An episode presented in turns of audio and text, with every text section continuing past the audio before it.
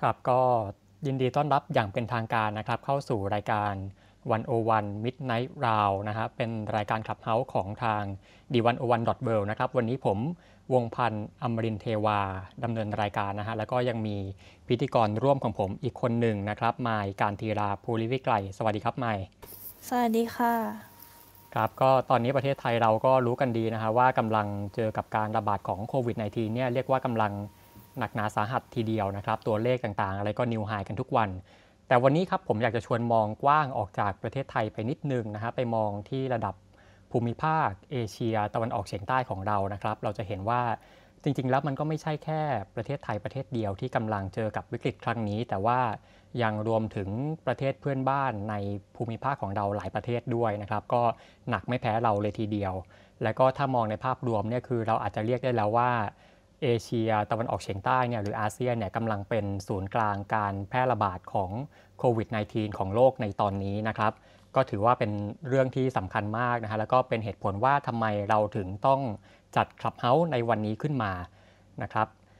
เราก็จะพาไปพูดคุยกันครับ ถึงเรื่องของสถานการณ์โควิด ในแต่ละชาติอาเซียน แล้วก็จะเชื่อมโยงไปถึงพวกปัญหาเชิงโครงสร้างปัญหาทางการเมือง ปัญหาความเปราะบางต่างๆเนี่ยที่มันเกี่ยวพันกันนะครับ แล้วก็จะไปถอดบทเรียนกันด้วยครับว่า แต่ละชาติเนี่ยเราจะเรียนรู้จากวิกฤตครั้งนี้ร่วมกันได้ยังไงนะครับ วันนี้ผมเชิญแขก 4 คนนะครับมาร่วมกันพูดคุยกันนะฮะแล้วก็คือหลายท่านที่เนี้ยหลายคนอาจจะคุ้นเคยชื่ออยู่แล้วในแวดวงวิชาการนะครับ แต่ว่าหลายคนก็อาจจะแปลกใหม่นะครับแปลกหน้าแปลกตาสำหรับ Clubhouse เพราะว่าหลายท่านในนี้ก็เพิ่งจะดาวน์โหลด Clubhouse กันมาเป็นครั้งแรกเลย แล้วก็มามาประเดิมกับเราเป็นวงแรกในวันนี้เลยนะครับ ก็ก่อนอื่นไปทำความรู้จักกับทั้ง 4 ท่านกันก่อนนะครับ ท่านแรกอรองศาสตราจารย์ ดรนฤมลทัพจุมพลนะครับ ท่านเป็นอาจารย์คณะรัฐศาสตร์ จุฬาลงกรณ์มหาวิทยาลัยก็จะมาพูดเกี่ยวกับประเทศพม่าครับ สวัสดีครับอาจารย์นฤมลครับ สวัสดีครับอาจารย์ เหมือนเหมือนอาจารย์จะยังเปิดไมค์ไม่ได้หรือเปล่าครับ ครับเดี๋ยวเดี๋ยวเดี๋ยวไปท่านต่อไปก่อนนะครับ เป็นคุณปรางทิพย์ดาวเรืองนะครับ คนนี้ก็คล่ำวอร์ดมายาวนานนะครับเป็นนักวิจัยอิสระด้านมาเลเซีย และก็ยังเป็นนักข่าวอิสระของสมาชิกเครือข่าย ผู้สื่อข่าวสืบสวนสอบสวนนานาชาติ หรือ ICIJ นะครับ สวัสดีครับคุณปรางทิพย์ครับ ค่ะ สวัสดีค่ะ คุณบงพันธ์และทุกท่านนะคะ ยินดีค่ะ ครับ สวัสดีครับ แล้วก็ท่านต่อไปนะฮะ คนนี้ก็อยู่ในคลับเฮาส์มาพักใหญ่แล้วนะครับ เป็นรองศาสตราจารย์ ดร ยุติ มุกดาวิจิตนะครับ เป็นอาจารย์คณะสังคมวิทยา และมนุษยวิทยาจากมหาวิทยาลัยธรรมศาสตร์ สวัสดีครับอาจารย์ ครับ สวัสดีครับ ครับ อาจารย์ยุติก็จะมาพูดคุยเกี่ยวกับเรื่องของประเทศเวียดนามนะครับ แล้วก็ท่านต่อไปนะครับ เป็นผู้ช่วยศาสตราจารย์ ดรออนอนงทิพพิมลนะครับ เป็นอาจารย์คณะศิลปศาสตร์ จากมหาวิทยาลัยธรรมศาสตร์สวัสดีครับอาจารย์ สวัสดีค่ะ ครับอาจารย์ก็อาจารย์ออนงจะมาพูดถึงประเทศอินโดนีเซียนะครับ วันนี้เราก็มี 4 ท่านมาจาก 4 ประเทศนะครับ แต่ว่าอาเซียนเราเนี่ยจริง ๆ ยังมีอีกหลายประเทศนะฮะก็เลย อยากจะชวนคุณผู้ฟังที่ฟังอยู่ตอนนี้ ถ้าเกิดว่าใครมีความรู้ความเชี่ยวชาญในประเทศไหน หรือว่าอาจจะกำลังอาศัยอยู่ในประเทศไหนในอาเซียนเนี่ยก็แล้วแต่เนี่ยครับอยากให้ขึ้นมานะฮะอยากให้ยกมือขึ้นมามาร่วมกันเล่าสู่กันฟังถึงสถานการณ์ในประเทศนั้นๆนะครับ หรือว่าอาจจะมีคำถามอยากจะมาแลกเปลี่ยนอะไรกับแขกของเราสี่คนเนี่ยก็สามารถยกมือขึ้นมาได้เหมือนกันนะฮะแล้วก็เดี๋ยวมายจะเป็นคนขึ้นไปเลือกขึ้นมานะครับผม เดี๋ยวก่อนอื่นเราไปคุยกับแขกทั้ง 4 ท่านกันก่อนนะครับ เดี๋ยวขอเรียงลำดับตามนี้นะครับ เป็นอาจารย์นฤมลคุณปรางทิพย์อาจารย์ออนอนง แล้วก็เป็นอาจารย์ยุตินะฮะครับ อาจารย์นฤมลได้ยินไหมครับฮัลโหลอาจารย์นฤมลครับ ครับชวนชวนท่านอื่นดูก็ได้ครับครับเดี๋ยวเดี๋ยวฝากฝากฝากไมค์ดูอาจารย์อาจารย์นฤมลก่อนนะครับอะไรไหมนะครับเดี๋ยวครับเดี๋ยวผมผมแชทบอกบอกเด็ก ครับเดี๋ยวฝากไมค์คุยกับอาจารย์นุรุมนนะฮะแล้วก็เดี๋ยวไปไปท่านแรกก่อนขอขอเริ่มเปลี่ยนมาเริ่มที่คุณปรางทิพย์ก่อนแล้วกันนะฮะที่มาเลเซียนะครับ คือที่มาเลเซียเนี่ยสถานการณ์ก็กำลังวิกฤตมากเหมือนกัน แล้วก็เรียกว่ามีความเกี่ยวข้องอย่างมากนะครับกับเรื่องของความขัดแย้งทางการเมือง ก็เข้ามาส่งผลกับวิกฤต ในมาเลเซียเยอะมากนะฮะเพียงแต่ว่าวิกฤตในมาเลเซียเพียงแต่ว่าเรื่องของความขัดแย้งทางการเมืองในมาเลเซียเนี่ยอาจจะไม่ได้เข้มข้นไม่ได้ร้อนแรงเท่ากับพม่า แต่ก็ส่งผลเหมือนกันนะครับ ก็เลยถามคุณปางทิพย์ก่อนว่าสถานการณ์มาเลเซียในตอนนี้ล่าสุดเป็นยังไง แล้วก็การเมืองเนี่ยเข้ามาส่งผลยังไงบ้างครับอ่าค่ะคุณวงพันธ์ได้ให้การบ้านดิฉันนะคะ ก่อนก่อนที่จะมาถึงวันนี้นะคะ แล้วก็ซึ่งไม่ง่ายนะคะ ในการที่จะอธิบายสถานการณ์โควิด แล้วก็สถานการณ์ทางการเมืองในบริบทที่มันพัวพันกันนะคะดิฉันก็ไปนั่งเตรียม แล้วก็พยายามที่จะทำความเข้าใจแล้วก็ถ่ายทอดออกมาให้ง่ายที่สุดนะคะดิฉันมองมาเลเซียอย่างนี้นะคะว่าขณะนี้เนี่ยสถานการณ์มาเลเซียก็ย่ำแย่พอๆกับอีกหลายประเทศนะคะเเวลาเรามองมาเลเซียณขณะนี้ดิฉันอยากจะมองมันในแง่ของ สภาวะการจัดการทางด้านสาธารณสุข และสภาวะการจัดการทางด้านการเมืองไปพร้อมๆกันนะคะถ้าพูดสั้นๆอย่างสรุปฟันธงตอนนี้เลยก็คือว่า การจัดการทางด้านสาธารณสุขนั้นเนี่ยในในช่วงที่มีการติดเชื้อกันสูงมากกันนะคะ แล้วก็ยังไม่มีทีท่าว่าจะลดลงเนี่ยอย่างน้อยที่สุดมันมีความแน่นอนบางประการนะคะ ที่ทำให้คนได้มั่นใจได้ว่า เเขาจะได้รับบริการทางสาธารณสุข โดยเฉพาะอย่างยิ่งเรื่องของการฉีดวัคซีนอออย่างไรนะคะแล้วก็เมื่อไหร่นะคะเรื่องนี้เนี่ยถ้าเทียบกับประเทศเราก็อาจจะเป็นอาจจะต้องเป็นท่านอื่นที่ช่วยกันแสดงความเห็นนะนะคะแต่ว่ามาเลเซียเนี่ยมีความชัดเจนทางด้านวัคซีนนะคะมากกว่าบ้านเราเยอะนะคะ ซึ่งเดี๋ยวค่อยขยายความไปในภายหลัง ในขณะเดียวกันเนี่ยเรื่องของการเมืองหรือการจัดการทางการเมืองนั้นเนี่ย มันเป็นเรื่องตรงกันข้ามนะคะคือมันมีความมีการขาดความแน่นอนอย่างสิ้นเชิง โดยเฉพาะในวินาทีนี้ที่เรากำลังนั่งพูดกันอยู่ณที่นี้นะคะมาเลเซียกำลังฮือฮากับความขัดแย้งระหว่างสองสถาบันใหญ่ ก็คือสถาบันทางการเมืองหรือรัฐบาล กับสถาบันพระมหากษัตริย์อยู่ในขณะนี้นะคะเปิดคร่าวๆอย่างนี้ก่อนแล้วก็เชิญท่านผู้ใดอยากจะฟังรายละเอียดด้านไหนเชิญถามได้ค่ะ ครับครับคุณปางทิพย์ฮะก็เนี่ยอย่างที่คุณปางทิพย์เกิดขึ้นมาว่าจริง ๆ แล้วอ่าโอเคเรื่องของโควิด เรื่องของวัคซีนเนี่ยโอเคมีความแน่นอนระดับหนึ่ง มีความแน่นอนมากกว่าไทยด้วยซ้ำแต่ว่าถ้าเป็นในแง่มุมของการเมืองเนี่ยกลับมีความไม่แน่นอนสูงมากนะครับ เพราะว่าคือการเมืองมาเลเซียถ้าเกิดว่าใครได้ติดตามเนี่ยเราจะเห็นว่ามีความพลิกไปพลิกมาเกิดขึ้นได้ตลอดเวลานะครับวันดีคืนดีก็อาจจะพลิกล็อกเกิดขึ้นได้ แล้วก็มาเลเซียตอนนี้ตั้งแต่ที่มีการเปลี่ยนรัฐบาลขึ้นมาก็เรียกว่าฝุ่นตลบ กันมาตลอดเลย และตอนนี้ก็ยังไม่หยุดนะฮะแล้วสถานการณ์ความความตึงเครียดนะฮะการฝุ่นตลบของการเมืองมาเลเซียตอนนี้มันได้มีผลกระทบอะไรบ้างต่อสถานการณ์โควิดในในประเทศบ้างครับ ค่ะมีผลกระทบอย่างชัดเจนก็คือโควิดเนี่ยถูกใช้เป็นข้ออ้างในทางการเมืองนะคะ โดยโดยเฉพาะอย่างยิ่งในเรื่องของการควบคุมทางการเมืองที่มีสูงขึ้นนะคะ ก่อนอื่นเลยที่ฉันอยากจะขอเล่าแบ็กกราวน์นิดนึงนะคะว่า รัฐบาลชุดนี้เนี่ยเป็นรัฐบาลที่เหมือนกับบุญมีแต่กำบังนะคะ เพราะว่าเขาได้เข้ามารับตำแหน่งหรือเข้ามาเป็นรัฐบาลด้วยวิธีการที่ไม่ได้ผ่านการเลือกตั้ง อันเกิดจากการย้ายมุ้งของสสพักรัฐบาลเก่าเข้าไปอยู่กับอีกกลุ่มหนึ่งนะคะเมื่อเดือนพฤษภาคมปี 2561 นี้เองนะคะอ๋อขอโทษปี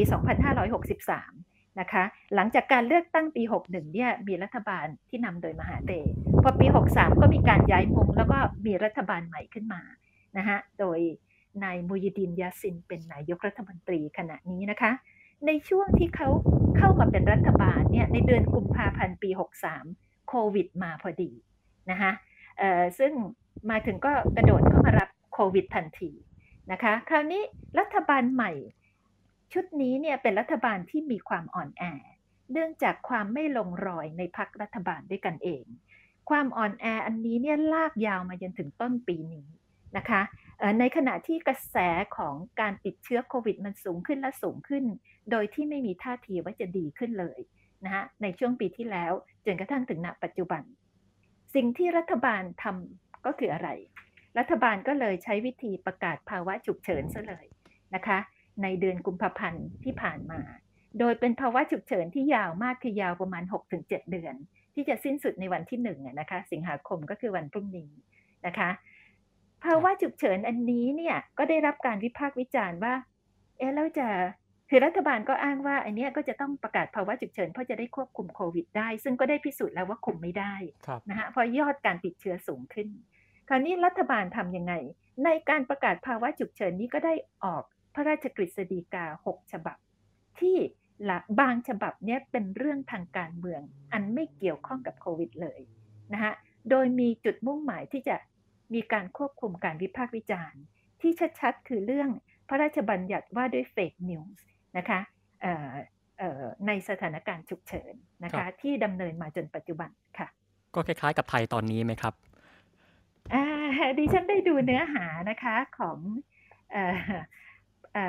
พระราชกฤษฎีกา fake news นี้ก็ของเขาแรงนะคะ ซึ่งสำหรับท่านที่ต้องการจะเปรียบเทียบกับไทยดิฉันก็อยากจะฟังนะคะเพราะว่าในเมืองไทยอันนี้ก็เป็นประเด็นร้อนที่หลายฝ่ายขึ้นมาคัดค้านนะคะอออย่างมีเหตุมีผลนะคะ ในพระราชกฤษฎีกา fake news อันนี้เนี่ยที่ออกในเดือนมีนาคม 2564 นะคะ ไม่นานมานี้เองหลังหลังจากประกาศภาวะฉุกเฉินเนี่ยจริง ๆ แล้วมันเป็นการ นำเอาเนื้อหาของกฎหมายฉบับเก่าที่ถูกยกเลิกไปแล้ว ในเรื่องของ fake news นะคะรัฐบาลเก่าก่อนของนาจิบราซักเนี่ยออกกฎหมาย fake news ขึ้นมาเพื่อที่จะปิดปากประชาชนแล้วก็สื่อ แต่เขาก็แพ้เลือกตั้ง รัฐบาลใหม่ขึ้นมาก็ยกเลิกในสภาพอมาถึงรัฐบาลมูยีดินเนี่ยพระราชกฤษฎีกาฉบับนี้เนี่ยมีเนื้อหาที่คล้ายคลึงกับกฎหมายฉบับเก่า และยังมีความรุนแรงเพิ่มขึ้นอีก ยกตัวอย่างนะคะ ก็คือเออมีผู้วิจารณ์เนี่ยนะคะว่ากฎหมายฉบับนี้ไปก้าวไก่ในประเด็นของการแสดงออกทางความคิดที่ไม่เกี่ยวข้องกับประเด็นสาธารณสุขเลยนะคะด้วยการเพิ่มโทษผู้แพร่ข่าว ไม่ว่าจะผ่านช่องทางใดก็ตามครับที่เสนอข่าวที่รัฐบาลเห็นว่ามีส่วนที่ไม่จริง หรือที่เขาเรียกว่า partially fake กันนะคะ ซึ่งไม่ทราบว่าใครเป็นผู้ตีความนะคะหรือข่าวที่อาจจะ ในเครื่องหมายคำพูดทำให้เกิดความหวาดกลัวในหมู่ประชาชนอืมครับนะคะ อีกประการหนึ่งก็คือกฎหมายฉบับนี้ครอบคลุมองค์กรสื่อทุกแพลตฟอร์มนะคะไม่ว่าคุณจะเป็นสื่อเก่าสื่อใหม่ ทางเลือกไม่ทางเลือกอินเทอร์เน็ตหรือไม่ รวมทั้งผู้ที่ให้การสนับสนุนทางการเงินแก่สื่อเหล่านี้ด้วย ร้ายไหมคะ ครับเขาก้าวก้าวไกลไปถึงขนาดนั้น ครับรุนแรงนะคะมากนะฮะแล้วก็จริงๆคล้ายไทยในหลายประเด็นอยู่นะครับผม ใช่ค่ะ แล้วก็ครอบคลุมองค์กรสื่อทุกอย่างทุก media ทุกแพลตฟอร์ม ให้ตำรวจมีอำนาจจับโดยไม่ต้องมีหมายครับนะคะแล้วก็ให้มีการตรวจสอบการใช้อินเทอร์เน็ตส่วนบุคคลได้ด้วยอืมครัร่าวๆอย่างนี้ค่ะน่าน่ากลัวเหมือนกันนะครับ ครับ แล้วก็คุณปางทิพย์เราจะเห็นว่าจริง ๆ ประชาชนมาเลเซียเนี่ยก็ไม่ได้พอใจนะครับ อย่างเมื่อเช้านี้ก็จะมีการประท้วงของกลุ่มคนรุ่นใหม่อยู่นะฮะ แล้วก็ที่ผ่านมาก็จะมีแคมเปญอย่างเช่นการติดธงดำหน้าบ้านเนี่ยที่เป็นสัญลักษณ์ว่า อยากให้รัฐบาลชุดนี้ลาออกไป อยากให้นายกรัฐมนตรีมูฮิดินยัสซินลาออกไป เพราะว่าล้มเหลวในการจัดการโควิด แล้วก็รวมถึงว่าขณะที่คนเดือดร้อนเนี่ยยังจะมาเล่นเกมการเมืองกันอยู่อีกนะครับตอนนี้ประชาชนมาเลเซียเนี่ยในในความคิดของเขาเขาคิดยังไงบ้างกับกับเรื่องทางการเมืองครับในตอนนี้ค่ะ ตอนนี้เนี่ยจะมีสิ่งที่เป็นความรู้สึกทั่วไป เท่าที่ดิฉันได้ฟังมาหรือได้เห็นผ่านทางหลาย ๆ ช่องทางนะคือความอออัดอั้น กดดันในเรื่องของการไม่มีจะกิน ความไม่แน่นอนทางด้านเศรษฐกิจของตนเองที่กระทบกันทั่วหน้านะคะ ประการที่สองคือ ความเสียการเสียขวัญเนี่ยนะคะจากการตายแล้วก็การป่วยของผู้คนเนี่ยนะคะจึงทำให้เกิดการระดมลุกฮือขึ้นไปฉีดวัคซีนน่ะนะคะก็คือยังมีความกลัวความไม่แน่นอนในชีวิตอยู่ เรื่องเศรษฐกิจนี่บ่นกันมากนะคะ รวมทั้งในหมู่คนไทยที่ไปทำงานที่มาเลเซียด้วยนะคะ ไม่มีจะกินแล้วจะทำยังไงดี เหล่านี้เป็นต้น ในเรื่องของการเมืองเนี่ยมีมีหลายความเห็นค่ะ ความเห็นเออของคนรุ่นใหม่ในมาเลเซียเนี่ยเอ่อโดยแล้วก็รวมทั้งหมอรุ่นใหม่ๆด้วยนะคะแล้วก็คนรุ่นใหม่โดยโดยทั่วไปโดยเฉพาะในเมืองเนี่ยเขาก็จะเริ่มคิดว่าเขาควรจะต้องทำอะไรบางอย่าง จึงเกิดการลุกขึ้นมาประท้วงประปรายอย่างที่เราเห็นนะคะครับแล้วก็ที่น่าสนใจก็คือ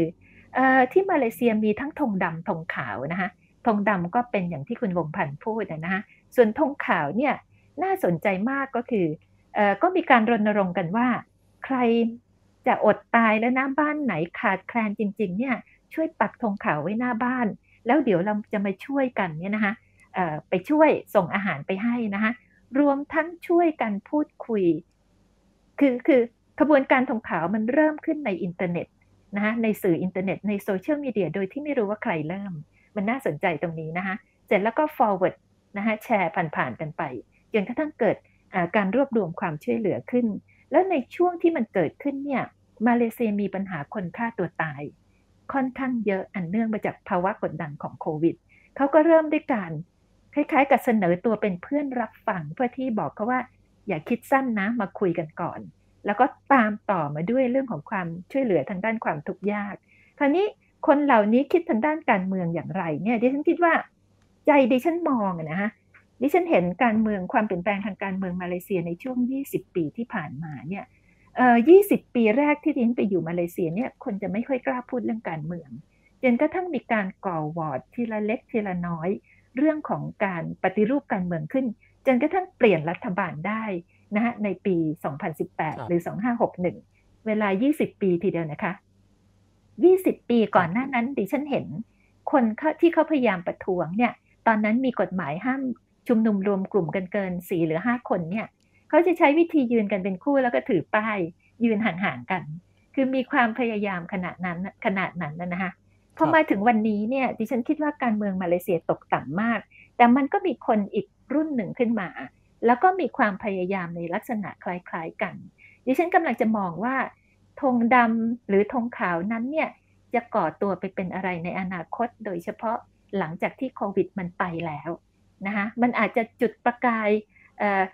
การเรียกร้องให้มีการปฏิรูปการเมืองอีกรอบหนึ่งก็ได้ ไม่มีใครรู้นะคะครับตรงนี้น่าสนใจมากนะคะคือเรื่องของธงดำเนี่ยจะเกี่ยวอาจจะเกี่ยวกับเรื่องของการเมืองโดยตรงว่าเป็นการขับไล่นายกรัฐมนตรีขับไล่รัฐบาล แต่ว่าธงขาวถึงแม้ความหมายของมันอาจจะไม่ใช่เรื่องของ การเมืองโดยตรงเป็นเรื่องของการขอรับความช่วยเหลือนะครับ แต่ว่าในความหมายของมันลึกๆ แล้วถ้าเรามองเข้าไปเนี่ยมันก็หมายถึงว่า เป็นเพราะรัฐบาลไม่สามารถช่วยพวกเขาได้ทำให้ประชาชนเนี่ยต้องออกมาช่วยเหลือกันเอง ซึ่งมันก็สะท้อนถึงความล้มเหลวในการจัดการโควิด ของรัฐบาลนะครับตรงนี้ผมผมสรุปอย่างนี้ถูกต้องไหมครับใช่ค่ะ แล้วก็ดิฉันขอเพิ่มเติมอีกนิดหนึ่งก็คือว่าปฏิกิริยาของรัฐบาลต่อธงขาวนี่ไม่ดีเลยนะคะ เขารัฐบาลคงจะคิดแบบคุณบงพันธ์นี่แหละค่ะ ก็คือว่านี่ discredit ชั้นชัดๆนะคะคือรัฐบาลแม้กระทั่งนายกรัฐมนตรีมูยิดินเองก็พูดว่า รัฐบาลช่วยอยู่แล้ว ไม่ต้องยกธงขาวก็ได้นะคะ มุขมนตรีของรัฐรัฐหนึ่งที่เป็นรัฐของรัฐบาลเนี่ยก็พูดเลยบอกว่าเนี่ยคือการพยายาม discredit รัฐบาล โดยพวกสนับสนุนฝ่ายค้าน เพราะฉะนั้นบ้านไหนยกธงขาวก็จะไม่ได้รับความช่วยเหลือ รู้สึกจะเป็นรัฐเคดานะคะ มีการต่อต้านการพยายามช่วยเหลือกันเองของภาคประชาชน จากฝ่ายรัฐบาลที่น่าสนใจมากนะคะว่าโอ้โหเขารู้สึกไม่มั่นคงขนาดนี้เชียวเหรอจนไม่อยากจะให้ประชาชนลุกขึ้นมาช่วยกันค่ะ ครับเดี๋ยวก่อนจะเปลี่ยนไปที่อาจารย์นฤมลนะครับ ขออีกคำถามหนึ่งเมื่อเมื่อสักครู่คุณปางทิพย์ได้เกริ่นขึ้นมาเล็กน้อยว่าเรื่องของนอกจากประชาชนแล้วเนี่ยยังรวมถึงกลุ่มแพทย์กลุ่มพยาบาลที่เขาไม่พอใจเหมือนกัน และเขาออกมาทำกิจกรรมประท้วงเคลื่อนไหวเหมือนกันนะครับ เกิดอะไรขึ้นกับเจ้าหน้าที่แพทย์ที่นั่นครับ ค่ะ คือเป็นเรื่องของความไม่มั่นคงทางวิชาชีพนะคะ เรื่องของเรื่องก็คือแพทย์เหล่านี้เนี่ยก็เป็นแพทย์รุ่นใหม่เหมือนกันนะคะ เป็นแพทย์ดิฉันเรียกเขาว่าหมอน้อยอะนะคะ คือแพทย์ที่จบมาแล้วแล้วก็ผ่านการฝึกงานหรือทำงานในโรงพยาบาลของรัฐ เป็นสัญญาจ้าง 5 ปี หลังจากนี้เนี่ยเขาไม่มีงานทำรัฐไม่รัฐไม่มีท่าทีว่าจะบรรจุเขา แล้วก็แพทย์เหล่านี้เข้ามาเป็นแพทย์ในช่วงโควิด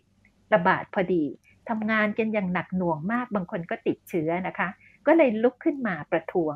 นะคะ แต่สาเหตุของการประท้วงมันเป็นเรื่องของความมั่นคงในชีวิตแล้วก็ในวิชาชีพ ซึ่งมีแพทย์จำนวนมากนับหมื่นคนในรุ่นนี้นะคะแต่ดิฉันสั่งดิฉันมีประเด็นที่โดยส่วนตัวเดงสนใจอย่างหนึ่งคือเขากล้าลุกขึ้นมา ในอดีตไม่เคยมีเลยนะคะว่าแพทย์จะลุกขึ้นมาทำอย่างนี้นะคะทั้งทั้งที่แพทย์สัญญาจ้างมีมาตั้งนานแล้ว ทำไมเขาถึงลุกขึ้นมาตอนนี้ อาจจะเป็นเพราะแรงกดดันจากโควิด แล้วก็ความแล้วก็นโยบายหรือการปฏิบัติของรัฐบาลที่ไม่ได้ให้ให้การันตีในเรื่องความมั่นใจอะไรกับเขาเลยนะคะ ครับครับขอบคุณครับคุณปางทิพย์สำหรับรอบแรกนะครับ เดี๋ยวเราจะวนกลับไปที่คุณปางทิพย์ใหม่นะครับ แต่ว่าตอนนี้เราเราไปที่อาจารย์นฤมลก่อนนะครับ อาจารย์นฤมลดเรียบร้อยแล้วหรือเปล่าสควัสรับดีค่ะครับสวัสดีเรียบครัร้บอยแล้วค่ะครับก็เป็นค่ะมือใหม่เรียบร้อยขับแล้วเฮาค่ะนะฮะอาจจะงงอยู่ในช่วงแรกค่ะ นะครับครับอาจารย์ก็เมื่อสักครู่นี้ได้คุยกับคุณปรางทิพย์ไปนะครับ ว่าวิกฤตการเมืองเนี่ยเรื่องของปัญหาความขัดแย้งทางการเมืองต่างๆเนี่ยมันก็มีผลมากเลยกับกับเรื่องของวิกฤตการระบาดนะฮะที่พม่าเนี่ยจริงๆเห็นชัดมากนะครับว่าตั้งแต่ที่เกิดวิกฤตการเมืองมาคือตั้งแต่ตั้งแต่เกิดการรัฐประหารขึ้นเมื่อเดือนกุมภาพันธ์ที่ผ่านมาเนี่ย การเมืองพม่าตอนนี้ก็ยังวุ่นวายอยู่ตลอด แล้วก็กลายเป็นว่ากลายเป็นวิกฤตที่เข้ามาผสมโรงกับวิกฤตการระบาดของโควิดและลอกเดลต้าที่เกิดขึ้นในตอนนี้ด้วยนะครับ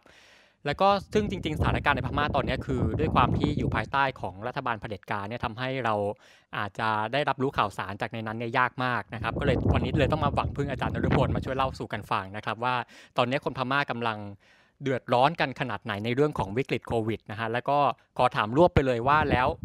กองทัพรัฐประหารเนี่ยปฏิกิริยาของกองทัพเขาเป็นยังไงนะครับ คืออยากจากข่าวเนี่ยเราจะได้ยินว่ากองทัพเนี่ยไม่ได้พยายามจะช่วยประชาชนเลย ตรงนี้จริงเท็จยังไงครับอาจารย์ค่ะก็อยากจะเล่าอย่างนี้นะคะ เวลาเล่าพม่าเนี่ยอาจจะต่างกับของคุณปรางทิพย์เลยคือของปรางทิพย์เรายังมีแค่ธงดำกับธงขาวใช่ไหมคะอันนี้คือมันเป็นสองรัฐสู้กันอยู่ระหว่างรัฐบาลที่เป็นแซกกันนะคะก็คืออสภาบริหารแห่งรัฐที่ภายใต้ท่านในพลเมงออกลาย แล้วก็มีรัฐบาลสมานฉันท์ของ NUG ที่เป็นฝ่ายค้านแล้วก็กลุ่มชาติพันธุ์จะเอาเป็นคร่าวๆเบื้องต้นก่อนก็คือว่าสถานการณ์ของโควิดเนี่ยค่อนข้างแย่มากในพม่านะคะ คือในขณะที่เราในประเทศอื่นๆเนี่ยเถียงกันเรื่องวัคซีน พม่ามีปัญหาตั้งแต่การตรวจว่ามีผู้ติดเชื้อหรือไม่มีผู้ติดเชื้อ เราจะพบว่าหลังรัฐประหารวันที่หนึ่งกุมภาเป็นต้นมาเนี่ย ตัวเลขของการตรวจเนี่ยมันมีในช่วงแรกเท่านั้นเองก็คือพูดง่ายๆ ในสัปดาห์แรกของเดือนกุมภาแต่นับจากนั้นเป็นต้นมาเนี่ยหลังจากที่มีกลุ่มที่เรียกว่า civil disobedient movement เกิดขึ้นเนี่ยบุคลากรที่เป็นกลุ่มที่มีบทบาทมากที่สุดเนี่ยก็เป็นกลุ่มบุคลากรทางการแพทย์และสาธารณสุขนะคะก็เป็นกลุ่มที่ออกมาประท้วงคัดค้านการรัฐประหาร ดังนั้นเนี่ยก็จะมีปัญหา 2 เรื่องพร้อมกันก็คือ 1 ตัวบุคลากรจำนวนหนึ่งเนี่ยก็คือถูกจับ แล้วขณะเดียวกันเนี่ยอ่าฝ่ายกองทัพเองเนี่ยก็เอาคนอื่นนะคะเอาคนของกำลังพลเนี่ยมาทำหน้าที่แทน ดังนั้นมันก็จะเป็นปัญหาพัวพันอีลุงตุงนังครับอันที่สองที่มันรุนแรงมากขึ้นก็คือว่าภายใต้เอ่อของรัฐบาลกองทัพพม่าเนี่ยนะคะเขาก็จะมีกระทรวงชื่อว่า Ministry of Health and Support ก็คือกระทรวงสาธารณสุขแล้วก็การสนับสนุนเนี่ย โจทย์ที่เราพบก็คือว่าภายใต้การบริหารของรัฐบาลของท่านพลเอกอาวุโสมินอองหลายเนี่ยนะคะ การทำงานในเรื่องของการดูในเรื่องของการระบาดเนี่ยแย่มาก พูดง่าย ๆ ก็คือว่าในบางเดือนมีการตรวจคัดกรองประมาณแค่ประมาณ 459 คนในเดือนเมษา ดังนั้นเมื่อมันมีเคสของเดลต้าที่เป็นการระบาดครั้งที่ 3 ขึ้นมาในเดือนมิถุนาเนี่ยเราก็พบเลยว่าตัวเลขผู้ติดเชื้อเนี่ยมันสูงมาก นะคะแล้วก็โดยเพราะอย่างยิ่งในรัฐที่เริ่มแรก เช่นที่รัสกายหรือว่าที่รัฐชินแต่ว่าปัญหาที่มันแรงไปมากกว่านั้นก็คือว่าระบบสาธารณสุขของพม่าขณะนี้มันก็เรียกว่าล้มเหลวอะค่ะ คือฝ่ายประชาชนก็ต้องช่วยกันเองนะคะ ถ้าเราดูข่าวเราจะเห็นได้ว่ามีการเปิด แจกถังออกซิเจนนะคะ ให้ชาวบ้านเนี่ยช่วยกันเอง แต่ขณะเดียวกันถังออกซิเจนที่ว่านั้นเนี่ยก็ถูกฝ่ายกองทัพเนี่ยยึดไปก่อน เพราะว่าตำจำเป็นที่ต้องใช้สำหรับผู้ติดเชื้อที่เป็นส่วนของกำลังพล ดังนั้นเราก็จะเจอสถานการณ์ที่เรียกว่าค่อนข้างแย่ แล้วขณะเดียวกันเนี่ยฝ่ายของกองทัพเนี่ยก็จะมองในเรื่องของความมั่นคงมากกว่าตัวในเรื่องของการระบาดและผู้ติดเชื้อ อาจจะเรียกได้ว่าเท่าที่คุยกับลูกศิษย์ที่อยู่ภายในประเทศเนี่ยเขาก็จะบอกได้เลยว่าอ่าแทบจะไม่มีบ้านไหนเนี่คยรับไม่มีสถานการณ์ของผู้ติดเชื้อ และไม่มีสถานการณ์ของการเสียชีวิตครับครับอันนี้ก็เป็นสถานการณ์ที่เกิดขึ้นโอเคครับค่ะอาจารย์ตอนนี้เสียงพัดลมห้องอาจารย์ดังมากครับอาจารย์รบรบกวนช่วยช่วยค่ะหรือว่าหันไปทางอื่นนิดนึงนะครับผมค่ะได้ค่ะได้ค่ะครับค่ะ ทีนี้อีกอันหนึ่งนะคะอีก อีกอันหนึ่งที่เราพบว่าน่าสนใจในกรณีของของพม่านี่ก็คือว่าอย่างที่เราทราบกันน่ะนะคะว่าฝ่ายต่อต้านรัฐบาลเนี่ยก็ตั้งกลุ่มที่เรียกว่า NUG ใช่ไหมครัคะบครับ National Unity Government เนี่ยฝ่าย NUG เองก็มีบทบาทในเรื่องของการพยายามจัดการในเรื่องของโควิด แต่ว่าก็จะมีข้อจำกัด เพราะว่ารัฐบาลนานาชาติ หรือประชาคมนานาชาติเนี่ยก็ไม่ได้ตอบรับใช่ไหมคะ ไม่ได้ถือว่า NUG เนี่ยมีสถานะ ดังนั้นฝ่ายประชาชนพม่าก็จึงเกิดสถานการณ์ที่ว่าไม่รู้จะหาใคร หมายความว่ากองทัพก็ไม่ได้พยายามที่จะทำอะไรนะคะ แล้วก็การจัดการในเรื่องสาธารณสุขก็ไม่มีอาจจะเรียกได้ว่าเป็นรัฐที่ล้มเหลวโดยสิ้นเชิง ฝ่ายต่อต้านซึ่งมีทั้งกองกำลังประชาชน มีรัฐบาลสมานฉันท์เนี่ยก็ยังไม่ได้รับการตอบสนองหรือตอบรับจากประชาคมนานาชาติ ดังนั้นสิ่งที่มีการพูดกันในพม่าตอนนี้ก็คือไม่ใช่ปัญหาเรื่องความมั่นคงด้านสุขภาพแล้วมันเป็นปัญหาเรื่องความมั่นคงทางด้านอาหารนะคะก็คือสถานการณ์พม่าขณะนี้ก็ค่อนข้างวิกฤตมากกว่าเรื่องสุขภาพเพียงอย่างเดียวนะคะ แล้วก็มีจำนวนผู้เสียชีวิตค่อนข้างมาก ครับอาจารย์อาจารย์แล้วที่ที่เขาว่ากันว่าอีกสองสัปดาห์เนี่ยคนพม่าครึ่งประเทศอาจจะติดโควิด กันเนี่ยมันมันเป็นไปได้ขนาดนั้นเลยไหมครับ ก็เท่าที่ทราบอย่างยกตัวอย่างในย่างกุ้งค่ะ ก็มีเคสผู้เสียชีวิตเกือบทุกบ้านนะคะ เพราะว่าเท่าที่ดูตัวเลขจากจำนวนผู้ติดเชื้อเนี่ยก็คือว่าอย่างที่ทราบกันก็คือ ขณะนี้เนี่ย พม่าเองในรูปแบบของการระบาดใช่ไหมคะก็ไม่มีไม่มีการจัดการ วัคซีนซึ่งเริ่มมีการได้รับบริจาคมาเนี่ยก็ยังรวมศูนย์กันอยู่ในหมู่ของฝ่ายกองทัพ แล้วก็ขณะนี้ประชาชนก็ช่วยกันเองนะคะ ตอนนี้เขาไม่ได้คุยกันเรื่องการระบาดค่ะเขาคุยกันเรื่องการรักษาชีวิต เช่น จะหาถังออกซิเจนที่ไหน จะมีการจัดการยังไง จะมีใครบ้างที่จะช่วย แล้วขณะนี้เขาก็มีการคุยกันด้วยซ้ำไปว่าจะหาอาหารจากที่ไหน อันนี้เป็นสิ่งที่ค่อนข้างวิกฤตมากกว่าแค่ว่า จะติดเชื้อครึ่งประเทศหรือเปล่า แต่ว่าจะมีกินกันขนาดไหน อันนี้ก็เรียกว่าค่อนข้างซีเรียสค่ะ อืมครับอาจารย์ขณะคือขณะที่ว่าคนพม่าเนี่ยต้องเผชิญกับต้องต่อสู้กับโควิดด้วยนะฮะแต่อีกด้านหนึ่งเนี่ยคนพม่าก็ต้องต่อสู้กับเผด็จการทหารเหมือนกันนะฮะแล้วพอเกิดโควิดขึ้นมาปุ๊บเนี่ย มันส่งผลกระทบอะไรต่อต่อเรื่องของการต่อสู้ของประชาชนไหมครับอาจารย์ คือขณะนี้ก่อนที่จะมีโควิดเนี่ยนะคะ ประชาชนไม่สามารถชุมนุมบนถนนนะคะ เพราะว่าก็มีคล้ายๆกับกฎอายการศึกนะคะ ดังนั้นเนี่ยวิธีการประกาศสถานการณ์ของเขาเขาก็ใช้กระดาษ A4 นะคะไปแปะไว้ที่เสา แล้วก็มันจะมีการประกาศว่าห้ามไม่ให้ทำนั่นทำนี่ แล้วก็ถ้าหากว่ามีใครออกมาประท้วงนะคะ หรือเดินลงถนนเนี่ย เจ้าหน้าที่ตำรวจเนี่ยก็จะสามารถเข้าไปจัดการได้เลยทันที ดังนั้นเนี่ยรูปแบบของการประท้วงในขณะนี้ของพม่าเนี่ยก็จึงเป็นรูปแบบของเช่นหนึ่งการเข้าร่วมกับรัฐบาล NUG รัฐบาลสมานฉันท์นะคะ แล้วก็ประกาศตัวเป็นฝ่ายต่อต้าน หรือเป็นกองทัพประชาชนนะคะ ต่อต้านรัฐบาลทหารนะคะ กับสองเนี่ย สิ่งที่เขาทำกันเนี่ยก็คือก็จะมีโมเดลคล้ายๆ นากิสขึ้นมาอีกรอบหนึ่ง ก็คือว่าฝ่ายประชาชนก็ช่วยกันเองนะคะฝ่ายประชาชนก็ช่วยกันเอง เช่นในหมู่บ้านในแต่ละบ้านเนี่ยก็จะมีการตกลงกันว่าจะหาออกซิเจนที่ไหน จะหาอาหารที่ไหนจะมีการช่วยดูแลกันยังไง ซึ่งขณะนี้ก็อยู่ในรูปของ people to people มากกว่าที่จะหวังพึ่งรัฐบาลค่ะครับ อาจารย์แต่ว่าในช่วงนาคิสเนี่ยสุดท้ายก็สาสามารถที่จะมีนานาชาติเข้าไปช่วยเหลือได้นะฮะแล้วกรณีของพม่าตอนนี้เป็นไปได้ไหมครับที่จะมีนานาชาติหรืออาเซียนอะไรพวกนี้เข้าไปช่วยเหลือครับหรืออย่างประเทศไทยจะเข้าไปช่วยเหลือเนี่ยเป็นไปได้ไหมฮะก็เท่าที่ทราบนะคะก็คืออาเซียนก็มี summit ไปใช่ไหมคะ ที่เราได้ยิน Five Consensus ของอาเซียน จนถึงวันนี้ดิฉันยังไม่เห็นหน้าตาคนที่เป็น special reporter ของอาเซียนเลยนะคะ ยังไม่รู้ว่าจะมีหน้าตายังไง ยังไม่มียังไม่เกิดขึ้นแล้วก็กองทัพพม่าเองฝ่ายของรัฐบาลทหารพม่าเขาก็บอกว่าเขาจะรอสถานการณ์สงบเขาถึงจะยอมให้อาเซียนเข้าไป ดิฉันก็คาดหวังเหมือนกันว่าประเทศรัฐบาลในอาเซียนเนี่ยน่าจะมีความพยายามที่จะทำอะไรมากกว่านี้ หลายคนบอกกับดิฉันว่ามันมีความแตกต่างค่อนข้างมากเมื่อเทียบกับนากิสเพราะว่าอย่างน้อยที่สุดตอนนากิสเนี่ยมันไม่มีสถานะของสองรัฐบาลที่ต่อสู้กัน ดังนั้นมันก็เป็นแค่ว่าจะยอมหรือไม่ยอมเปิดประเทศ แต่สถานะตอนนี้นะสิ่งที่เกิดขึ้นก็คือว่าเออฝ่ายประชาคมนานาชาติเนี่ยก็พยายามที่จะเข้าไปนะคะ แต่ฝ่ายรัฐบาลทหารเนี่ยก็ ยังยืนยันนะคะที่จะขอดูแลสถานการณ์ในประเทศ และขณะเดียวกันเนี่ยฝ่ายประชาคมนานาชาติเองก็ไม่ได้แสดงท่าทีชัดเจนว่าเขาจะเข้าเจรจากับส่วนของ NUG ไหมอะไรเงี้ย อันนี้ก็เป็นสถานการณ์ที่ค่อนข้างลำบากสำหรับฝ่ายประชาชนค่ะ ครับอาจารย์ก็เดี๋ยวขอบคุณสำหรับรอบแรกนะครับ เดี๋ยวจะวนกลับมาอีกทีหนึ่งนะครับ เดี๋ยวขอท่านต่อไปนะครับ ขอเป็นที่ประเทศนี้เลยนะครับ เป็นอินโดนีเซีย ซึ่งตอนนี้กำลังเป็นศูนย์กลางการระบาดของโควิด นะครับ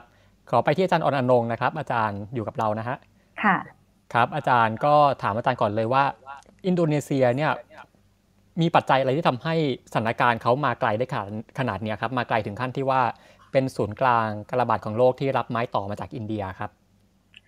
จริงๆ ต้องบอกว่าอินโดนีเซียเนี่ยก็ไม่เคยไม่หนักนะคะ แต่ว่าไอ้ช่วงตั้งแต่เดือนมิถุนายนที่ผ่านมาเนี่ยมันหนักเพิ่มขึ้นนะคะ ครับคือถ้าถามว่าเออทำไมอินโดนีเซียถึงกลายเป็นศูนย์กลางของการระบาดถัดจากอินเดีย ซึ่งตอนนี้ตัวเลขก็คือแบบน่าจะเป็นอันดับหนึ่งอยู่ใช่ไหมคะ ผู้ติดเชื้อรายวัน มันมีอยู่หลายปัจจัยอะค่ะ ก็คือ อันดับแรกเลยก็คือต้องเรื่องมาตรการของรัฐบาลนะคะ ที่มันไม่มีประสิทธิภาพเพียงพอค่ะ ตั้งแต่การตรวจการรักษาหรือว่าการฉีดวัคซีนนะคะ ให้พูดคไปรับเลยนะคะ ตั้งแต่ว่าตอนแรกที่ใช้ เลือกว่าจะล็อกดาวน์หรือไม่ล็อกดาวน์หรืออะไรอย่างเงี้ยค่ะอะเชิญเลยครับอาท้ายรย์ทุกอย่างที่เอ่อรัฐบาลทำเนี่ยดูเหมือนมันจะไม่ค่อย work นะคะ คือถ้าเราจำได้อินโดนีเซียเนี่ยเป็นประเทศที่โควิดเข้าไปค่อนข้างช้านะคะ เมื่อเทียบกับประเทศอื่น ๆ ประเทศเพื่อนบ้านนะคะ เข้าช้าจริงๆแล้วเข้าช้าขนาดนั้น หมายถึงว่าประเทศอื่นแบบติดไปแล้วเยอะ เข้าช้าขนาดนั้นเนี่ยน่าจะมีเวลาในการแบบจัดการหรือว่าการเตรียมตัวหรืออะไรอย่างเงี้ยค่ะ แต่ปรากฏครับว่าดูเหมือนอินโดนีเซียจะแบบจะ ประเมินต่ำไปนิดนึงนะคะว่าเออมันไม่น่าจะรุนแรง แต่พอเข้าไป ตอนแรกมันก็ดูเหมือนจะไม่รุนแรงจริง ๆนะคะ ในในความรู้สึกของคนอินโดนีเซียเขาก็คิดว่าเออมันยังไม่ได้หนักอะไรมากอะไรเงี้ยค่ะ แล้วสิ่งที่รัฐบาลทำก็คือ ไม่ได้ล็อกดาวน์อะค่ะ ก็คือใช้วิธีการ ถ้าเป็นภาษาไทยน่าจะเป็นการจำกัดการเดินทางหรืออะไรอย่างเงี้ยค่ะ แต่ว่าไม่ใช่ไม่ใช่แบบล็อกดาวน์เต็มที่นะคะ แล้วก็มีการปฏิบัติแบบไม่ไม่เหมือนกันทุกทุกที่ทุกจังหวัด คือขึ้นอยู่กับแต่ละพื้นที่เลยอะค่ะว่า จังหวัดนั้นจังหวัดนี้หรือว่าเมืองนั้นเมืองนี้เนี่ยจะใช้วิธีการแบบไหน ซึ่งตอนแรกเนี่ยก็ทำให้ประชาชนค่อนข้างสับสนนะคะ ว่าแบบเออทำไมพื้นที่นี้เนี่ยกับใช้มาตรการที่ค่อนข้างเข้มข้นมากกว่ารัฐบาลที่จาการ์ตาซะอีกอะไรเงี้ยค่ะ คนก็แบบว่างงมากเลยว่ามันจะยังไงกันแน่เนี่ย แล้วถัดไปสิ่งที่รัฐบาลใช้ก็คือเรื่องประกาศ new normal นะคะ คนก็ครับยังเอามาล้อกันว่าแบบเฮ้ยมันคืออะไรกันแน่เนี่ย คือมันไม่ชัดเจนนะคะแต่ทั้งนี้ทั้งนั้นเนี่ยคนก็วิจารณ์ว่ารัฐบาลเนี่ยไม่ค่อย ไม่ค่อยคำนึงถึงเอ่อสวัสดิภาพความปลอดภัยของประชาชนเท่ากับเรื่องทางเศรษฐกิจนะคะ ก็คือตั้งแต่เกิดวิกฤตมาเนี่ยก็คือแบบเหมือนจะกลัวว่าเดี๋ยวเศรษฐกิจจะพังนะคะ ไม่ยอมประกาศแบบ full lockdown แบบที่ครับอื่นๆทำนะคะ อันดับแรกเลยคือเรื่องมาตรการของรัฐที่ ตั้งแต่ต้นจนถึงตอนเนี้ยคนก็ยังคิดว่ามันมันไม่ถูกอะค่ะ หรือว่ามันช้าไปมันน้อยไปนะคะ อันดับครับที่สองก็คือเรื่องทัศนคติของคนในสังคมอะค่ะหมายถึงว่าคนอินโดนีเซียบางส่วนเนี่ยก็ ก็อาจจะเป็นตัวแปรนะคะ ที่ทำให้การระบาดเนี่ยมันหนักเพิ่มขึ้นนะคะ โดยเฉพาะเอ่อเรื่องทางศาสนานะคะครับคือก่อนหน้านี้อะค่ะ เอ่อเขาเริ่มมีการฉีดวัคซีนกันประมาณต้นปีนะคะ ตั้งแต่ประมาณเดือนมกราคม ตอนแรกเนี่ยคนก็ไม่ค่อยไม่ค่อยสนใจจะฉีดเท่าไหร่อะค่ะ คนรู้สึกว่าแบบหลายจากหลายปัจจัยนะคะ มีแบบหลายเฉดมากๆ ตั้งแต่เรื่องว่าแบบอย่าง hardcore สุดก็คือคนคิดว่ามีมีคนบางส่วนคิดว่าโควิดมันไม่มีจริงอะค่ะ คิดว่าสิ่งอืมที่มันออกเป็นครับข่าวมันเนี่ยมันเป็นข่าวปลอมนะคะ คือเป็นข่าวที่แบบถูกสร้างขึ้นมาโควิดไม่มีจริงเอ่อแล้วก็มันจะมีเอ่อ บางพื้นที่นะคะที่ค่อนข้างเคร่งศาสนามาก ๆ เนี่ย ก็จะมีการสอนหรือว่ามีการเผยแพร่คำสอนที่มันค่อนข้างแบบผิดจากความเป็นจริงอะค่ะอย่างเช่น มีการบอกว่าอืมโควิดเนี่ยเป็นกองทัพของพระเจ้านะคะ พระเจ้าส่งมา เพราะฉะนั้นอืมถ้าเกิดครับใครก็ตามที่ไปติดโควิด เนี่ย ก็จะไม่กล้าไปไปบอกทางการนะคะ เพราะว่ามันจะรู้สึกแบบแบบแย่นะคะ แล้วก็เสียหน้ามากเลยว่า เอ๊ะ เราต้องเป็นคนไม่ดีเหรอ ถึงโดนพระเจ้าลงโทษอะไรอย่างเงี้ยค่ะ ครับศสอาจารย์อย่างอินโดนีเซียกับกับกับเรื่องเฟกนิวเนี่ยผมผมได้ยินมาเยอะมากนะฮะอย่างบางทีจะมีเรื่องของสูตรป้องกันโควิดอะไรต่างๆนานาออกมาเยอะมากนะครับอาจารย์พอจะยกตัวอย่างเรื่องนี้ได้ไหมครับ ก็จะคล้ายๆของเราค่ะ ก็คือดื่คมรับหรือว่ากินอะไรที่ครัมับนดูไม่น่าเชื่อเลย แต่ว่าคือเนื่องจากว่าประเทศเขามันกว้างใหญ่มากเลย แล้วก็มีหลายคนที่ยังอยู่ในพื้นที่ที่ห่างไกลอะไรอย่างเงี้ยค่ะ เพราะฉะนั้นการให้ข้อมูลมันอาจจะไม่ทั่วถึง นะคะ อย่างนี้เป็นต้นครับแล้วก็ปัจจัยอีกอันหนึงที่จะว่าศาสนาโดยตรงก็ไม่ใช่นะคะ แต่ว่าเอ่อวันเอ่อฮารีรายอที่ผ่านมานะคะ เดือนพฤษภาคม ก็มีการกลับบ้านกันใช่ไหมครับเอิ่มเฉลิมฉลองเทศกาลละศีลอดอะไรเงี้ยค่ะ ก็เลยทำให้คนไปรวมตัวกันมากขึ้น เพราะฉะนั้นการกระจายหรือว่าการแพร่ระบาดก็เลยเพิ่มขึ้นไปด้วยนะคะครับอีกอันหนึ่งก็คือเรื่องมาตรฐานการใช้ชีวิตของประชาชนนะคะ อย่างเช่นพวกเอิ่ม ที่อยู่อาศัยนะคะ ที่ค่อนข้างอยู่กันหนาแน่น ก็คือถ้าเกิดเราไปดูตัวเลขเนี่ย คนที่ติดเชื้อโควิด หรือว่าอัตราการติดเชื้อเนี่ยจะอยู่ที่เกาะชวาส่วนใหญ่นะคะ แต่ตอนนี้มันก็เริ่มกระจายไปที่เกาะอื่นแล้ว แต่ว่าหนักๆเนี่ยคือที่เกาะชวา ซึ่งเป็นเกาะที่มีมีประชากรแบบหนาแน่นมากเลยประมาณ140กว่าล้านคนนะคะ ซึ่งครึ่งหนึ่งของประชากรทั้งประเทศเนี่ยอยู่ที่นี่นะคะ ก็เลยแบบครับ หนาแน่นมาก ต่อให้รัฐบาลจะประกาศว่าโอ้จะใช้วิธีการแบบจำกัดการเดินทางหรืออะไรอย่างเงี้ยมันก็ไม่ได้อะค่ะ เพราะว่ารถราหรือว่ารถประจำทางรถสาธารณะอะไรแบบเนี้ยมันแบบแออัดมากนะคะ เพราะฉะนั้นมันครับหลีกเลี่ยงยากที่คนจะติดเชื้อค่ะ ครับก็อาคือจารสามย์ปัจจริงจัยๆก่อนเนี้มายคุยค่ะที่ครับค่ะ ครับครับครับเชิญต่อเลยครับ ก็คือสามปัจจัยนี้นะคะ ที่ทำให้ทำไมโควิด ถึงเอ่อเพิ่มจำนวนมากขึ้นขนาดนี้นะคะ ตั้งแต่ช่วงประมาณเดือนมิถุนายนนะคะ ครับครับอาจารย์พูดถึง 3 ปัจจัยเนี้ยแต่คือก่อนที่ก่อนหน้าที่จะมาคุยกับเขาวันเนี้ยผมได้คุยกับเพื่อนอินโดนีเซียคนหนึ่งเขาจะพูดถึงอีกปัจจัยหนึ่งครับว่าเป็นเพราะวัคซีน ซึ่งอินโดนีเซียเนี่ยจะพึ่งวัคซีนซีโนแวคเยอะมาก อันนี้เมื่อกี้เรียนไปแล้วนิดนึงไอแต่ว่าครับคิดว่าจะไปพูดในทีหลังก็ได้ก็คือเรื่องมาตรการของรัฐที่บอกค่ะว่า ว่ามันมันอ่อนทุกอย่างเลยตั้งแต่มาตรการการรับมือหรือว่าการตรวจในตอนนี้นะคะ การไป trace ดูว่าคนที่แบบติดแล้วกระจายยังไงอะไรอย่างเงี้ยค่ะแล้วก็อีกอันหนึ่งก็คือเรื่องการฉีดวัคซีนครับ เพื่อนเพื่อนน่าจะบอกว่าเพราะว่าอินโดนีเซียพึ่งซีโนแวคใช่ไหมคะใช่ครับ แต่ว่าไอ้เรื่องนี้ก็เขาคุยกับเพื่อนหลายคนเหมือนกันนะคะ แล้วบางคนก็เป็นอาจารย์มหาลัยเขาเชื่อว่าดีอะค่ะ แล้วคืออมเพื่อนเนี่ยไม่ใช่สลิมอินโดด้วยนะคะครับ เพื่อนเพื่อนบอกว่าเขาไม่ได้อ๋อตอนแรกที่บอกว่าคนไม่ฉีดวัคซีนนี่มันมีหลายปัจจัยนะคะ ตั้งแต่ตั้งแต่แบบคิดว่าแบบเอ้ย มันไม่จริงหรอกอะไรอย่างเงี้ยค่ะ แล้วก็เป็นวัคซีนที่มาจากจีน ก็จะมีบางคนเนี่ย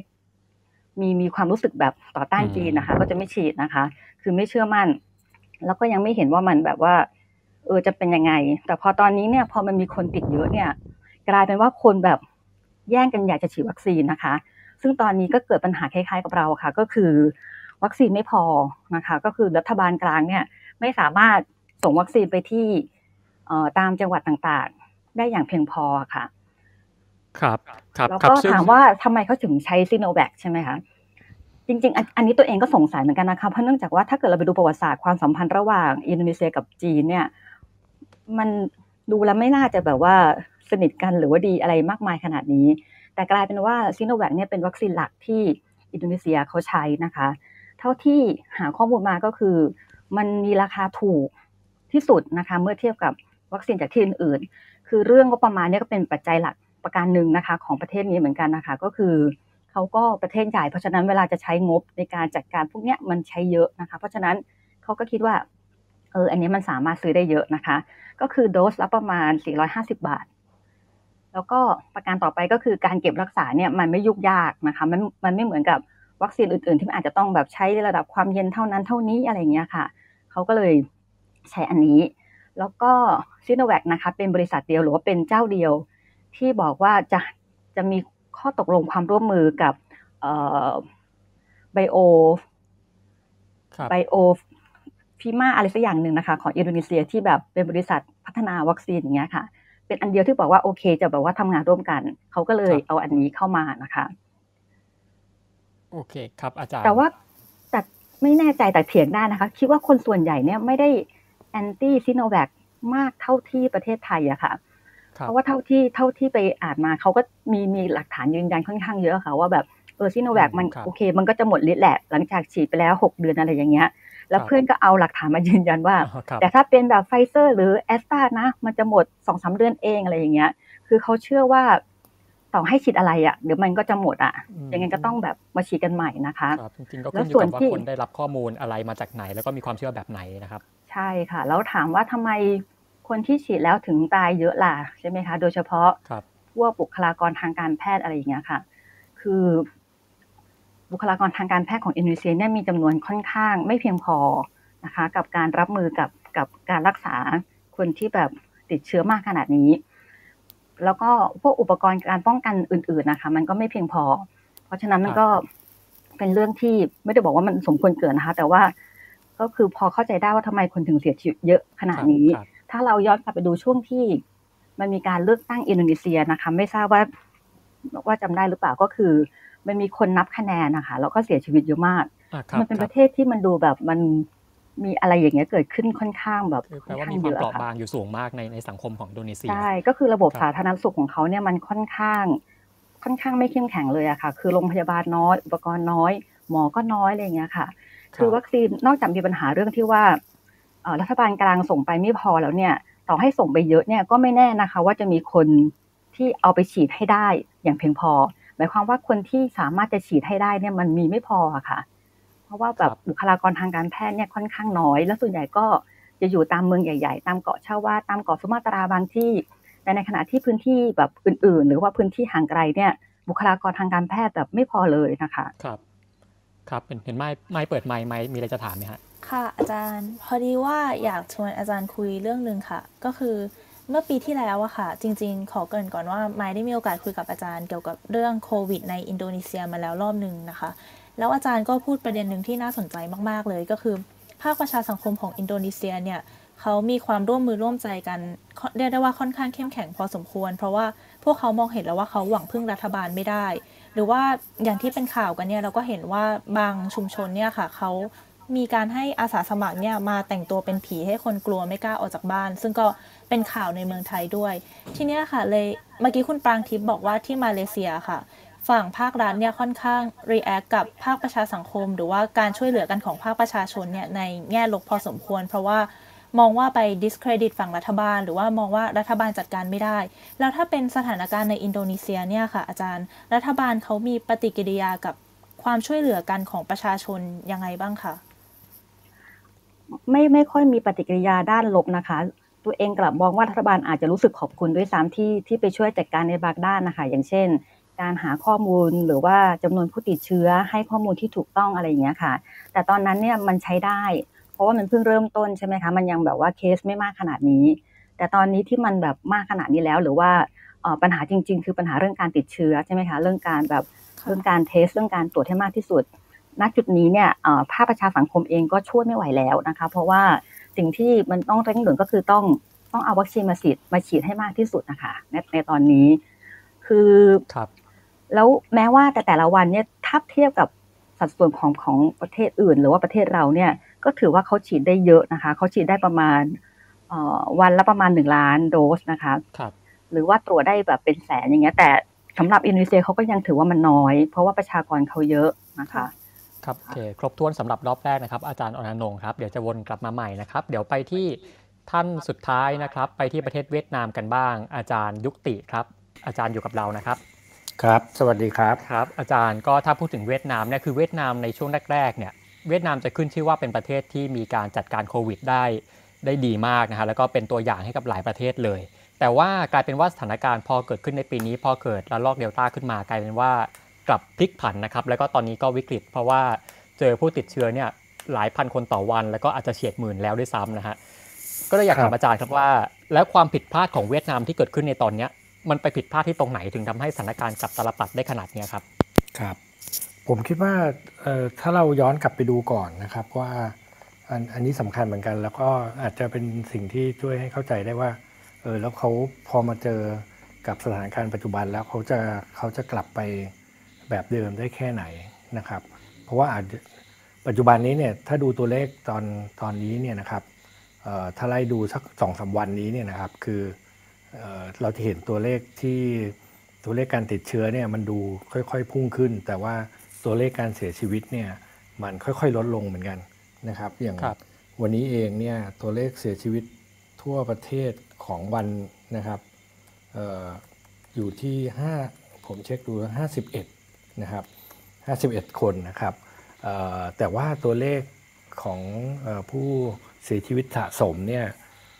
ก็ขึ้นมาเยอะเหมือนกันจากที่ก่อนหน้าการระบาดรอบล่าสุด ซึ่งเกิดขึ้นเมื่อสักเดือน 2 เดือนนี้เนี่ยนะครับก็ต่ำอย่างน่าตกใจก็คืออยู่ประมาณที่ 500 กว่านะครับ หรือว่าต้นปีนี่ประมาณ 300 ด้วยซ้ำนะครับแต่ว่า ถึงปัจจุบันนี้แล้วเนี่ยวันนี้เนี่ยประมาณ 1,000ผู้เสียชีวิตสะสมนะครับ 1,000 1,000 อาจจะไม่ถึงร้อยดีนะครับ ไม่ถึงร้อยลายนะครับ1,066 หรือไงเนี่ยนะครับ ก็ก็ยังถือว่าอยู่ในอยู่ในเกณฑ์ที่เขายังควบคุมได้อยู่นะครับ ทีนี้เพราะฉะนั้นเนี่ยผมคิดว่าถ้าเราย้อนกลับไปนะครับเเวียดนามเนี่ยนะครับ คือถ้ากลับไปดู เมื่อสักปีที่แล้วเนี่ยนะครับเอาจริงๆเนี่ยเพื่อนผมที่อยู่ที่เวียดนามเนี่ยเพื่อนนักวิชาการเนี่ยปีที่แล้วเนี่ยยังส่งจดหมายเชิญมาให้ผมไปจะไปประชุมวิชาการกันนะครับ จัดเป็นประชุมนานาชาตินะครับ ที่ฮานอยนะฮะในในเดือนเดือนนี้เดือนเดือนที่ผ่านมาตอนนี้เรายังอยู่ในเดือนกรกฎาใช่ไหมใช่เดือนนี้ครับกลางเดือนนี้จริง ๆ แล้วเนี่ยจะต้องมีการจัดประชุมนานาชาตินะครับ แต่ว่าอย่างที่เราเห็นก็คือว่าเออสถานการณ์มันแย่ เพราะฉะนั้นนี่คือประเด็นก็คือว่าในปีที่แล้วเนี่ยนะครับเขาประสบความสำเร็จนะครับ ในช่วงแรกเลยของการระบาดทั่วโลกเนี่ยนะครับ ในขณะที่ในสหรัฐอเมริกาเนี่ยนะครับ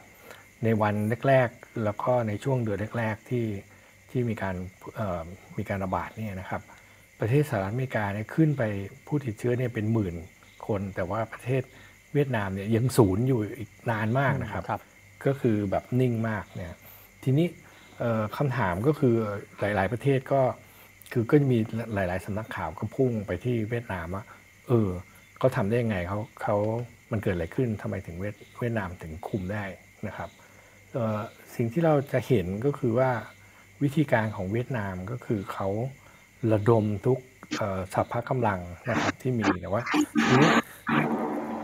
ในหลาย ๆ ประเทศที่เราฟังมาเมื่อสักครู่นี้ใช่ไหมฮะก็จะมีปัญหาเรื่องการเมือง แต่ว่าอย่างที่เราเห็นก็คือประเทศเวียดนามไม่มีปัญหาเรื่องการเมือง แล้วก็มีความเข้มงวดนะครับ แล้วก็เพิ่มการควบคุมข่าวสารนะครับแล้วก็ปิดปากประชาชนอย่างเข้มข้นมากขึ้นนะครับ อันนี้เนี่ยจริง ๆ แล้วเมื่อเร็ว ๆ นี้เองถ้าใครไปตามข่าวของเวียดนามในประชาไทยเนี่ยประชาไทยก็รวบรวมข่าว เรื่องการปิดกั้นการแสดงความเห็นปิดกั้นข่าวสารในตะไรคือในกรณีของเรื่องของโควิด -19 เนี่ยนะครับ ถ้าใครถ้าใครแหลมขึ้นมา ถ้าใครแสดงความเห็นอะไรต่อมีอะไรขึ้นมาเนี่ยก็จะมีโอกาสที่จะถูกดำเนินคดีสูงมาก แล้วก็มีผู้ถูกดำเนินคดีสูงมากนะครับ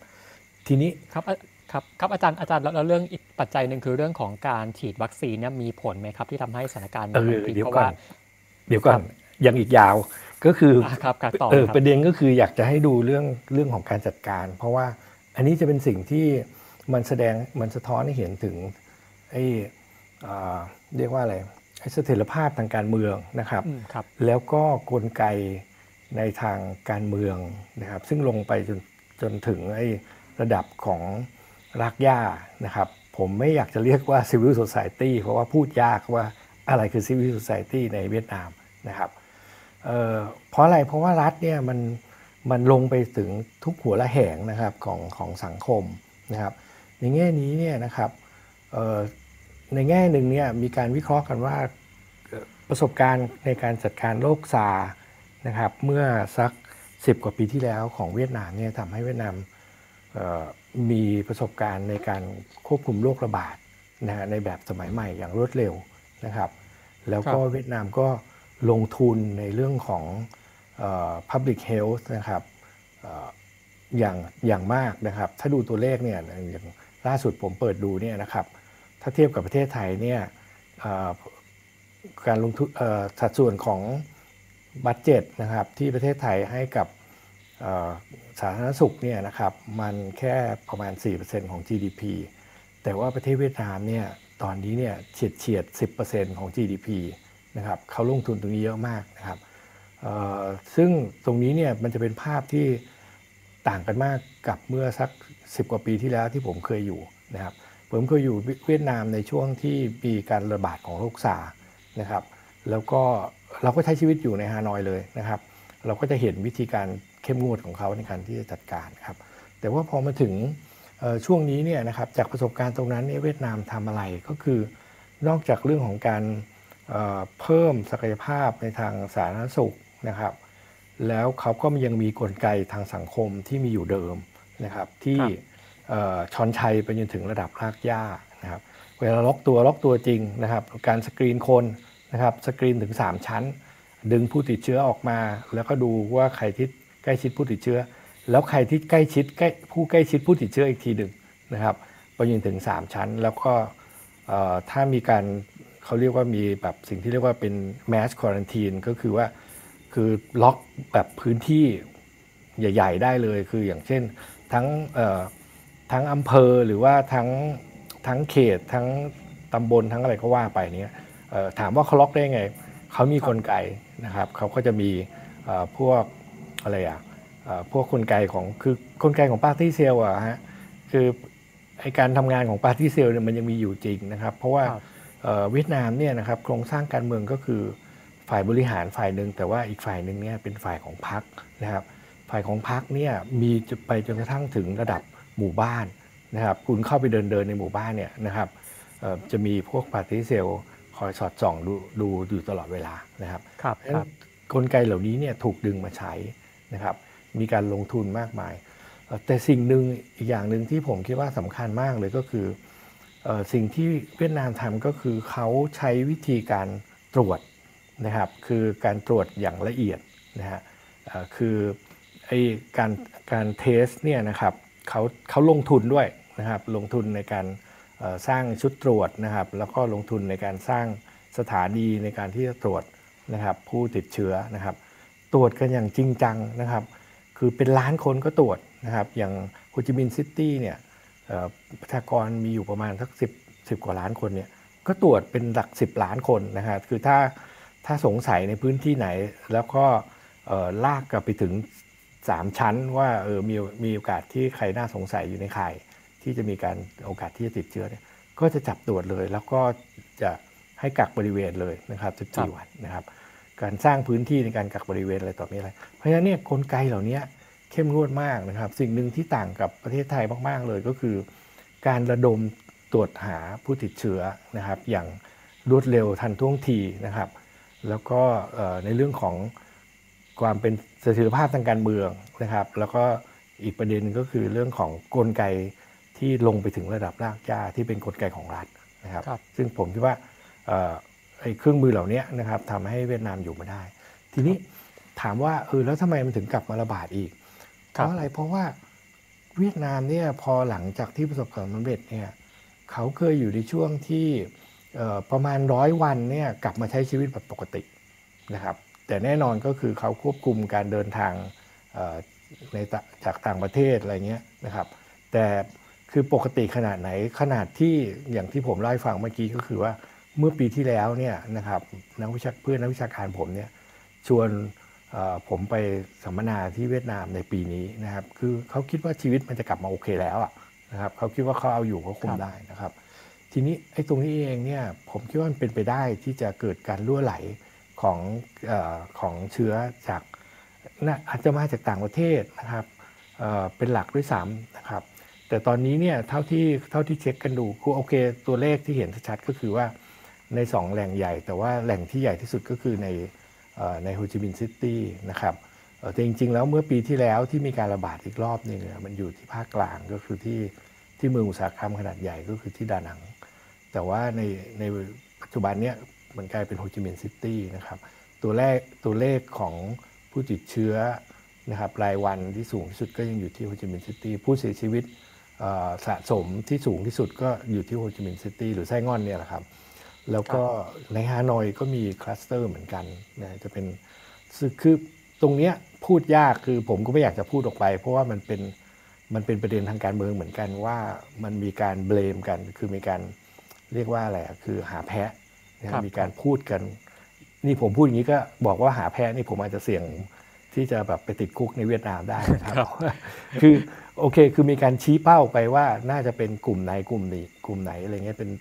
ทางใต้นี่เป็นเรื่องศาสนา แต่ว่าทางเหนือเนี่ยเป็นเรื่องของโรงงานอุตสาหกรรมอะไรเงี้ยนะครับ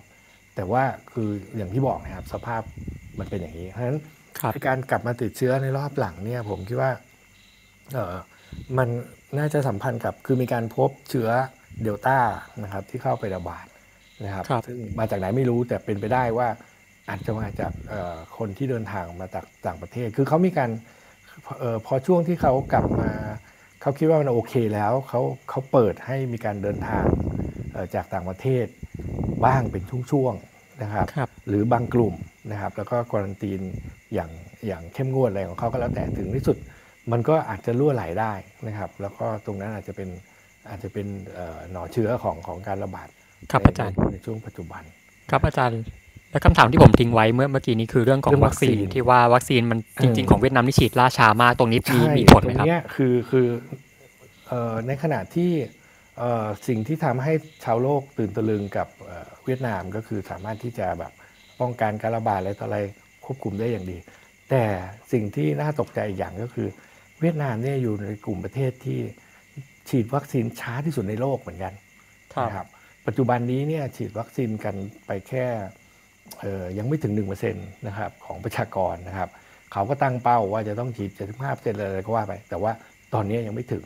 นะแต่ว่าแผนวัคซีนของของเวียดนามก็คือเข้าโควัคนะครับ แล้วก็ตอนนี้มีมีข่าวว่าได้ได้โมเดอร์นาจากสหรัฐอเมริกาให้มา 5 ล้านโดสนะครับ แล้วก็กำลังจะได้อาจจะเป็น อาจจะเป็นแอสตราเซเนกามาอีกสักสักกี่ล้านโดสเนี่ยนะครับนะฮะแล้วก็แล้วก็เขาเขาอาจจะได้วัคซีนประเภทแบบคล้ายๆฉีดฉุกเฉิน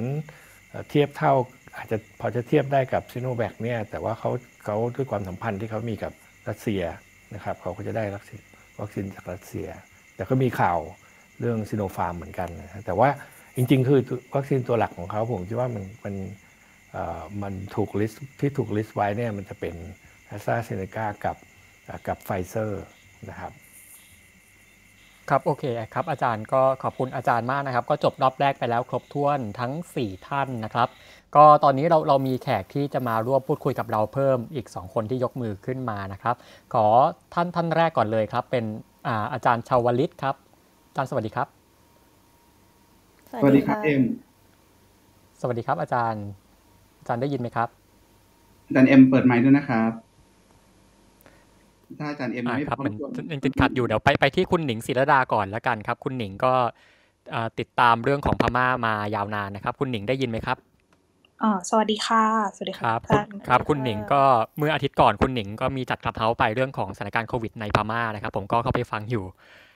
นะครับ แล้ววันนี้คุณหนิงมีอะไรจะมามาแชร์กับเราไหมครับ ก็จริง ๆ สถานการณ์ก็ค่อนข้างจะคล้ายเอ่อยังยังก็คือยังแย่ยังแย่เหมือนเดิมเอาเป็นคำนี้แล้วกันแต่ก็มีเรื่องของน้ำท่วมเข้ามาเกี่ยวข้องด้วยใช่ไหมคะ แต่ว่าก็เห็นมีห้องนี้ก็เลยเข้ามาฟังเพิ่มเติมจากกรณีของประเทศอื่นด้วยเพราะว่าจริง ๆ แล้วเรื่องเรื่องโควิดเนี่ยมันก็อย่างที่เรารู้เนาะว่าแบบมันเป็นโรคระบาดข้ามพรมแดน แล้วก็เมื่อเมียนมากำลังแย่เราก็จะเราก็เราก็จะแย่ไปมากกว่านี้ด้วยถูกไหมคะ แล้วก็ ประเทศอื่นๆอย่างที่ตอนนี้รู้แล้วว่าแบบกัมพูชาก็มีการล็อกดาวน์จังหวัดชายแดนที่ติดกับเรา เราก็จะเห็นแล้วว่าแบบผลมันมันมันน่าจะมีโอกาสที่เอ่อแย่ไปกว่านี้อีกนะคะ ด้วยด้วยด้วยสายพันธุ์เดลต้าอะไรอย่างเงี้ยค่ะ แล้วก็เวียดนามอย่างที่เมื่อกี้อาจารย์ก็ได้พูดไปแล้วว่า ก็ก็ตอนนี้ก็กลายเป็นว่าเคสก็เพิ่มขึ้นถูกไหมคะก็ก็ไม่มีอะไรมากคือเหมือนแบบก็อยากจะมาย้ำในประเด็นที่ว่าอยากจะให้ยังไง ถึงแม้ว่าเราอยู่ในประเทศไทย เรายังมีปัญหาเรื่องโควิด แต่ว่าเราก็ไม่สามารถจะละเลยเเรื่องที่เกิดขึ้นในประเทศเพื่อนบ้านของเราได้ เพราะว่าผลกระทบยังไงก็มาถึงเรา แล้วก็อย่างอย่างในเรื่องเมียนมาอะค่ะถ้าเราพอจะมีอะไรที่จะไปช่วยสนับสนุนเขาได้ ในทรัพยากรที่เราพอมีหลงเหลือ อาจจะไม่ใช่ทั้งหมด ก็ก็อยากจะให้ช่วยเหลือกันอะไรประมาณนี้ค่ะครับครับคุณหนึ่งแต่เรื่องของการช่วยเหลือจากฝั่งไทยเนี่ยวันนี้ผมผมติดตามทวิตเตอร์ของคนพม่าบางคนมาเขาจะบางคนเขาจะบอกว่าจะถูก บางทีถูกบล็อกระหว่างทางบ้างไปไม่ถึงตัวประชาชนบ้างบางทีถูก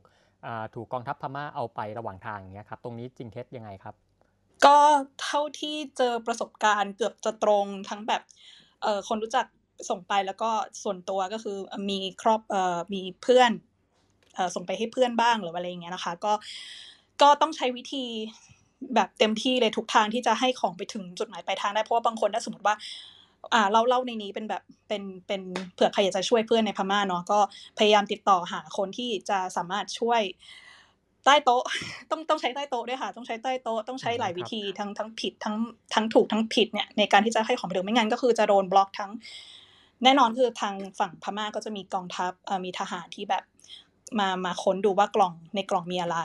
คือบางคนเนี่ยส่งไปเป็นสิบกล่องอาจจะถึงปลายทางแค่สองกล่องอะไรอย่างเงี้ยค่ะ ก็คือถ้าเป็นกล่องใหญ่ก็จะโดน เอ่อเปิดโดนน่าสงสัยบ้างหรือว่าเอ่อโดนยึดไป ถ้าเป็นเจอว่าเป็นอุปกรณ์ก็ต้องใช้วิธีหลอกล่อว่าเป็นอืมเออเป็นเสื้อผ้าเป็นของอย่างอื่น ต้องมาแอบเอาแอบยาแอบแอบหน้ากากอะไรอย่างเงี้ยค่ะแล้วจริงๆรู้สึกว่าฝั่งไทยเองก็เนื่องจากว่าจริงๆอันนี้ก็ยอมรับว่าฝั่งไทยเองก็มีตัวกฎหมายที่ไม่อยากให้ส่งเอาพวกอุปกรณ์ที่เกี่ยวข้องกับทางการแพทย์เนาะก็พวกหน้ากากก็อาจจะโดน อาจจะโดนยึดไปได้เช่นกัน ถ้าเกิดว่ามีมีถ้าเกิดว่าเปิดถูกเปิดเจออะไรประมาณนี้ค่ะก็ก็ลำบากในการช่วยเหลือเพราะแล้วก็จริงๆไอ้ตรงส่วนของประชาชนประชาช่วยประชาชนก็พยายามอย่างเต็มที่แต่ว่าก็โดนบล็อกเนาะแล้วก็แต่ว่าสิ่งที่เลวร้ายไปกว่านั้นก็คือ เมื่อไม่กี่วันก่อนหน้านี้ก็คือจะมีกรณีที่องค์กรการกุศลของฝั่งพม่านะคะเอ่อได้รับถังออกซิเจน จากจากเมืองไทยที่รับบริจาคมาเนาะแล้วกลายเป็นว่าทาง ทางกองทัพพม่าเนี่ยทางทหารเนี่ยก็ยึดเอาไปใช้นะคะแบบบอกว่ายืมไปใช้ ซึ่งก็แน่นอนว่าเราคงไม่สามารถจะไว้วางใจได้ว่า ถูกเอาไปใช้เพื่อประโยชน์จริง ๆ อะไรประมาณเนี้ยนะคะ ก็จะเห็นได้ว่าแบบโควิดมันก็ร้ายแรงแล้วคือ จริงๆ ถ้าโควิด แต่ไม่มีรัฐประหารอาจจะช่วยเขาได้มากกว่านี้ แต่ตอนนี้กลายเป็นว่าพอรัฐประหารด้วย ถูกปกครองโดยระบอบเผด็จการแบบนี้ด้วยก็คือ แทบจะมีโอกาส จะทำให้เขาดีขึ้นได้ได้ยากมากแล้วจริง ๆ สุดท้ายถ้าเกิดเราไม่มองในเชิงมนุษยธรรมแม้มองในเชิงผลประโยชน์ก็ตามเราก็แย่ไปด้วยประมาณเนี้ยค่ะครับครับอืมครับขอบคุณคุณหนิงนะครับเดี๋ยวจบเรื่องคุณหนิงพูดเรื่องพม่าแล้วเดี๋ยวขอขอถามอาจารย์นฤมลก่อนว่าอาจารย์นฤมลได้ฟังคุณหนิงแล้วเนี่ยอาจารย์มีอะไรอยากจะเพิ่มเติมไหมครับ อย่างเรื่องของการช่วยเหลือจากฝั่งไทยเนะครับค่ะก็ก็อยากจะเพิ่มเติมนะคะ ก็เอ่อจะมีสามประเด็นนะคะ ก็คือว่าดิฉันเข้าไปเช็คแล้วนะคะ ปัญหาของพม่าขณะเนี้ย ตัวเลขผู้ติดเชื้อเนี่ยก็คือประมาณการกันว่าประมาณวันละห้าหมื่นอันนี้คือครับตัวเลขที่มีการเถียงกันอย่างไม่เป็นทางการ แต่อย่างที่บอกก็คือเราไม่มี Data ที่มันแบบconfirm ที่ reflecting ว่ามันขณะนี้มันเป็นยังไง ทีนี้รูปแบบของการช่วยเหลือจากฝั่งไทยปัญหาที่มี อันนี้ก็ในฐานะพูดใน Clubhouse ก็คืออยากจะฝากไปถึงฝ่ายความมั่นคงของไทยอะนะคะก็คือว่ามันไม่สามารถรูปแบบของการช่วยเหลือเนี่ย ที่ผ่านมาก็คือก็จะมีองค์กรเอ่ออ่า civil society ของฝั่งไทยอะนะคะที่ทำเรื่องพม่าเนี่ยพยายามที่จะส่งในเรื่องของความช่วยเหลือ สถานการณ์ที่มีก็คือมันต้องผ่านหน่วยงานความมั่นคงของไทย แล้วก็เข้าไปตรงพื้นที่ชายแดน ดังนั้นปัญหาที่มีก็คือว่ามันก็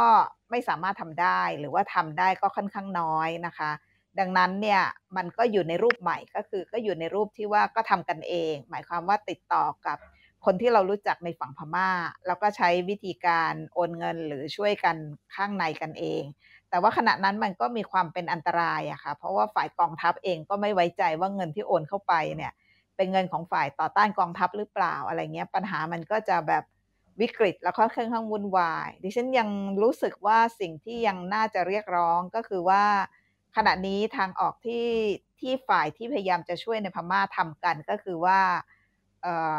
ถ้าเป็นไปได้เนี่ยองค์กรระหว่างประเทศ เช่น กาชาติสากล หรือแม้กระทั่งของ UN หรือหน่วยงานในประเทศพม่า ซึ่งยังฟังก์ชันอยู่บ้าง เช่น Red Cross เนี่ยเราอาจจะต้องมามีข้อตกลงกัน ก็คือว่าไม่ต้องสนใจว่าความช่วยเหลือนั้นน่ะจะไปสู่ฝั่ง NUG หรือชาติพันธุ์ หรือฝ่ายที่ยังไม่แสดงท่าที เพราะไม่อย่างนั้นเนี่ยความช่วยเหลือมันก็จะเข้าไปไม่ได้นะคะ อันนี้ก็อันนี้ก็เป็นสถานการณ์ที่ค่อนข้าง ร้ายแรง แต่ว่าก็มีความพยายามที่จะหาทางออกกันอยู่นะคะ แต่ว่าก็ก็ไม่ได้ง่ายอะค่ะ ครับโอเคขอบคุณอาจารย์นฤมลครับ เดี๋ยวคุณนัตตี้ขึ้นมานะฮะเดี๋ยวจบเรื่องพม่าทีเดียวเลยแล้วกันนะครับ ขอเป็นคุณนัตตี้แทรกขึ้นมาก่อนนะครับ คุณนัตตี้มีอะไรจะพูดไหมครับค่ะขออนุญาตใช้พื้นที่ค่ะ ตอนนี้เนตตี้กำลังทำแคมเปญเอ่อสู้รัฐประหารต้านโควิดน้ำใจจากไทยสู่เมียนมานะคะ ก็คือเนตตี้ได้ไปคุยกับเอ่อ NGO อะค่ะเอของของจะเรียกได้ว่า NGO เนี่ยเขามีทั้งอยู่ที่ทั้งเชียงใหม่ แล้วก็อยู่ที่พม่าด้วยที่ย่างกุ้งอะนะคะ หลักๆ แล้วก็บวกกับไปคุยกับบริษัทชิปปิ้งที่ใช้อยู่ประจำนะคะ ที่สามารถช่วยส่งของจากไทยเนี่ยไปเมียนมาได้นะคะ ตอนนี้ก็มีคนทยอยส่งไปอยู่เรื่อยๆ แต่ว่าคือมีข้อจำกัดอยู่ข้อหนึ่งก็คือว่าห้ามส่งไปกล่องใหญ่อะค่ะ ก็คือให้ส่งไปในในกล่องเล็กตัวนั้นที่เองก็เพิ่งส่งไปแล้วก็เพิ่งถึงวันนี้นี่เองอะนะคะ ก็หลาย ๆ คนก็ทางเพื่อนที่ทางเพื่อนที่อยู่ที่นู่นเอ่อคือก็ก็มีส่งไปให้เพื่อนที่อยู่นู่นเขาบอกว่าเอ่อได้รับจากแบบจากคนในเพจด้วยอะไรด้วยก็หลายคนก็คอยทยอยส่งไปแล้วก็ได้ถึงคือมีพิสูจแล้วว่าถึงแบบถึงแบบเซฟจริงๆอะนะคะครับเพราะว่าเพื่อนที่เนี่ยก็คือทำอยู่กับ ambulance ที่ย่างกุ้งอะนะคะ ก็ก็คือของถึงแล้วของบริจาคถึงแล้วแต่คือว่าห้ามส่งไปกล่องใหญ่ คือให้ส่งไปเฉพาะแบบเหมือนกล่องประมาณไม่เกิน 5 โลอะค่ะ กล่องเล็ก ๆ เท่านั้น แล้วก็ของภายในก็ใส่เข้าไปแต่ว่าคือเวลาส่งอะถ้าจะส่งเยอะเนี่ยค่อย ๆ ส่งไปทีละทยอยทีละแบบทีละกล่องทีละกล่องไปอะค่ะ แล้วก็บริษัท shipping company ชื่อ ASC Express นัตตี้ไม่ได้ได้ค่าสปอนเซอร์หรือใด ๆ ในการพูดครั้งนี้แล้วก็ส่งก็เสียเงินเอง แต่ว่าคือเป็นบริษัทที่ใช้อยู่ประจำแล้วก็ไว้ใจในการที่จะส่งของไปถึงเพื่อนเอ่อได้โดยที่ ปลอดภัยนะคะ โดยที่ไม่โดนค้นก็สำหรับใครที่จะต้องการรายละเอียดนะคะที่โพสต์ไว้แล้วในเพจ Nanty in Myanmar ค่ะก็ฝากพี่ๆน้องๆที่ฟังอยู่ตอนนี้นะคะ ก็ถ้าใครมีคนรู้จักอยู่แล้วที่พม่าหรือว่าหรือว่าถ้าใครไม่มีคนรู้จักนันตี้ก็มีช่องทางในการส่งไปให้ทั้งกับโดยตรงกับ NGO เอง หรือว่าส่งไปให้ทางที่ย่างกุ้งเลยที่ที่เพื่อนนันตี้ที่ทำงานอยู่กับเอ่อ emergency ambulance อะนะคะที่ย่างกุ้งเลย มีรายละเอียดแล้วในเพจนะคะ แล้วก็ถ้าจะโอนเงินก็โอนเงินเข้าตรงเข้า NGO เอ่อ NGO ที่ชื่อ Hope ได้เลยนะคะเขาก็มีการจะเอาเงินตรงนี้เนี่ยไปซื้อเอ่อถังออกซิเจน เพื่อส่งเข้าไปในย่างกุ้งนะคะแต่คือก็ส่งได้ทีละ ประมาณ4-5อัน 6-7 อันอะไรเงี้ยค่ะ คือเป็นเป็นแค่ล็อตเล็ก ๆ ไม่ใช่ล็อตใหญ่อะค่ะ ก็ขออนุญาตใช้พื้นที่ตรงนี้รบกวนกราบขอความกรุณาพี่ๆน้องๆที่ฟังอยู่นะคะ ก็ถ้าใครยังพอมีเอ่อกำลังทรัพย์ หรือว่ายังพอมีของบริจาคได้ก็ ฝากช่วยพี่ๆน้องๆที่พม่าด้วยนะคะ ขอบคุณค่ะครับขอบคุณคุณนัตตี้นะครับก็ถ้าใครสนใจก็สามารถไปดูช่องทางการบริจาคได้ทางแฟนเพจของคุณนัตตี้ที่ชื่อว่า Natty in Myanmar นะครับก็เข้าไปติดตามกันได้นะฮะขอบคุณคุณนัตตี้มากนะครับ แล้วก็อีกท่านหนึ่งนะครับ อาจารย์ชาวลิตครับ อาจารย์อยู่กับเรานะครับ ครับอ่าครับ สวัสดีครับ ครับ สวัสดีครับเอ่อออาจารย์มีอะไรอยากมาแลกเปลี่ยนกันบ้างครับ ผมจะแลกเปลี่ยนในกรณีของประเทศในในละตินอเมริกานะครับ ซึ่งเป็นประเทศครับ ที่เป็นภูมิภาคที่ติดโควิดค่อนข้างจะข้างจะจะหลังกว่ากว่ากว่ากว่ากว่าโลกเก่า ก็คือยุโรปแอฟริกามาแล้วก็เอเชีย แต่พอติดเนี่ยนะครับเคสของอะของละตินอเมริกาเนี่ยค่อนข้างสูงมาก โดยเฉพาะในกรณีของบราซิลเพ ราะประธานาธิบดีเนี่ยมีนโยบายก็คือเปิดประเทศ แล้วก็มองเหมือนกับผู้นำของเราว่าเชื้อของว่าไอโควิดเนี่ยเป็นแค่โรคไข้หวัดธรรมดานะครับ อันนี้เป็นประเด็นที่ทำให้บราซิลเนี่ยจำนวนผู้ติดเชื้อรายวันเนี่ยเพิ่มขึ้นนะครับวันละห้าหมื่นถึงหกหมื่น แล้วก็มีคนตายสิบเปอร์เซ็นตลอดเวลา นี่คนเป็นของบราซิลแต่ที่น่าสนใจที่ผมอยากจะเอ่ยนั่นก็คือ ในกรณีในช่วงเดือนสองเดือนมาเนี้ย มันมีการประท้วงที่คิวบา ในเรื่องครับของเรื่องของวัคซีน คือคิวบาเนี่ยเป็นประเทศที่ได้ชื่อว่าเป็นระบบการสาธารณสุขดีที่สุดในลาตินอเมริกา และร่วมมือกับสยามไบโอไซน์ในไทย ซึ่งผลิตแอสตราเซเนกา นี่คือการจับมือระหว่างคิวบากับไทยนะครับ ในกรณีของคิวบาเนี่ยมีการประท้วงเรียกร้องการฉีดวัคซีนเพราะมีการระบาดและปรากฏว่าคิวบาแม้กระทั่งเป็นประเทศที่มีระบบสาธารณสุขที่ดีที่สุดในลาตินอเมริกาเนี่ยก็ยังพ่ายแพ้เพราะรายได้หลักของคิวบามาจากการท่องเที่ยว แต่ในเมื่อเปิดประเทศไม่ได้ ก็มีการประท้วงซึ่งเป็นเป็นการประท้วงที่ ใหญ่ที่สุดนะตั้งแต่ปี1959 ที่คิวบาเนี่ยเป็นของนะครับ อันนี้คืออะไรที่น่าสนใจมาก แล้วก็ค่อนข้างแปลกใจครับ สร้างความแปลกใจให้กับผมในกรณีที่คิวบาซึ่งเป็นประเทศที่ส่งออกเป็น med- medical diplomacy เป็นเป็นเป็นเป็นเครื่องมือหลักในการของเขาเนี่ย แต่ปรากฏว่าคราวนี้เขากลับพ่ายแพ้ครับ ครับครับ ครับอาจารย์ครับอาจารย์ติดตามเรื่องของละตินอเมริกามาเนี่ยคือผมอยากจะถามอาจารย์ว่า แล้วสถานการณ์ในละตินอเมริกาเนี่ยถ้าเกิดว่าเราย้อนกลับมามองที่อาเซียนของเราเนี่ยครับมันมีอะไรที่เราสามารถถอดบทเรียนจากตรงนั้นได้บ้างไหมครับหรือมีอะไรที่สามารถจะเปรียบเทียบกันได้บ้างไหมครับ คือลาตินอเมริกาเนี่ยสิ่งที่สิ่งที่เกิดขึ้นนะครับ ก็คือการเลือก ต้องเลือกเขาเขาเหมือนกับที่อินโดนีเซียที่อาจารย์อนันต์พูดไปนะครับ คือเขาในกรณีของบราซิลเนี่ยเลือกเปิดประเทศเลือกโปรวตมาก่อนวัคซีนเลือกความเจริญเติบโตทางเศรษฐกิจมาก่อนวัคซีนคล้ายๆกับอินโดนีเซีย เพราะฉะนั้นเขาจะไม่ปิดประเทศ เพราะฉะนั้นประธานาธิบดีของบราซิลก็เลยทำให้เขาจะประกาศประป่าประกาศว่าเนี่ย ไม่มีอะไร แม้กระทั่งตัวเขาเองเขาก็ติดว่าเขาก็ติดโควิดด้วยด้วย ก็ยังหาย เพราะฉะนั้นเขาเชื่อว่าคนบราซิลสามารถจะรับรองได้ ซึ่งมันเหมือนกันคล้ายๆกับประเทศในประเทศ ประเทศอินโดนีเซีย หรือไม่ก็ประเทศไทยเนี่ยครับที่เขายังลังเลคือไม่มีมาตรการใดมาตรการหนึ่งที่เด่นชัดแต่ก็มีข้อน่ามีข้อน่าแปลกใจอย่างเช่นในกรณีของชิลี ชิลีเนี่ยฉีดวัคซีนไปมากกว่าประชากรมากกว่าครึ่งหนึ่ง แต่โควิดก็กลับมาระบาดอีก ซึ่งชีวิตชิลีเนี่ยก็ใช้ซีโนแวคครับนะครับ เพราะฉะนั้นอันเนี้ยก็เลยเป็นตัวอย่างที่จะถอดบทเรียนว่า ในกรณีของชิโนชิลีเนี่ยใช้ซีโนแวคเกินครึ่งเป็นวัคซีนหลัก แล้วก็ควรกลับมาติดใหม่ครับครับอาจารย์ชาวลิตครับเดี๋ยวขอขอครับ นิดนึงนะครับคือว่าเหมือนจะมีเสียงรบกวนจากอาจารย์ชาวลิตอยู่อยู่พอสมควรไม่ทราบว่าเป็นเสียงจากอะไรหรือเปล่าครับพอดีอาจได้ยิจะนฟัไหมงคยารักบนิดนึงครับคได้รับตอนยินี้นไหมได้ยินแล้วครับ ครับ เชิญต่อเลยครับ คือในชิลีเนี่ยนะครับ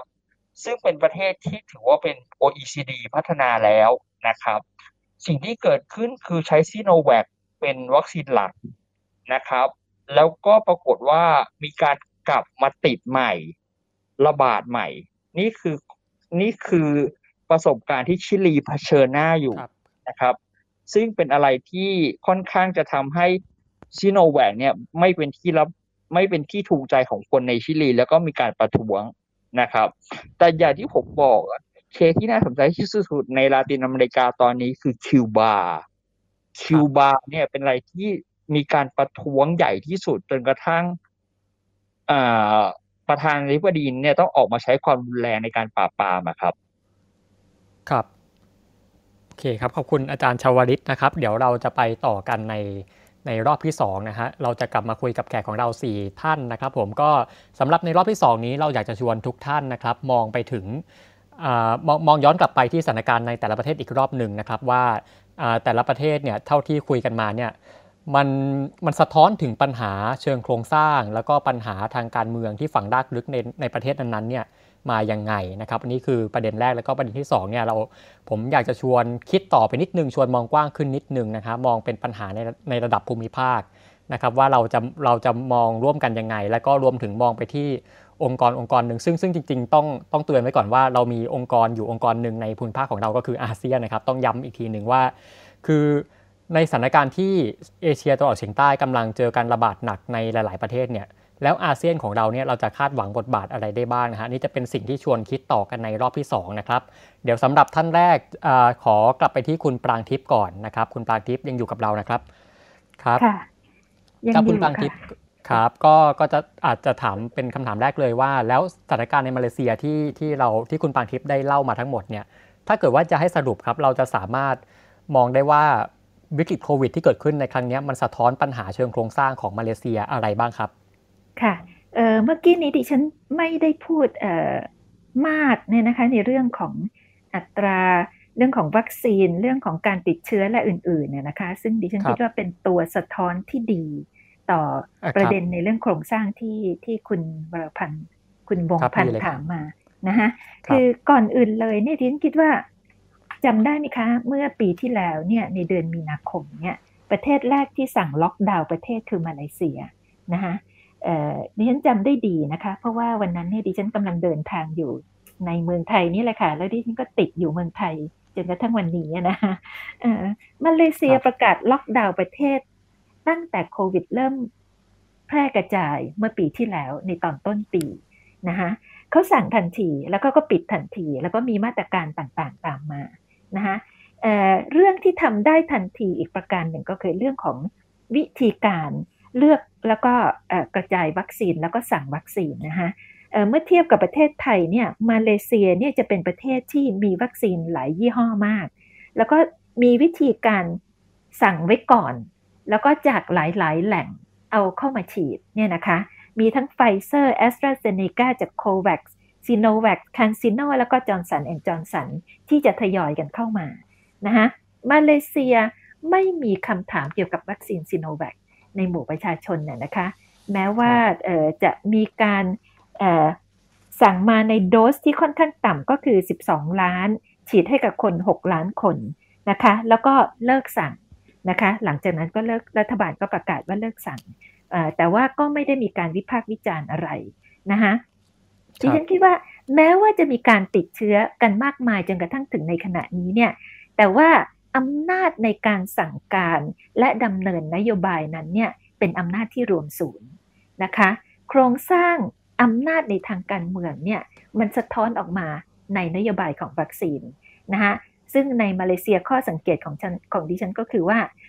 อำนาจในการสั่งและกระจายวัคซีนเนี่ย และอำนาจทางด้านสาธารณสุขมันรวมอยู่ในมือของรัฐบาล หรืออีกนายหนึ่ง คือนายกรัฐมนตรีนะคะ สิ่งที่เกิดขึ้นในมาเลเซียก็คือว่า ไม่ได้มีตัวเล่นจากหน่วยอื่น เข้ามาแย่งจัดสรรวัคซีน แข่งกับรัฐ หรือแข่งกับรัฐบาลนะคะนายกสั่งคนเดียวจะเอาไปลงที่ไหนอาสาอาสาธารณสุขก็จัดการจบนะคะ ลองคิดดูว่าประชาชนจึงมีความ มั่นใจว่าโอเคนัดแล้วนะไปแล้วก็จะได้ฉีด วัคซีนจะไม่ล่องหนไปโผล่ที่อื่น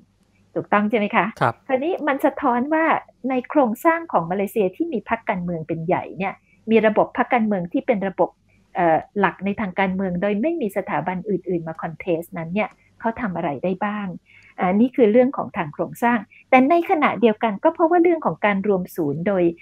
นักการเมืองและพรรคการเมืองนี่แหละ จึงเกิดเรื่องแปลก ๆ ขึ้น เช่นเรื่องของประการประกาศภาวะฉุกเฉินอย่างไม่มีเหตุผล เรื่องของการนำเอาเหตุผลทางโควิด ไปใช้ในทางการเมืองเหล่านี้เป็นต้นน่ยนะคะ ในเรื่องของประชาชนนะคะตอนนี้มามาเลเซียฉีดวัคซีนไปแล้วได้ราวๆ25%ของประชากรที่เป็นผู้ใหญ่ แล้วรัฐบาลเขาก็โม้ว่าเนี่ยภายในเดือนตุลาคมนี่แหละจะฉีดให้ได้ร้อยเปอร์เซ็นซึ่งอันนี้ดิฉันก็ยังไม่ค่อยแน่ใจนะคะแต่ขณะนี้มีการระดมฉีดกันวันละได้ถึง 5 0 0แสนต่อวันนะคะในในวันที่ดีๆนะคะแล้วก็ส่วนวันอื่นๆก็ประมาณ 3 0 0แสน4แสนเหล่านี้เป็นต้น แล้วเริ่มมีการตรวจเชิงรุกนะคะตัว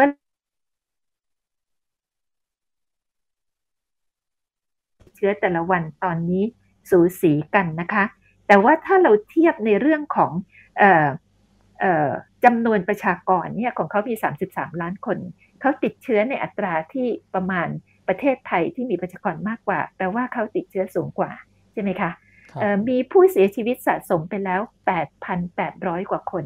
ตัวเลขเมื่อวานนี้นะคะที่สูงกว่าประเทศไทย ก็นับได้ว่าอาการเขาสาหัสจริงๆนะคะทำไมการติดเชื้อถึงกระจายมากไปขนาดนี้เนี่ยดิฉันคิดว่าส่วนหนึ่งมาจาก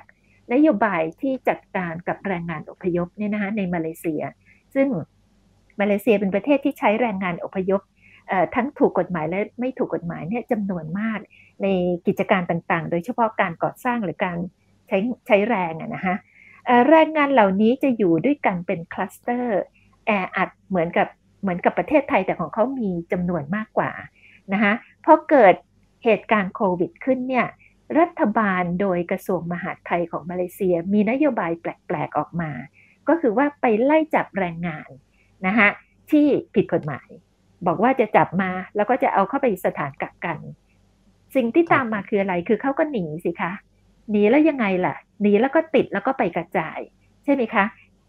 ในระยะหลังเนี่ยเขาก็เลยเปลี่ยนนโยบายใหม่ด้วยกัน ฉีดวัคซีนไม่เลือกหน้า คุณเป็นใครคุณเข้ามาอยู่ในประเทศมาเลเซีย ผิดหรือถูกกฎหมายฉีดเอาไว้ก่อน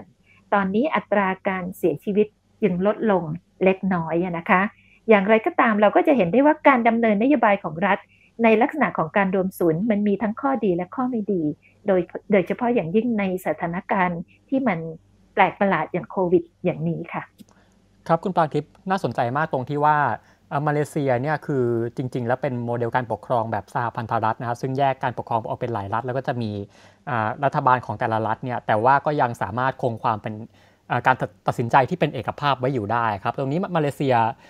ก็เลยอยากถามเพราะว่าทางมาเลเซียเนี่ย เรื่องของการประสานงานระหว่าง รัฐบาลส่วนกลางกับรัฐบาลของแต่ละรัฐเนี่ยเป็นเป็นยังไงในช่วงของวิกฤตตอนนี้คือมีปัญหาอะไรบ้างหรือเปล่าครับอ่าค่ะไม่มีนะคะในเรื่องของโควิด เพราะว่าจริง ๆ แล้วถึงจะเป็นระบบสหพันธรัฐก็จริงเนี่ยแต่นโยบายใหญ่ ๆ เช่น นโยบายต่างประเทศ นโยบายทางด้านสาธารณสุขนั้นเนี่ยขึ้นอยู่กับรัฐบาลกลางนะคะถึงแม้ว่าในบางในรัฐ รัฐบาลของรัฐต่างๆ นั้นเนี่ยในระยะหลังรัฐบาลกลางก็บอกว่าโอเค อนุญาตให้ไปซื้อวัคซีนมาใช้เองได้นะ ก็อาจจะมีบางรัฐที่ขยับไปเช่นปีนังเหล่านี้เป็นต้น แต่ว่าการรวมศูนย์ทางด้านการให้บริการทางสาธารณสุขนั้นเนี่ยก็ยังเป็นคำสั่งที่มาจากรัฐบาลกลางอยู่ดี รวมทั้งมาตรการการควบคุมต่างๆนะคะในช่วงโควิด ซึ่งมาเลเซียเขาก็ออกมา ในหลายขั้นตอนแล้วก็หลายระดับมากนะคะ มีตัวอักษรย่อมากมาย เช่น movement control order หรือไม่ก็เอ่อ higher level of movement control order ขึ้นอยู่กับสถานการณ์ในพื้นที่ต่างๆของประเทศ ซึ่งอันนี้ออกโดยรัฐบาลกลางค่ะ อืมครับเนี่ยก็ก็คือน่านาสนใจตรงที่ว่าประเทศที่เป็นสหพันธรัฐเนี่ยเป็นรัฐรวมเนี่ยเขาสามารถจัดการอย่างเป็นเอกภาพได้ แต่ว่าขณะที่ บางประเทศในอาเซียนเนี่ยโอเคเป็นรัฐเดียวก็จริง แต่ว่าทำอะไรกระจัดกระจายนะครับรวมศูนย์กันไม่ได้ ตรงนี้น่าสนใจมากใช่ไหมครับคุณปางทิพย์ค่ะดิฉันคิดอย่างนี้นะคะว่าจริงๆ มันไม่ได้อยู่ที่โครงสร้างที่เป็นทางการทางการเมือง แต่มันเป็นโครงสร้างทางอำนาจในอีกลักษณะหนึ่งในแต่ละประเทศนะคะซึ่งมันเป็นโครงสร้างที่ไม่ได้ระบุเอาไว้ในกฎหมายนะคะซึ่งพูดง่าย ๆ คือการคอนเทสหรือการแข่งขันของหน่วยต่างๆของสังคมนะคะ หรือกลุ่มต่างๆในสังคมเนี่ยในมาเลเซียเราอาจจะเห็นแค่หนึ่งหรือสองกลุ่มนะคะพอมาถึงเกิดการเกิดปัญหาอย่างนี้ขึ้นเนี่ยกลุ่มเดียวคือรัฐบาลตัดสินใจนะคะและเป็นคนจัดสรรทรัพยากร ในบางประเทศอาจจะมีถึง 4 หรือ 5 กลุ่ม แล้วแต่ว่าจะ identify กันนะคะ เช่น โอเค มีรัฐบาลนะ มีราชการนะ มีสถาบันอื่น ๆ อีกหรือเปล่า แล้วกลุ่มเหล่านี้เนี่ยแม้กระทั่งเอกชนนะคะ ธุรกิจเอกชน กลุ่มเหล่านี้มีอำนาจต่อรองแค่ไหน ในการแย่งหรือจัดสรรทรัพยากรที่มีค่า อย่างสูงในขณะนี้คือวัคซีนนะคะเรื่องนี้จริงๆแล้วก็ควรที่จะหน้าที่ที่จะมีงานวิจัยต่อนะคะ เพราะว่ามันเป็นเรื่องที่ที่โควิดมันขุดให้ให้ให้ให้โครงสร้างหรือว่าโครงสร้างทางอำนาจแบบนี้มันออกมาเปิดเผยให้เราเห็นนะคะ แต่ในมาเลเซียนี่เขามีน้อยค่ะ การเมืองการปกครองเขาเมื่อใครชนะเลือกตั้งเข้ามาแล้ว ก็เป็นผู้ที่นั่งอยู่ในอำนาจ โดยที่ไม่มีหน่วยอื่นเข้ามาคอนเทสมากนักนะฮะยกเว้นในระยะหลังแต่ว่าแต่ว่าการเมืองก็ยังใหญ่กว่าอยู่ดีค่ะครับครับคุณปางทิพย์คือตอนรอบแรกเนี่ยคุณปางทิพย์ได้ได้ได้ปิดท้ายไว้ว่า วิกฤตรอบนี้จะส่งผลกระเทือนถึงการเมืองมาเลเซียแน่นอนนี่ยครับก็เลยอยากจะชวนคุณปางทิพย์มองคาดการไปที่สถานการณ์ข้างหน้าว่า การเมืองเนี่ยมันน่าจะเดินไปทางไหนหลังจากนี้ เพราะว่าจริง ๆ ตอนนี้อย่างที่ถ้าใครติดตามเนี่ยเราจะรู้ว่ารัฐบาลของนายมูฮิดินยัสซินเนี่ยตอนนี้กำลังสั่นคลอนหนักมากนะฮะแล้วก็มีแนวโน้มว่าจะจะล่มแล้วก็จะยุบสภาได้ทุกเมื่อ แล้วก็จะมีอาจจะมีการเลือกตั้งใหม่ก็ได้ภายในปลายปีนี้นะครับคุณปางทิพย์มองว่าวิกฤตที่เกิดขึ้นรอบนี้น่าจะส่งผลสะเทือนต่อ ต่อต่อดุลทางการเมืองยังไงบ้างครับ ค่ะ จริงๆแล้วเนี่ยรัฐบาลมูยิดีนเนี่ยนะคะ เป็นรัฐบาลที่เป็นเสียงปริ่มน้ำมาตั้งนานแล้วนะคะ และมีความแตกแยกภายในรัฐบาล ที่มาของการเป็นรัฐบาลชุดนี้ก็เป็นที่มาที่เขาเรียกอะไรอะไม่มีความชอบธรรมเนี่ยนะคะเนื่องจากไม่ได้ผ่านการเลือกตั้ง ดังนั้นเนี่ยโดยธรรมชาติเนี่ยเขาก็เป็นรัฐบาลที่อ่อนแอและสั่นคลอนมาตั้งแต่ต้นน่ะนะคะ อาศัยแต่ว่ารัฐธรรมนูญมาเลเซียเนี่ยให้อำนาจ นายกรัฐมนตรีเยอะมากนะคะ รัฐบาลเองเนี่ยในขณะเดียวกันก็เป็นผู้เล่นในเชิงเศรษฐกิจด้วยนะคะดิฉันเคยทำวิจัยแล้วก็ดูตัวเลขหลายปีมาแล้วเนี่ยพวกบริษัทที่เป็นของรัฐเนี่ยนะคะ ที่เขาในมาเลเซียเขาเรียกว่า GLC เนี่ย Government Linked Corporate เนี่ยนะเเป็นตัวเล่นใหญ่ในตลาดทุนมาเลเซียนะคะ ที่มีมูลค่าโดยรวมกันราวๆ40 กว่าเปอร์เซ็นต์ เกือบครึ่งหนึ่งของตลาดทุน นะคะดังนั้นเนี่ยเราจะเห็นว่าใครเข้ามาเป็นรัฐบาลเนี่ยเขาจะร่ำรวยนะฮะเพราะเขามีช่องทางการแสวงหานะฮะในทางผลประโยชน์เยอะโดยเฉพาะจาก EGLC เหล่านี้นะฮะคราวนี้คำถามก็คือว่าแล้วในภายภาคหน้าจะเป็นยังไงเนี่ยนะคะ รัฐบาลมูยีดินเอง ตอนนี้พยายามที่จะกระเสือกกระสนที่จะอยู่ต่อ แล้วก็แล้วก็เขาจะพบทางตันมากขึ้นและมากขึ้น แล้วก็มีศัตรูรอบด้านขึ้นเนี่ยนะคะ เมื่อสองวันที่ที่แล้วเนี่ยทางสมเด็จพระราชาธิบดีก็ทรงโปรดให้สำนักพระราชวังออกถแถลงการ วิพากษ์วิจารณ์พฤติกรรม อันเป็นการขัดต่อรัฐธรรมนูญของนายกรัฐมนตรีนะคะแล้วก็รัฐบาลของมูยิดินะคะทำให้ขณะนี้เนี่ยก็มีการ speculate หรือว่าคาดเดากันมากมายว่ามันจะเกิดอะไรขึ้น เพราะมูยิดีนเคยได้รับการสนับสนุนจาก สมเด็จพระราชาธิบดี แต่ตอนนี้ไม่ใช่อย่างนั้นแล้วนะคะ สิ่งที่เขาทาก็คือว่าวันจันทร์เนี่ยจริง ๆ แล้วควรจะเปิดสภาต่อ แต่วันนี้ค่ำๆเขาเพิ่งประกาศนะคะรัฐบาลเพิ่งประกาศว่าเปิดไม่ได้นะคะเพราะว่ามีเจอคนติดโควิดในรัฐสภา และขอปิดรัฐสภาต่อเนี่ยนะคะไปยังไม่มีกำหนด ทั้งๆที่เพิ่งเปิดมาใหม่นี่นะคะในวันที่ 26 นี้เอง หมายความว่ายังไงก็หมายความว่าปิดปากสอสอแต่เขาจะอยู่ไปได้นานเท่าไหร่เนี่ยไอ้นี้เราไม่รู้นะคะ อืมครับครับคุณปานทิพย์เดี๋ยวก่อนที่จะไปที่อาจารย์นฤมลนะครับเดี๋ยวขอฝากคำถามสุดท้ายไว้ที่ผมฝากไว้ให้คิดตอนอตอนรอบที่แล้วนะก็คือว่าเรื่องของอาเซียนเนี่ยครับตัวองค์กรอาเซียนเนี่ยเราจะสามารถคาดหวังบทบาทอะไรจากองค์กรนี้ได้บ้างในช่วงเวลานี้ไหมครับ ค่ะเท่าที่ที่ฉันเข้าใจเนี่ยอาเซียนเคยมีข้อตกลงบางประการ ที่เกี่ยวข้องกับสาธารณสุขกันนะคะ แต่ว่าพอมามันมีเหตุการณ์โควิดเนี่ยรู้สึกจะตัวใครตัวมันไปก่อน เพราะว่าแต่ละประเทศก็หืดขึ้นคอแล้วก็ไม่ได้ตั้งตัวนะคะในขณะเดียวกันที่ฉันมองอาเซียนอย่างนี้นะคะโดยภาพรวมเนี่ยคุณบงพันธ์ลองสังเกตดูว่าอาเซียนแต่ละประเทศนี้ไม่มีอะไรแทบจะไม่เหมือนกันเลยนะคะทั้งโครงสร้างการเมืองภาษา ลักษณะทางวัฒนธรรม ที่เราดูเผินๆอาจจะคล้ายกันแต่จริง ๆ เราไม่ใช่นะคะเพราะฉะนั้นเนี่ยการที่อาเซียนจะมานั่ง หรือแม้กระทั่งขนาดของประชากรเนี่ยที่ต่างกันเหมือนฟ้ากับเหว เช่น อินโดนีเซียเปรียบเทียบกับประเทศลาวเหล่านี้เป็นต้นเนี่ยนะคะคราวนี้ในวิกฤตโควิดเนี่ยดิฉันไม่คิดว่าอาเซียนมีแผนรองรับที่เป็นรูปธรรมมากพอที่จะทำให้ขยับ ขึ้นมาทำอะไรด้วยกันได้ แต่ว่าพอหลังจากนี้ไปเนี่ยอาเซียนควรที่จะมานั่งคุยกันว่าเอ๊ะถ้าเกิดอย่างนี้อีกเราจะช่วยอะไรกันได้บ้าง แต่ขณะนี้ดิฉันยังมองไม่เห็นค่ะ ว่าอาเซียนจะเริ่มช่วยกันได้อย่างไร ในเวลานี้นะคะที่เป็นเวลาวิกฤตครับโอเคขอบคุณนะครับคุณปรางทิพย์ครับ เดี๋ยวไปต่อที่อาจารย์นฤมลนะครับ จริง ๆ รอบที่แล้วอาจารย์นฤมลก็พูดถึงเรื่องของ การช่วยเหลือจากนานาชาติจากอาเซียนไว้พอสมควรนะครับก็อยากจะถามอาจารย์ให้สรุปอีกรอบหนึ่งว่าถ้าเกิดว่าอาจารย์จะคาดหวังบทบาทอะไรจากอาเซียนเนี่ยอาจารย์มองว่าอาเซียนควรจะเข้ามามีบทบาทยังไงกับสถานการณ์พม่าในตอนนี้ที่เจอกับทั้งวิกฤตการระบาดและก็วิกฤตวิกฤตการณ์ทางการเมืองครับค่ะก็อาเซียนเนี่ยนะคะถ้าใครจำได้มันจะมีองค์กรชื่ออาฮา AHA นะคะ ASEAN Humanitarian Assistance ซึ่งตั้งขึ้นหลังนากิส นะคะ ซึ่งหลังรัฐประหารใหม่ๆเนี่ยก็มีคนพยายามเรียกร้องอาเซียนหลังไอ้ไฟ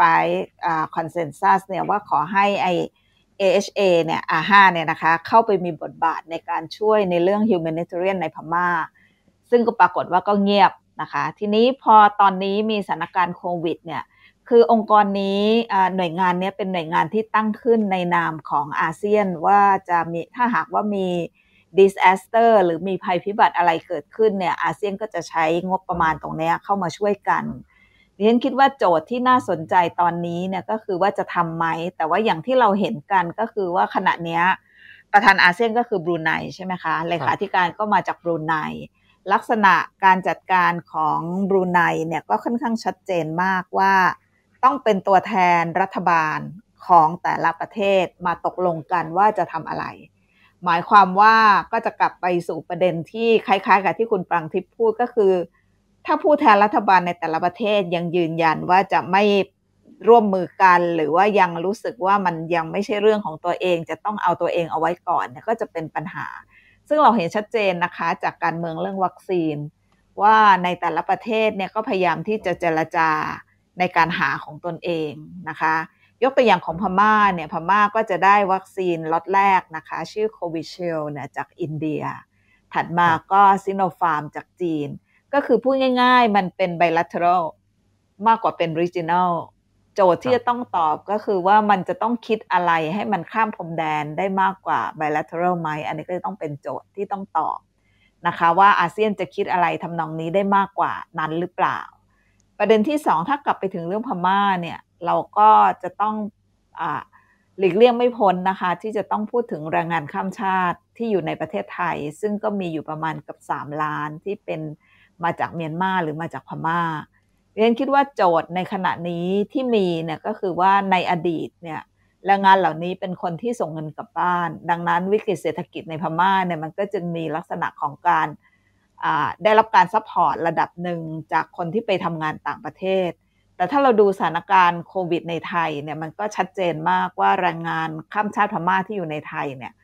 ก็เป็นพลเมืองชั้น 2 หรือชั้น 3 ในประเทศไทยนะคะ ยังไม่ต้องนับว่าจะได้วัคซีนหรือเปล่า ได้ตรวจหรือไม่ก็ยังไม่รู้ จะได้หาหมอหรือไม่อะไรเงี้ยค่ะ ก็คือสถานการณ์ก็พอๆกับในประเทศพม่า ดังนั้นเราก็คงจะต้องเตรียมคิดไว้เหมือนกันนะคะ ก็คือว่ามากกว่าที่จะคิดว่าภูมิภาคจะทำอะไร เฉพาะของประเทศไทยเราเองที่จะต้องคุยเรื่องเนี้ย ก็จะต้องคิดใหม่อะค่ะ คือดิฉันยังยืนยันอยู่บนสมมติฐานที่บอกว่า ถ้าคุณเอาตัวรอดคนเดียวเนี่ย มันไม่รอดอะค่ะ เพราะว่าวัคซีนมันไม่มีพรมแดน มันไม่มีชาติพันธุ์ มันไม่มีสัญชาติ มันก็เห็นชัดเจนว่าการระบาดที่เกิดขึ้นของไทยในตอนนี้มันมาจากการเลือกว่าใครจะได้ใครจะไม่ได้ครับแล้วการระบาดรอบนี้เราเห็นชัดเจนนะคะ ถ้ากลับไปดูพม่าเนี่ย เราก็จะเห็นสถานการณ์ที่ชัดเจนว่ามันได้สะท้อนถึงปัญหา โครงสร้างในเชิงอำนาจที่มันชัดมาก แล้วก็ในโดยเฉพาะอย่างยิ่งในสภาวะผู้นำที่มันไม่มีฝีมือแล้วก็ไม่มีประสิทธิภาพ ดังนั้นเนี่ยสถานการณ์นี้มันก็ค่อนข้างแย่ค่ะ แล้วก็ประชาชนก็จะเป็นแพะที่ที่เป็นกลุ่มเปราะบางที่น่าสงสารที่สุดนะคะครับครับอาจารย์แล้วก็เรื่องของพม่าเนี่ยอยากจะชวนอาจารย์มองข้ามไปถึงอนาคตด้วยครับว่า หลังจากวิกฤตการณ์การระบาดที่เกิดขึ้นตอนนี้ ซึ่งประชาชนก็เรียกว่าอาจจะอ่อนแอลงไปมากนะฮะแล้วมันจะส่งผลอะไรกับกับเรื่องของการต่อสู้ระหว่างประชาชนกับทหารในอนาคตไหมครับเออดิฉันยังไม่ได้รู้สึกว่าประชาชนอ่อนแอนะคะประชาชนก็อาจจะติดเชื้อเสียชีวิตนะคะ แต่ว่าโจทย์ที่น่าสนใจก็คือว่าลักษณะของการต่อต้านรัฐบาลเนี่ยเขาก็ไม่ได้เปลี่ยนนะคะ หมายความว่า สิ่งที่ดิฉันเป็นห่วงอาจจะเป็นห่วงในอีกรูปแบบหนึ่งก็คือ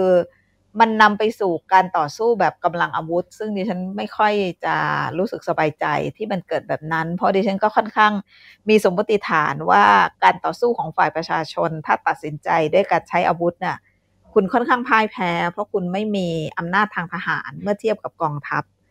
ดังนั้นเนี่ยภายใต้สถานการณ์โควิดเนี่ยมันก็จะผลิตซ้ำชัดเจนนะคะ ก็คือฝ่ายประชาชนก็ชัดเจนแล้วว่ารัฐบาลเนี่ยไม่ได้ทำอะไรให้กับตนเอง สิ่งที่น่าสนใจก็คือภายใต้รัฐที่มันล้มเหลว แล้วก็กองทัพที่ไม่ได้เป็นที่ยอมรับในหมู่ของประชาชนในพม่าเนี่ยเขาจะอยู่ในอำนาจไปได้อีกนานแค่ไหนนะคะอ่าเราก็จะเห็นว่าอะไรล่ะมีอย่างน้อยมี 11 บริษัท ที่ถอนตัวจากการลงทุนอะไรเงี้ย โจทย์ที่เรากำลังจะเจอก็คือว่าพม่าเนี่ยจะนำไปสู่ภาวะที่เป็นอะไรล่ะทุกขพิขภัยก่อนที่จะนำไปสู่การเปลี่ยนแปลงทางการเมืองไหมอันนี้ก็จะเป็นโจทย์ที่เราจะเห็นสองเราอาจจะเห็นคนที่หนีภัยของความอดอยาก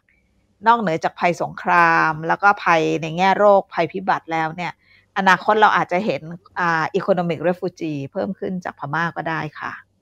ครับอาจารย์ แล้วก็จะมีอีกเรื่องหนึ่งที่เรายังไม่ได้ไปเจาะลึกกันก็คือว่าเรื่องของสถานการณ์การระบาดในพื้นที่ของกลุ่มชาติพันธุ์ต่างๆนะฮะในพื้นที่ต่างๆเนี่ยอาจารย์พอจะทราบข้อมูลไหมครับว่าตอนนี้เป็นยังไงบ้างครับในภาพรวมฮะ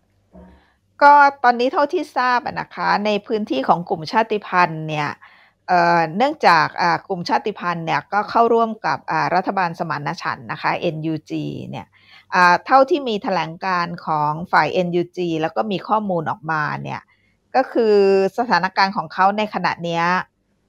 โจทย์ของเขาที่กำลังเผชิญอยู่เนี่ยก็คือ NUG ก็ตั้งเขาเรียกอะไรล่ะ คอมมิชชั่นขึ้นมา เรียกว่า Humanitarian Assistance and Disaster Response นะนะเป็นคณะกรรมการที่ทำหน้าที่ในเรื่องของการจัดการนะคะดูแลในเรื่องนี้ แต่ว่าอย่างไรก็ตามเนี่ยข้อจำกัดของเขาก็คือเนื่องจากว่าเขาเนี่ยยังไม่ได้รับการยอมรับจากนานาชาติ แล้วก็ยังไม่ได้รับการยอมรับจากอาเซียน แม้ว่า ฝ่ายนักวิชาการหรือประชาสังคมก็จะมีข้อเสนอกับอาเซียนไปว่า ถ้ามันเป็นสถานการณ์ในเรื่องของมนุษยธรรมเนี่ยคุณไม่ต้องสนใจได้ไหมว่าเขาอยู่ปีกไหนอะไรเงี้ย อันนี้ก็ยังเป็นโจทย์ที่ยังมีอยู่ สถานการณ์ในแง่ของกลุ่มชาติพันธุ์ตอนนี้เท่าที่ทราบเนี่ยอาจจะในที่เราเห็นชัดเจนเนี่ยก็คือจะในเขตไรโซนนะคะ เช่นสกาย มันเดเล ในเขตเมืองที่ย่างกุ้ง แล้วก็ในรัชชินนะคะ แต่ในขณะที่เป็นรัฐทางอื่นเนี่ยเราก็ไม่ค่อยเห็นตัวเลขชัดเจน เพราะว่าพม่าเองก็มีข้อจำกัดเรื่องตัวเลขผู้ติดเชื้อที่มันไม่มีดัตเตอร์เบสแต่ว่าก็มีทางออกมีข้อสังเกตอีกข้อหนึ่งก็คือกลุ่มผู้ชาติพันธุ์ที่มาเป็นแรงงานในประเทศไทย เช่นกะเรียงมอญหรือว่าฉานเนี่ยจำนวนหนึ่งเนี่ยก็มีเริ่มมีสถานการณ์ว่า เนื่องจากมันมีปัญหาสถานการณ์การติดเชื้อเนี่ยก็อาจจะมีความพยายามที่จะข้ามพรมแดนมาฝั่งไทย ไม่ใช่ข้ามมาส่วนหนึ่งก็คือข้ามมาผ่านในเรื่องของการรักษาพยาบาล ส่วนที่สองก็คือข้ามมาในเรื่องของการหางานทำแต่พม่าอาจจะต่างกับไทยนิดนึงนะคะ ก็คือคนที่ข้ามแดนเนี่ยเป็นวัยกำลังแรงงาน ดังนั้นเขาอาจจะเป็นผู้ติดเชื้อแต่จะไม่ใช่ผู้ป่วย อันนี้ก็จะเป็นโจทย์ใหม่ที่เราอาจจะต้องคิดอะคะครับ ครับอาจารย์เดี๋ยวก่อนที่จะข้ามไปที่อาจารย์ออนันนงนะครับ ก็อยากจะชวนอาจารย์มองว่า แล้วปัญหาวิกฤตการระบาดที่เกิดขึ้นในพม่าตอนนี้คือโอเคเราเรามองว่ามันเป็นปัจจัยที่มันส่วนหนึ่งหลักๆ เลยมันเกิดมาจากปัจจัยทางด้านการเมือง เรื่องของความขัดแย้งเรื่องของปัจจัยเชิงโครงสร้างอำนาจนะครับ แล้วการระบาดในในรอบนี้ในพม่านะครับ มันยังสะท้อนถึงความเปราะบางอื่น ๆ ในสังคมพม่าอีกไหมครับ ก็ค่อนข้างชัดเจนค่ะ ก็คือว่าการระบาดในรอบนี้เราก็จะเห็นชัดเจนนะคะ อย่างที่เรารู้กันก็คือว่าปัญหาระบบสาธารณสุขในพม่าเนี่ยต่อให้ไม่มีการระบาดเนี่ยมันก็มีปัญหาอยู่แล้ว ปัญหาส่วนที่สองที่เราเห็นเนี่ยก็คือกลุ่มเปราะบางที่อยู่ในพม่าเนี่ยกลุ่มที่เราจะพบชัดเจนนะคะจำนวนหนึ่งเนี่ยก็จะเป็น คือในอดีตเรามักจะคิดว่าคนชนบทอาจจะมีปัญหามากกว่า แต่เราพบว่าในกรณีของพม่าเนี่ย คนที่อยู่ในเขตเมืองนะคะ อย่างเช่น ในนิคมอุตสาหกรรมในในย่างกุ้งเลงทยา หรือนิคมอุตสาหกรรมต่างๆ เนี่ยก็จะมีตัวเลขผู้ติดเชื้อ มีตัวเลขได้ซ้ำไปว่าในย่างกุ้งเนี่ยมีผู้เสียชีวิตนะคะ มีผู้ป่วยหรือมีผู้เสียชีวิตเนี่ยอาจจะเป็นตัวเลขที่เรียกได้ว่า 3 หลักด้วยซ้ำไปนะคะ ซึ่งในแง่นี้เนี่ย มันก็สะท้อนให้เห็นชัดเจนนะคะว่าละอ่าสิปีหลังจากการปฏิรูปการเมืองในปี 2011 เนี่ยมาจนถึง 2020 ก่อนรัฐประหาร 2021 เนี่ยพม่าเนี่ยพยายามที่จะแก้ปัญหาวิกฤตทางเศรษฐกิจของตนเอง แต่สถานการณ์ความเหลื่อมล้ำเนี่ยก็ยังมาผลิตซ้ำแล้วก็ล่าสุดตอนนี้ก็เริ่มมีปัญหามรสุมนะคะ ก็มีเคสเรื่องอเดือนนี้เดือนอกรกฎาเข้าสิงหาเนี่ยพม่าก็จะเริ่มมีเคสเรื่อง แลนสไลด์เรื่องน้ำท่วมนะคะอันนี้ก็จะผลิตซ้ำปัญหาของอภาวะวิกฤตในพม่าเพิ่มขึ้นค่ะขอบคุณอาจารย์นฤมลนะครับ เดี๋ยวก่อนจะไปที่อาจารย์อ่อนอนงนะครับ ก็ขอขอย้ำอีกรอบหนึ่งนะฮะสำหรับคนที่เพิ่งอาจจะเพิ่งเข้ามาฟังรายการของเรานะครับ ว่าตอนนี้เราอยู่กับรายการวันโอวันมิดไนท์ราวนะฮะในหัวข้ออาเซียนกลางมรสุมโควิด -19 ซึ่งเราจะมาพูดคุยกันเรื่องของอวิกฤตการระบาดที่เกิดขึ้นใน ในในชาติอาเซียนตอนนี้นะครับว่าเป็นยังไงบ้าง แล้วก็รวมถึงเชื่อมโยงไปถึงสถานการณ์ทางการเมือง แล้วก็เชื่อมโยงไปถึงปัญหาทางโครงสร้างที่เกิดขึ้นด้วยนะครับ ซึ่งตอนนี้เราก็จะมีแขกทั้งหมด 4 ท่านนะฮะซึ่งจะมาพูดคุยกันใน 4 ประเทศก็ได้แก่มาเลเซียพม่า เวียดนาม และก็อินโดนีเซียนะครับเพราะฉะนั้นสำหรับสำหรับคุณผู้ฟังที่ อยากจะมาแลกเปลี่ยนในอาจจะในประเทศอื่นๆนะครับคุณผู้ฟังอาจจะมีความเชี่ยวชาญในประเทศไหน หรือว่าอาจจะกำลังอาศัยอยู่ในประเทศไหนนะก็ก็อยากให้เชิญขึ้นมาร่วมพูดคุยแลกเปลี่ยนกันได้นะครับ แล้วเดี๋ยวสามารถยกมือขึ้นมาได้ แล้วก็เดี๋ยวเราจะเป็นคนพาขึ้นมาพูดคุยกันนะครับ เดี๋ยวถัดไปไปที่อาจารย์ออนอนงครับก็กลับมาต่อกันที่เรื่องของอินโดนีเซียนะครับ ก็มาคุยกันต่อเลยนะฮะว่าอยากให้อาจารย์สรุปครับว่าแล้ว วิกฤตการระบาดในอินโดนีเซียที่เกิดขึ้นในตอนนี้ที่ว่าเป็นศูนย์กลางการระบาดของโลกไปแล้วเนี่ยมันสะท้อนให้เห็นอะไรถึงความเปราะบางเชิงโครงสร้างของสังคมอินโดนีเซียบ้างครับก็อย่างที่เรียนไปตอนแรกนะนะคะ ว่าก็สะท้อนถึงระบบสาธารณสุขที่มันมันยังไม่ดีพอนะคะ ทั้งบุคลากรขาดแคลน ทั้งงบประมาณขาดแคลนขอโทษค่ะ ครับแต่ คิดว่าถ้าเกิดอินโดนีเซียเนี่ยเขาฉีดวัคซีนได้ในระดับนี้นะคะสมมติว่าถ้าเกิดมีวัคซีนอย่างเพียงพอให้เขาเนี่ยคิดว่าเป้าหมายที่เขาตั้งอะค่ะคือเขาตั้งว่าเขาอยากจะฉีดให้ได้เจ็ดสิบเปอร์เซ็นของประชากร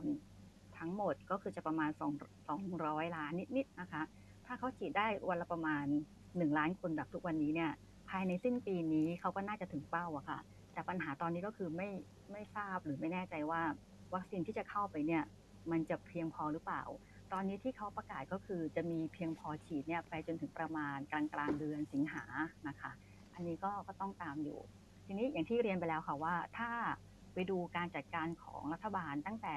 ที่มันเริ่มระบาดเมื่อปีที่แล้วเนี่ยจะเห็นได้ว่าจัดการไม่ดีนะคะ ไม่ดีเลยแล้วก็นโยบายไม่ค่อยชัดเจน คนก็งง พองงแล้วก็ไม่รู้จะปฏิบัติยังไง หรือว่าทำตัวไม่ถูกนะคะ หรือต่อต้านไปเลย แต่ว่า แม้ว่าจะมีการจัดการที่ไม่ดีขนาดนี้เนี่ย แต่ความโกรธแค้นของประชาชนเนี่ยมันไม่ได้แบบไม่ได้เยอะมากอะค่ะไม่ได้ลุกลามนำไปสู่การประท้วง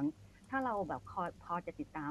สถานการณ์ในอินโดนีเซียบ้างเนี่ย เราจะเห็นว่าเป็นประเทศที่คนประท้วงค่อนข้าง ค่อนข้างบ่อยนะคะอะอย่างเช่นขึ้นน้ำมันขึ้นราคาน้ำมันนิดนึงก็มามาประท้วงกันแล้วอะไรอย่างเงี้ยค่ะ แต่อันนี้เนี่ยยังยังไม่เห็นนะคะว่าคนจะแบบ เออแบบโมโหมากหรือว่าแบบโอ้โจโก้วิโดโดอะไรอย่างเงี้ยค่ะ ครับครับอาจารย์เดี๋ยวขอขอขัดนิดนึงพอพอดีรู้สึกว่าเสียงเบาไปนิดนึงอาจจะต้องรบรบกวนอาจารย์ช่วยช่วยดูเสียงหน่อยนะครับฮัลโหลโอเคยังคะครับ ดังขึ้นไหมคะก็โอเคแล้วครับครับเชิญต่อเลยครับ โอเคค่ะ ทีนี้ถ้าเกิดจะเป็นพูดรอบสองนะคะ จะพยายามพูดให้ช้าลงนิดนึง คือในอินโดนีเซียเนี่ย คือตั้งแต่ที่หมดยุค เผด็จการของโซฮาโตใช่ไหมคะ20 กว่าปีเนี่ยเขาก็มีการพัฒนากระบวนการประชาธิปไตยนู่นนั่นนี่ จนกระทั่งแบบถ้าเกิดเราไปอ่านบทความหนังสือเล่มใด ๆ ก็ตามเนี่ยก็จะยกย่องอินโดนีเซียใช่ไหมคะว่า มีการพัฒนาประชาธิปไตยได้ดีที่สุดในอาเซียนนะคะไม่ได้บอกโอ้โหดีทั่วโลก แล้วก็มีการกระจายอำนาจสู่ท้องถิ่น ซึ่งอันนี้เป็นเรื่องที่สำคัญมากๆหมายความว่ายุคยุคก่อนหน้านี้นะคะ ก็จะเป็นการรวมศูนย์อำนาจแบบเข้าสู่จาการ์ตาแบบแบบ แบบร้อยเปอร์เซ็นเลย แต่ตอนนี้เนี่ยมันมีการกระจายอำนาจนะคะ ไปยังจังหวัดต่างๆ 34 จังหวัด แต่ว่ามันเกิดภาวะคล้ายๆ กับที่คุณปรางทิพย์พูดที่มาเลเซียนะคะ ก็คือมันกลายเป็นการจัดการเรื่องโควิดแบบรวมศูนย์อำนาจมาก ๆนะคะ มันเลยกลายเป็นภาวะแบบอีหลักอีเหลื่อน่ะ คือก่อนหน้านี้เขามีอำนาจแบบจัดการท้องถิ่นมากขึ้น มีการเลือกตั้งผู้ว่า ซึ่งก่อนหน้านี้ไม่เคยมีมาเลยนะคะ แล้วตอนแรกที่ มีการระบาดเนี่ยอย่างที่เรียนไปแล้วว่ามันมีการที่แบบเฮ้ยบางพื้นที่ action over มากอะแบบมีการล็อกดาวน์เมืองเลยอย่างเงี้ยค่ะ ซึ่งมันมันเกินจากที่จาการ์ตาทำไปมากนะคะ หรือบางพื้นที่เนี่ยประกาศแบบไม่ให้เอาศพคนที่แบบเสียชีวิตด้วยโควิดเนี่ยมาฝังอะไรอย่างเงี้ยค่ะ มันก็มันเลยกลายเป็นการใช้อำนาจท้องถิ่นที่ที่ค่อนข้างเฟ้อนะคะ แต่พอมาถึงปีเนี้ยพอมันเกิดการระบาดหนักขนาดนี้ค่ะ การจัดการกับ วัคซีนเนี่ยกลายเป็นการรวมศูนย์ที่จาการ์ตาที่เดียวเลย มันเลยกลายเป็นภาวะที่ไหนว่ากระจายอำนาจไงแต่ทำไมถึงเวลาตอนนี้เนี่ยมันมันไม่ใช่แบบที่ควรจะเป็นอย่างเงี้ยค่ะ แล้วการส่งวัคซีนนะคะมันก็ไม่ชัดเจนว่าคุณใช้คุณใช้หลักการแบบไหนในการส่งนะคะ รัฐบาลกลางก็พยายามบอกว่าใช้วิธีการที่ที่ไหนมีการติดมากก็ก็ให้มากหน่อยอะไรเงี้ยค่ะ แต่บางบางพื้นที่เนี่ยเขาก็รู้สึกว่ามันไม่แฟร์เขาก็แบบติดมากเหมือนกัน อย่างที่เรียนนะคะว่าตอนแรกปีที่แล้วเนี่ยต้นปีเนี่ยคนไม่อยากจะฉีดวัคซีนนะคะ แต่ตอนนี้เนี่ยเป็นภาวะที่คนแบบแย่งกันฉีดวัคซีนนะคะ แล้วเรื่องวัคซีนอย่างเดือนนี้นะคะก็จะเห็นข่าวว่า คือที่อินโดนีเซียเนี่ยเขาก็มีจริงๆ ตั้งแต่ปีที่แล้วแล้วนะคะเขาก็มีโครงการว่าวัคซีนเนี่ยจะแบ่งเป็น 2 ประเภทก็คือประเภทแรกรัฐบาลออกเงินให้นะคะ ทุกคนได้ฉีด กับอีกประเภทหนึ่งก็คือ ใครพร้อมก็จ่ายเงินเองนะคะ แล้วก็มีการถกเถียงกันมากเลย แล้วสุดท้ายโจโกฟิโดโดก็ออกมาพูดว่าประธานาธิบดีนะคะ บอกว่าโอเค รัฐบาลจะแบบวัคซีนจะต้องฟรีสำหรับประชาชนทุกคน แล้วก็ข้าพเจ้าจะเป็นคนแรกนะคะ ที่ฉีดวัคซีน คนก็แบบเออได้รับความเชื่อมั่นนะคะ แต่คนก็ยังฉีดไม่เยอะอยู่ดี แต่พอมันมีการระบาดเยอะๆเนี่ย คนก็เริ่มเอาอันนี้ขึ้นมาปัดฝุ่นใหม่อะคะ่ะ บอกว่าเฮ้ยขอแบบฉันมีเงินอะขอฉีดเองได้ปะ ยินดีจะจ่ายเงินอะไรอย่างเงี้ยค่ะ แต่ปรากฏว่าถูกประท้วงเยอะมากนะคะ มีคนจำนวนมากที่ไม่เห็นด้วย รู้สึกว่ามันจะก่อให้เกิดแบบความเหลื่อมล้ำในสังคม มันจะทำให้แบบเออในภาวะวิกฤตเนี้ยทำไมมันถึงมีการคิดถึงเรื่องธุรกิจเรื่องอะไรแบบเนี้ยค่ะ สุดท้ายประธานาธิบดีก็ออกมาประกาศว่าโอเคไม่เอานะคะไม่เอาแผนนั้นก็คือ วัคซีนจะต้องเป็นสวัสดิการของรัฐสำหรับทุกคนอะไรเงี้ยค่ะ อีกอันหนึ่งที่ สะท้อนมากเลยก็คือเรื่องระบบราชการที่มันไร้ประสิทธิภาพนะคะ ซึ่ง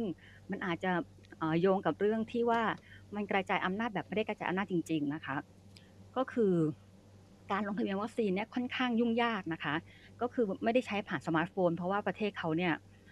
มีคนสามารถเข้าถึงสมาร์ทโฟน หรือว่าอินเทอร์เน็ตได้ได้ประมาณแค่ 50%ของประชากรทั้งหมด เขาก็เลยใช้วิธีให้ไปลงทะเบียนที่สถานีสถานีอนามัยบ้างนะคะ หรือว่าโรงพยาบาลบ้าง แต่ว่าวิธีการลงเนี่ยมันค่อนข้างยุ่งยากอะค่ะ เช่น ต้องมีสำเนาบัตรประชาชนติดไปด้วยอะไรอย่างเงี้ยค่ะ ถ้าไม่มีก็ไม่ให้ลงให้อะไรแบบนี้มันก็เลยแบบค่อนข้างยุ่งยาก แล้วก็การเข้าถึงความช่วยเหลือต่างๆ นานาที่รัฐบาลมีให้อะค่ะ อย่างเช่น เงินช่วยเหลืออะไรแบบเนี้ยมันค่อนข้างเข้าถึงยาก และบางทีประชาชนไม่ไม่รู้นะคะ ว่ามันมีความช่วยเหลือแบบนี้ อีกอันหนึ่งที่น่าสนใจก็คือ มันก็มีคนจำนวนไม่น้อยนะคะ เริ่มรู้สึกว่า เอ๊ะ ถ้า ซึ่งซึ่งดิฉันอยากจะชวนท่านอื่นคุยด้วยนะคะ เพราะว่าในอาเซียนเนี่ยมันก็มีการปกครองแบบแบบหลายแบบใช่ไหมคะเริ่มมีคนจริงๆไม่เริ่มนะคะมีคนพูดมาแบบสักระยะหนึ่งแล้วค่ะว่าเนี่ยถ้าเป็นยุคที่แบบซูฮาโตปกครอง หรือว่าทหารมีอำนาจเนี่ยมันจะจัดการกับการแก้ไขปัญหาโควิด ได้ดีกว่านี้อะไรอย่างเงี้ยค่ะ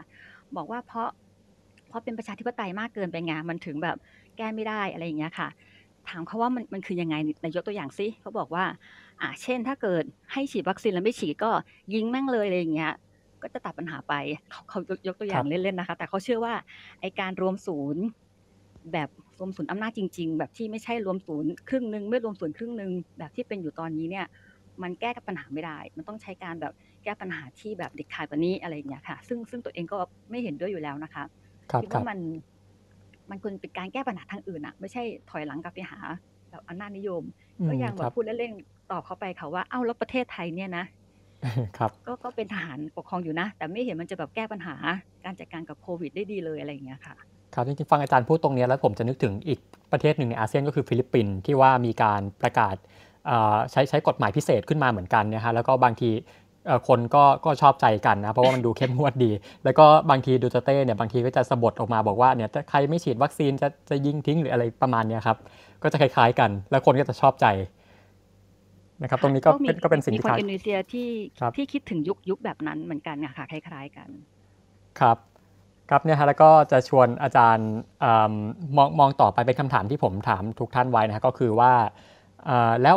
ในเวลาเนี้ยครับอาจารย์คาดหวัง บทบาทของอาเซียนเนี่ยว่าควรจะเป็นยังไงบ้างครับ อาจจะคล้ายๆกับท่านที่พูดพูดมาแล้วนะคะ ว่ามันน่าจะช่วยเหลือกันยากนะคะ อย่างปีที่แล้วจำได้ว่าตัวเองอตอบตอบคุณไมล์ไปนะคะ ว่าคือตอนแรกที่มันยังไม่หนักขนาดนี้ แล้วที่เขาจะมีการแบบอะไร travel bubble อะไรสักอย่างหนึ่งใช่ไหมคะที่แบบประเทศที่ฟื้นแล้วอะไรอย่างเงี้ย ตัวเองก็ยังตอบไปว่าอินโดนีเซียนั้นน่าจะยังไม่พร้อมแน่ๆนะคะ ทั้งทั้งที่ตอนนั้นเนี่ยยังไม่ยังไม่หนักขนาดนี้ คือเนื่องจากว่าประเทศเขาเยอะแล้วระบบสาธารณสุขมันค่อนข้างแย่นะคะ รวมถึงวัฒนธรรม การรับประทานอาหารการสัมผัสตัวกัน หรือการรวมตัวกันทางศาสนาและอื่นๆ มันเลี่ยงยากอะค่ะที่การแพร่ระบาดของโรคเนี่ยมันจะแบบไปได้ไกลกว่านี้ แล้วยิ่งมาเจอหนักขนาดนี้คิดว่าน่าจะยังยังอีก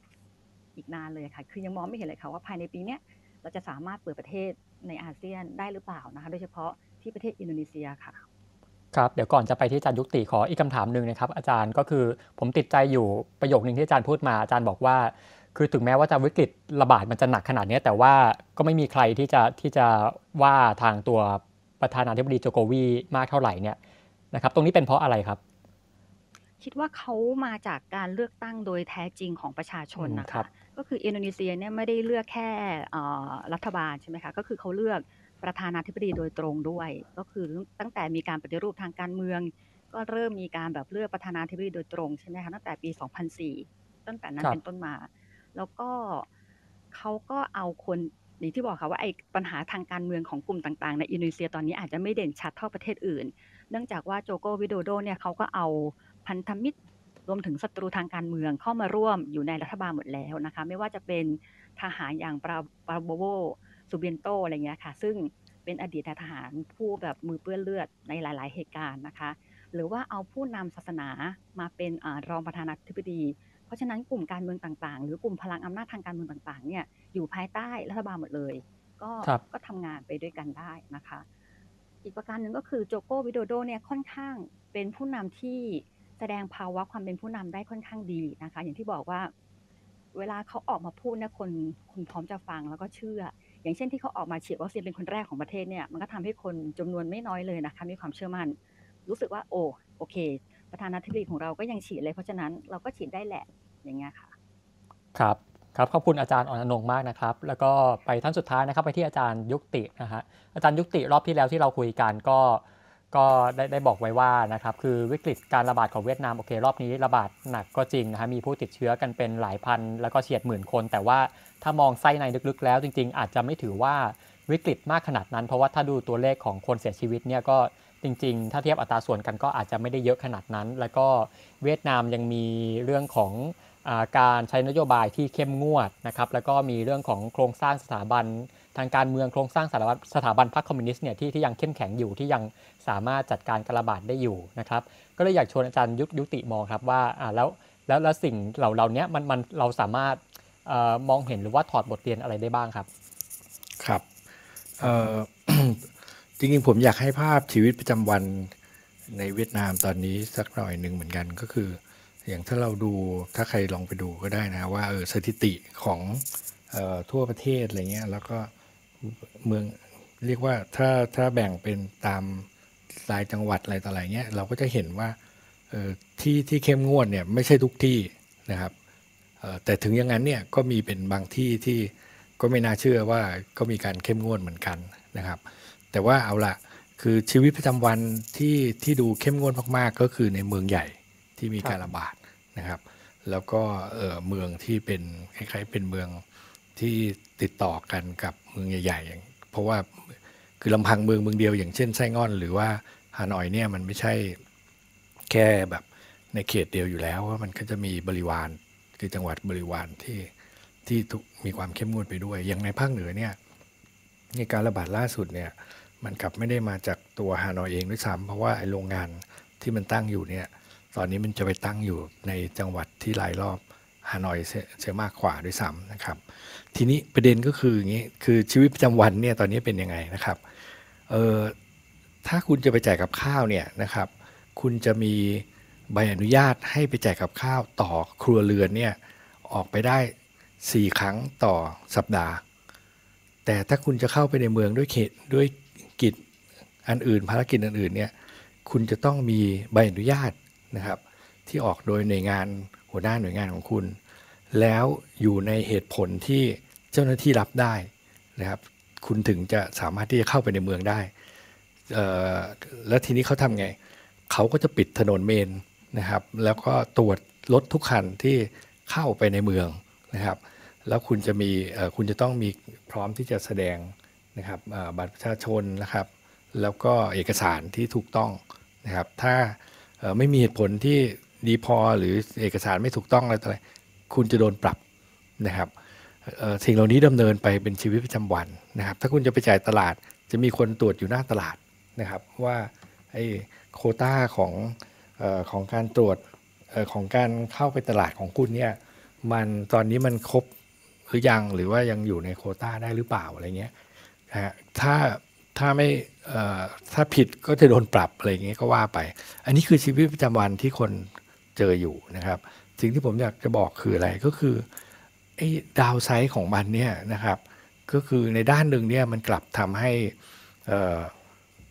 ฝ่ายการเมืองเนี่ยนะครับ หรือว่าเอ่อพรรคคอมมิวนิสต์เองเนี่ยนะครับ มันกลายเป็นว่ามีความแบบแข็งแกร่งมากขึ้นนะครับ มีการกระชับอำนาจมากขึ้น แล้วก็เอ่อมีมีความเป็นเรียกว่าอะไรอะ คือถ้าพูดในภาษาแบบบ้านเราก็คือมีความเป็นเผด็จการได้มากขึ้นครับนะครับเอ่อ สิ่งหนึ่งที่เราเห็นชัดๆเลยก็คือไอ้การออกกฎหมายแล้วก็ความเข้มงวดในการควบคุมข่าวสารในการเอ่อปิดกั้นการแสดงออกนะครับ เพื่อนผมนี่เงียบกริบกันไปหมดเลยครับคือไม่มีใครกล้าพูดอะไร แล้วก็ถ้าจะถ้าจะพูดอะไรมันแสดงให้เห็นถึงความอึดอัดอย่างแท้จริงว่าเขาจะต้องแบบคือแค่โพสต์แล้วก็เหมือนกับแสดงแค่แบบจุดไข่ปลาหรืออะไรแบบนั้นนะนะครัฮะบซึ่ง ซึ่งก็จะจะสะท้อนให้เห็นถึงเอ่อไอ้ความเอ่อไอ้ความเคร่งครัดความเข้มงวดนะครับ ซึ่งอันนี้ก็จะเป็นเรื่องที่เอ่อเป็นดาวไซด์ของมันอีกด้านหนึ่งนะครับครับเอ่อแล้วก็ทำให้เกิดอะไรขึ้นอย่างเช่นไอ้ความเห็นต่างๆต่อเรื่องโดยเฉพาะอย่างยิ่งต่อนโยบายเอ่อทางในในเรื่องในเรื่องของโควิดเนี่ยนะครับ มันก็ไม่ได้ถูกแสดงความเห็นนะครับ คนอื่นก็มีความเห็นไม่ได้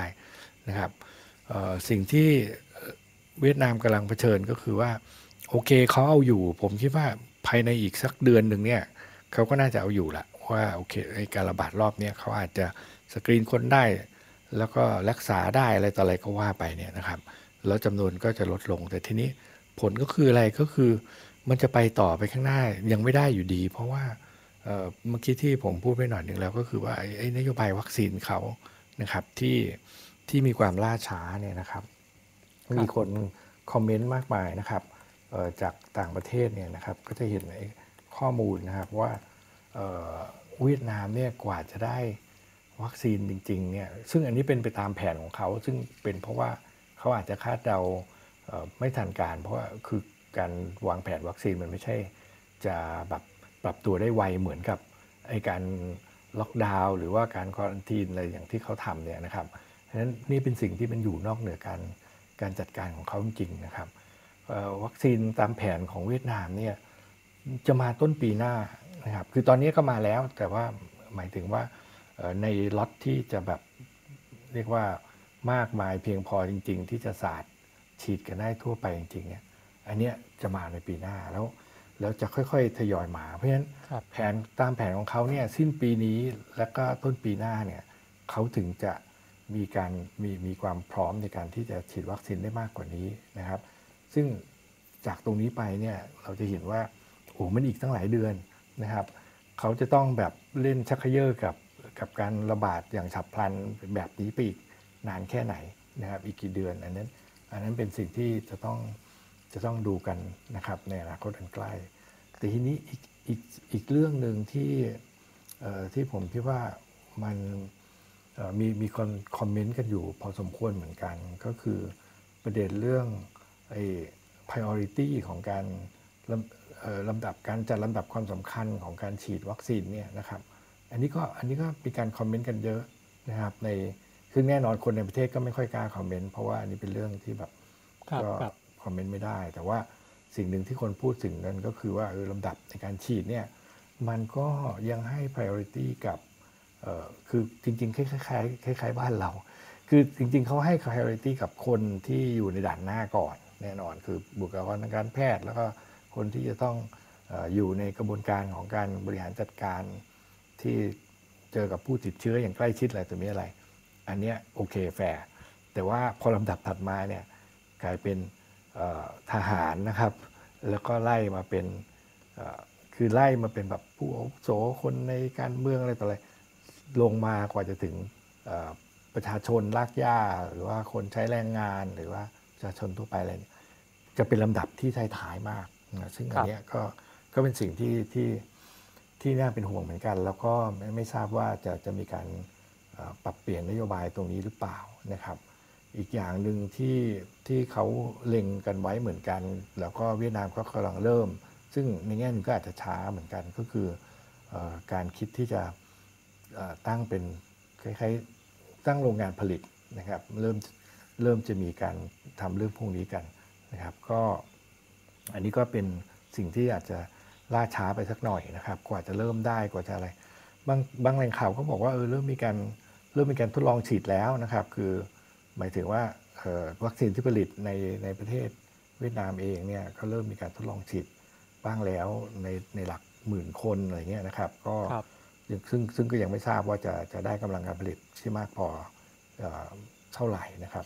อีกอย่างหนึ่งที่เป็นอุปสรรคของของการดีลวัคซีนในตอนนี้ของเขาอาจจะเป็นเรื่องความอิหลักอิเหลือกับการที่จะดีลกับประเทศจีนนะครับ เพราะว่าคือแม้ว่าเวียดนามจะแบบปิดพรมแดนกับจีนอย่างแบบแน่นหนาเลยในช่วงที่มีการระบาดเนี่ยนะครับ แต่ว่าถึงที่สุดก็คือว่า อย่างหนึ่งคือแน่นอนคือวัคซีนแหล่งผลิตใหญ่ของวัคซีนในในในเอเชียก็มาจากประเทศจีนเนี่ยนะครับ การดีลกับประเทศจีนเนี่ยเวียดนามก็ก็ระมัดระวังนะครับ เพราะว่าก็ก็กลัวในเรื่องของการเมืองระหว่างประเทศ กลัวในเรื่องของการเมืองในทะเล เราต้องเรียกว่าทะเลตะวันออกนะฮะถ้าพูดแบบเวียดนาม เพราะว่าเรียกทะเลจีนใต้ไม่ได้ เพราะว่า เขาจะเขาจะถือว่าเออพูดอย่างนั้นเนี่ยกลายเป็นเป็นเคลมให้เป็นส่วนหนึ่งของจีนไปอะไรเงี้ยก็คือการเมืองการเมืองในในทะเลตะวันออก หรือทะเลจีนใต้เนี่ยก็เป็นเป็นเรื่องที่ทำให้เวลาที่เวียดนามจะไปดีลเรื่องวัคซีนกับกับจีนเนี่ยก็ก็ไม่ค่อยเคลียร์ไม่ค่อยไม่ค่อยอยากจะไปขอความช่วยเหลืออะไรจากจีนเท่าไหร่นะครับเพราะฉะนั้นในแง่หนึ่งเขาก็เลยเบนเข็มไปที่ไปทางรัสเซียนะครับแล้วก็แล้วก็แน่นอนคือสหรัฐอเมริกานะครับ ครับก็ก็ประมาณนี้ครับครับอาจารย์ก็ครบถ้วนครับ แล้วก็ถามอีกคำถามหนึ่งที่ผมถามไว้ทุกท่านก็คือเรื่องของบทบาทของอาเซียน ว่าอาจารย์มองว่าเป็นยังไง คืออย่างท่านอื่นๆ ก็จะบอกว่าบทบาทของอาเซียนเนี่ยน่าจะยากน่าจะช่วยอะไรไม่ค่อยได้ อาจารย์เห็นเหมือนหรือเห็นต่างยังไงไหมครับ ความเห็นของผมจริง ๆ แล้ว ผมคิดว่ามันควรจะยุบไปตั้งนานแล้วนะไอ้บทนี้คือมันไม่น่าจะมีอยู่ไม่รู้จะมีไปเพื่ออะไรนะครับแล้วก็เอาไว้เป็นการไต่เต้าทางการเมืองจากหลายคนที่แบบมี เคยมีหน้ามีตาในในสังคมในประเทศไทย แล้วก็กลายไปอยู่ในตำแหน่งเหล่านั้น แล้วผมก็ไม่เห็นทำอะไรทำประโยชน์อะไรขึ้นมานะครับครับเออผมคิดว่ามันเป็นมันเป็นองค์กรสิ้นเปลืองนะฮะคือมันคงจะเคยมีประโยชน์อะไรในในช่วงไหนในในสถานการณ์ในการเมืองโลกในช่วงหนึ่งนะครับ แต่ตอนนี้ก็อย่างที่เราเห็นก็คือแต่ละประเทศก็เอาตัวกันไม่รอดนะครับ แล้วก็คือผมมองไม่ออกนะครับว่าว่าอาเซียนมันจะ มันจะมีประโยชน์อะไรกับเรื่องนี้ แล้วก็เรื่องอื่น ๆ อีกมากมายที่มันก็ไม่เคยมีประโยชน์นะครับครับขอบคุณอาจารย์ยุติครับก็ก็จบไปแล้วสำหรับ 4 ท่านนะครับ ก็ระหว่างระหว่างนี้ถ้าเกิดว่ามีใครอยากจะขึ้นมาแลกเปลี่ยนกันก็ยกมือขึ้นมาได้นะครับ เป็นโอกาสสุดท้ายแล้วก่อนที่จะปิดรายการนะฮะตอนนี้มีหนึ่งคนที่ขึ้นมาร่วมพูดคุยกับเรานะครับ น้องอัวจุธาทิพย์นะครับ สวัสดีครับ สวัสดีค่ะ ครับ สวัสดีครับ น้องอัวมีอะไรจะมาแลกเปลี่ยนกันไหมครับวันนี้ อ๋อ พอดีเมื่อกี้เห็นมีคนมี moderator กดขึ้นมาค่ะ ก็ช่วงนี้เอ่อที่ติดตามอยู่อะค่ะ ส่วนมากจะเป็นเรื่องวัคซีนมากกว่าที่เอ่อเป็นการทูตวัคซีนนะคะจากสหรัฐที่ส่งมาที่ที่ประเทศในอาเซียนนะคะ แล้วก็ประเทศในเอเชีย ครับอ่าค่ะ ก็คือตอนนี้ยังไม่ค่อยได้ลงรายละเอียดมากค่ะ ก็ อยากแลกเปลี่ยนกับ moderator แล้วก็ speaker ในห้องมากกว่าค่ะครับมีมีอะไรอยากจะคุยกับใครเป็นพิเศษไหมครับเอ่อคุยกับพี่ปกป้องก็ได้ค่ะ ครับ ครับอาจารย์อ๋อค่ะ อาจารย์ปกป้องค่ะครับอาจารย์ปกป้องมีมีอะไรจะแลกเปลี่ยนพี่ก็ได้แต่พอดีปกป้องดีกว่าตอนที่ตอนพิธีกรที่คนพูดนะควรจะคุยกับวิทยากรแล้วผมทุกคนรู้อาเซียนน้อยครับ ก็ ก็ชวนชวนสมาชิกวิทยากรทั้งสี่ท่านคุยดีกว่าครับ แล้วก็สวัสดีอัวด้วยไม่เจอนานนะครับค่ะ สวัสดีค่ะ กับการต่อสู้ที่ปวงครับ ค่ะครับ ก็น้องน้องหัวถามถามถึงเรื่องของการทูตวัคซีนใช่ไหมเรื่องของความเห็น ใช่ค่ะ การทูตวัคซีนโดยเฉพาะจากประเทศมหาอำนาจค่ะ แล้วก็ทั้งจีนด้วยแล้วก็อเมริกาด้วย ครับครับมีมีใครอยากจะพูดในประเด็นนี้ไหมครับ ครับอาจารย์นฤมลครับ ค่ะก็อาจจะเพิ่มเติมให้นะคะสำหรับคนที่สนใจเรื่องวัคซีนเนี่ยก็ค่อนข้างชัดเจนนะคะว่าว่าประเทศในอาเซียนเนี่ยก็หวังพึ่งจีนนะคะ ก็อาจจะตอบอาจารย์อา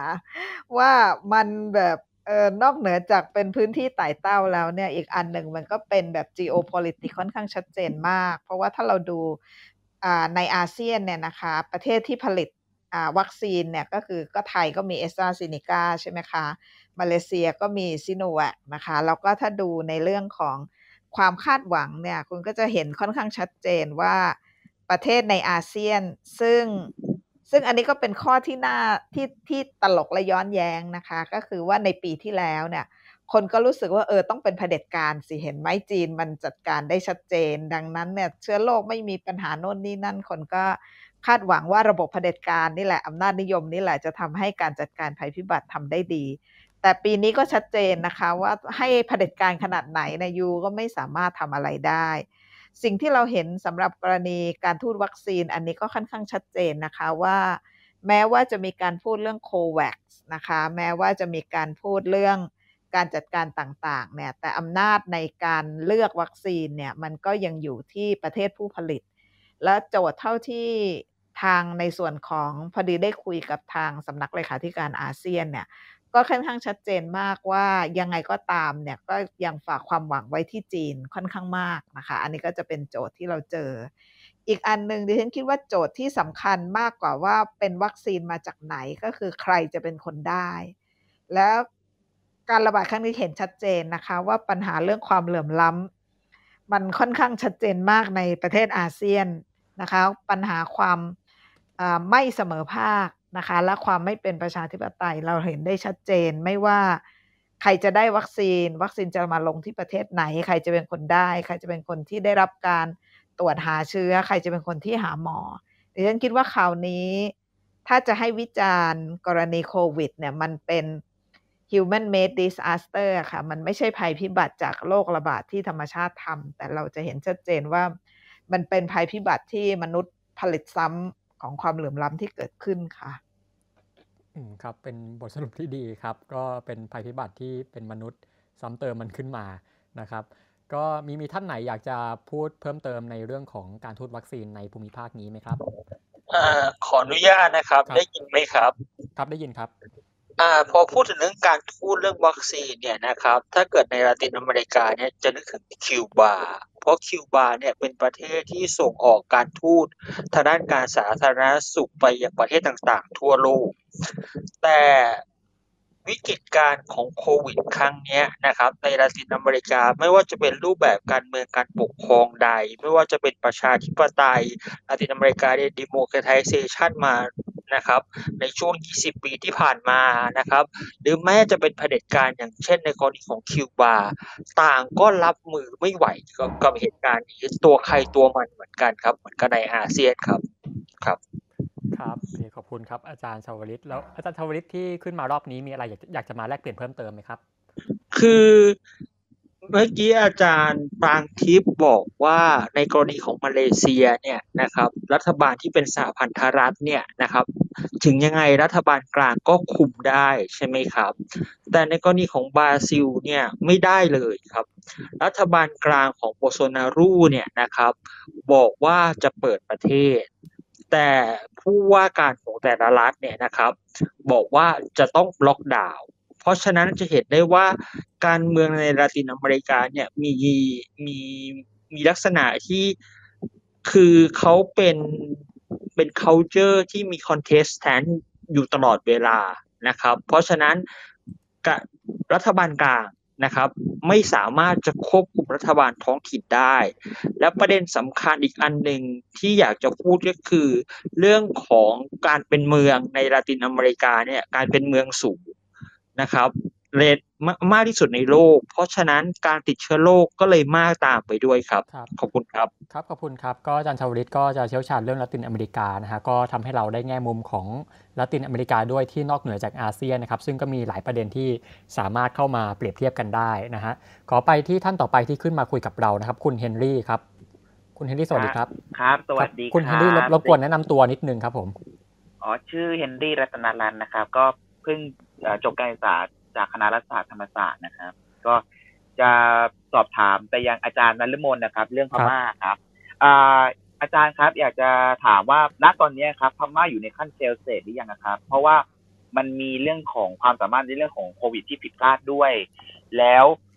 ผู้นำก็เออระเหยไปไหนก็ไม่รู้ คือทิ้งคือมองประชาชนเป็นผักเป็นปลาแล้วก็ล่าสุดก็คือย่าของผมเพิ่งเสียชีวิตไปเมื่อเมื่อช่วงบ่ายนี้เองครับ แล้วก็ยังมีเรื่องปัญหาเรื่องภัยพิบัติทางธรรมชาติที่อาจารย์นิรมนได้ได้กล่าวเอาไว้ครับ อันนี้อยากจะถามว่าพม่าเนี่ยถึงขั้น failed state แล้วหรือยังโดยทางพฤในทางพฤตินัยนะครับ อีกคำถามหนึ่งที่อยากจะถามอาจารย์นเรื่องมนนะครับ อันนี้ตัดในเรื่องความเป็นจริง แล้วเปลี่ยนฉากแบบ scenario ถ้าสมมุติว่าพรรค NLD นะครับ ปกครองอยู่เป็นรัฐบาลตอนเนี้ยครับ อาจารย์นิรมนคิดว่าวิกฤต วิดของพม่ายังมีความอ่ารุนแรงอยู่หรือไม่นะครับ อาจารย์ ครับ อาจารย์นฤมลครับ อาจารย์นฤมลได้ยินอยู่ไหมครับอ่าอ่าโทษทีค่ะคค่ะรับครับครับเอ่อ fail state ไหมอันนี้ถ้าถามในทางรัฐศาสตร์นะคะ พอดีเราก็ฮ่าฮ่าเอ่อก็ ก็หลาย ๆ คนก็ตั้งคำถามนะคะ แต่ว่าเออดิฉันยังรู้สึกว่าเราอาจจะดูเบาอกองทัพพม่าค่อนข้างมากนะคะเออแน่ ๆ มันก็ใกล้แล้วนะคะ ในทัศนะส่วนตัวเนี่ย แต่ดิฉันคิดว่าส่วนหนึ่งเนี่ย มันเป็นเจตนาของพม่าของผู้นำทหารพม่าด้วยนะคะ เราอย่าลืมว่าอกองอพม่าเนี่ยเคยปิดประเทศแล้วก็ผ่านวิกฤตการณ์อะไรพวกนี้มาแล้ว นะคะ ดังนั้นเนี่ยเเราอาจจะชินกับลักษณะของการเป็นรัฐสมัยใหม่อะค่ะเอ่อในส่วนตัวเนี่ยมันอาจจะไม่ใช่เจตจำนงของผู้นำประเทศที่ต้องการที่จะก่อให้เกิดลักษณะของรัฐล้มเหลว ผู้นำกองทัพพม่าอาจจะไม่ได้รู้สึกว่าเขาเนี่ยเป็นรัฐล้มเหลวก็ได้นะคะเขาคิดว่าก็ก็ดีแล้วก็ติดไปไอ้พวกที่ติดก็เป็นพวกที่ประท้วงเขาอยู่แล้ว อันนี้ก็เป็นเรื่องที่ค่อนข้างโหดร้ายนะคะ แต่ว่าดิฉันคิดว่าโจทย์ที่น่าสนใจค่อนข้างมากสำหรับกรณีพม่าก็คือว่า ถ้าเราคิดโดยวิธีคิดแบบรัฐสมัยใหม่ แน่นอนเป็นรัฐที่ล้มเหลว แต่ถ้าเราอธิบายพม่าจากสิ่งที่เขาเป็นอยู่นะคะ โดยลืมตั้งแต่ 2011 จนถึง 2020 ไปเนี่ยดิฉันคิดว่าพม่าไม่ได้เปลี่ยนอะไรมากนะคะในแง่ของการค้าการส่งออกหรืออะไรต่างๆเนี่ยเพียงแต่ว่าเขาจะเปลี่ยนจากลักษณะของการที่จะ เข้าสู่อ่าเขาเรียกอะไรล่ะ internationalization เนี่ยก็จะเปลี่ยนไป เราก็จะเห็นได้ว่าพม่ากองทัพพม่าก็ยังคาดหวังวัคซีนจากจีนจากรัสเซียนะคะ อันนี้ก็เป็นโจทย์ที่เราเจอ สิ่งที่น่าสนใจก็คือว่ากองทัพเขาเลือกว่าเขาจะให้ใคร หรือเขาจะเอาแบบไหน จะเห็นได้ว่ารัฐที่มีการระบาดสูงเป็นรัฐที่ประท้วงนะคะ ส่วนรัฐที่เราไม่มีตัวเลขหรือว่าอย่างเช่นในตัวเลขในเนปิดอร์เนี่ยเราก็ยังไม่ได้เห็นตัวเลขชัดเจนนะคะว่ามีขนาดไหน ส่วนในแง่อันที่สองถ้าเผื่อเป็น NLD ตัวเลขจะเปลี่ยนไหมนะคะ บางคนที่ฝ่ายที่ pro NLD เนี่ยก็จะตอบว่าตัวเลขก็น่าจะตัวเลขก็น่าจะเปลี่ยนไม่มาก แต่อย่างน้อยที่สุดเนี่ย NLD เองเนี่ย ก็จะพยายามที่จะเจรจากับองค์กรระหว่างประเทศ อย่าลืมว่าหลังการรัฐประหาร ก่อนการรัฐประหารเนี่ย World Bank เพิ่งโอนเงินความช่วยเหลือญี่ปุ่นแล้วมีหลาย ๆ ประเทศจำนวนเกือบอ่า30%ของ GDP ของพม่าเนี่ยส่วนหนึ่งมาจากแกรนนะคะที่มาจากองค์กรระหว่างประเทศที่ช่วยพม่า ดังนั้นเนี่ยถ้าหากว่าเป็นรัฐบาล NLD เนี่ยโจทย์พวกนี้อาจจะมีการเปลี่ยนแปลง หมายความว่าเงื่อนไขของ ประเทศต่างๆ ที่จะเข้าไปช่วยพม่าอาจจะมีมากขึ้น แต่ตอนนี้เนี่ยก็เราก็เห็นชัดเจนว่าหลาย ๆ ประเทศก็ยังอยู่นิ่ง ๆ โดยเฉพาะอย่างยิ่ง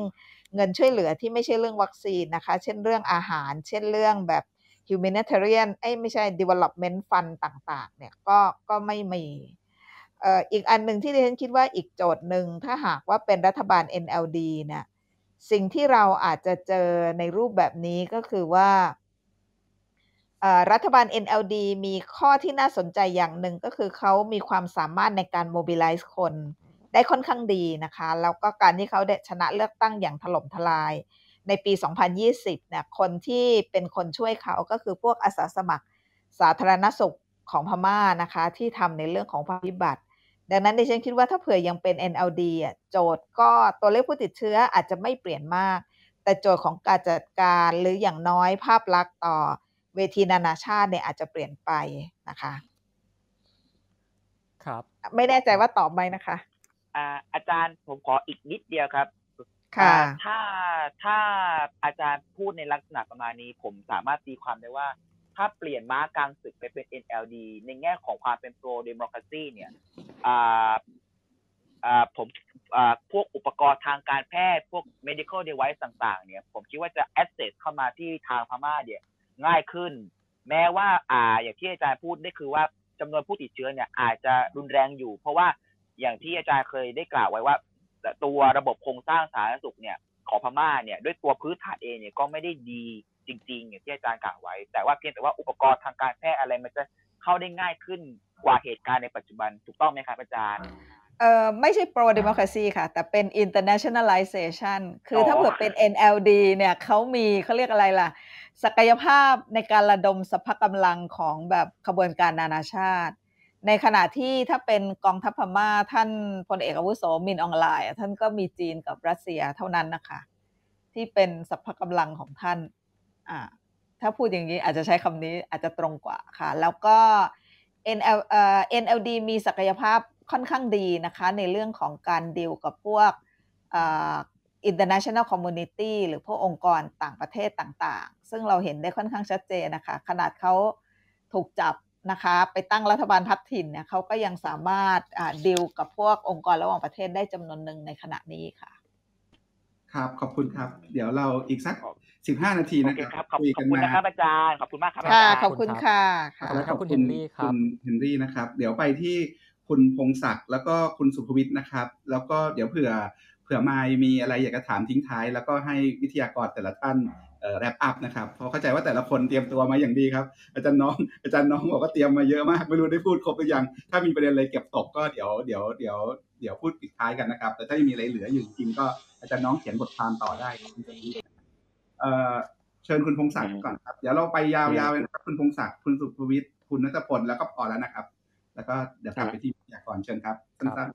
สวัสดีครับทุกท่านครับผมเป็นภาคเอกชนมาจากด้าน อุตสาหกรรม แล้วก็นักโลจิสติกส์นะครับผมผมอยากจะเรียนถามแคบลงมาในส่วนของอด้านเศรษฐกิจการค้าชายแดนข้ามแดนในโซน ไม่ต้องครบทั้งอาเซียนนะจะเป็นกลุ่มของประเทศในกลุ่ม LMC ล้านช้าง แม่โขง cooperation เนี่ยว่าในช่วงที่สภาวะโควิดอย่างเงี้ยฮะการค้าการขายจำเป็นจะต้องเดินต่อไปฮะมีข้อ แนะนำอะไรไหมครับ โดยเฉพาะอย่างอย่างเช่น การค้าอีคอมเมิร์ซนะฮะโดยเฉพาะผมเห็นอย่างเวียดนามเขาก็ยังมีอีคอมเมิร์ซมีอะไรกันอยู่ จีนก็ยังมีอยู่อะไร ประมาณนี้ครับ ที่ผมเรียนถามครับๆขอบพระคุณครับ คุณพงศักดิ์ครับ เดี๋ยวขอไปรวดเดียวเลยนะครับ เชิญคุณสุภวิทย์ครับสวัสดีครับไนซ์ครับ สวัสดีครับไม่แน่ใจว่าได้ยินหรือเปล่านะครับ เชิญเลยครับ โอเคครับ ก็คือผมมีแนะนำตัวผมชื่อสุภวิทย์แก้วคุณนอกครับ ปัจจุบันเป็นนักศึกษาปริญญาเอกอยู่นะครับ ก็มีความสงสัยในประเด็นหนึ่งก็คือว่าอยากจะถามอาจารย์ทุกท่านหรือใครก็ได้ครับ ว่ามันมีความเป็นไปได้ไหมที่อาเซียนฐานะองค์การระดับภูมิภาคที่จะเป็นแบบตัวกลางในการจัดซื้อวัคซีนเพื่อจะแบบแจกจ่าย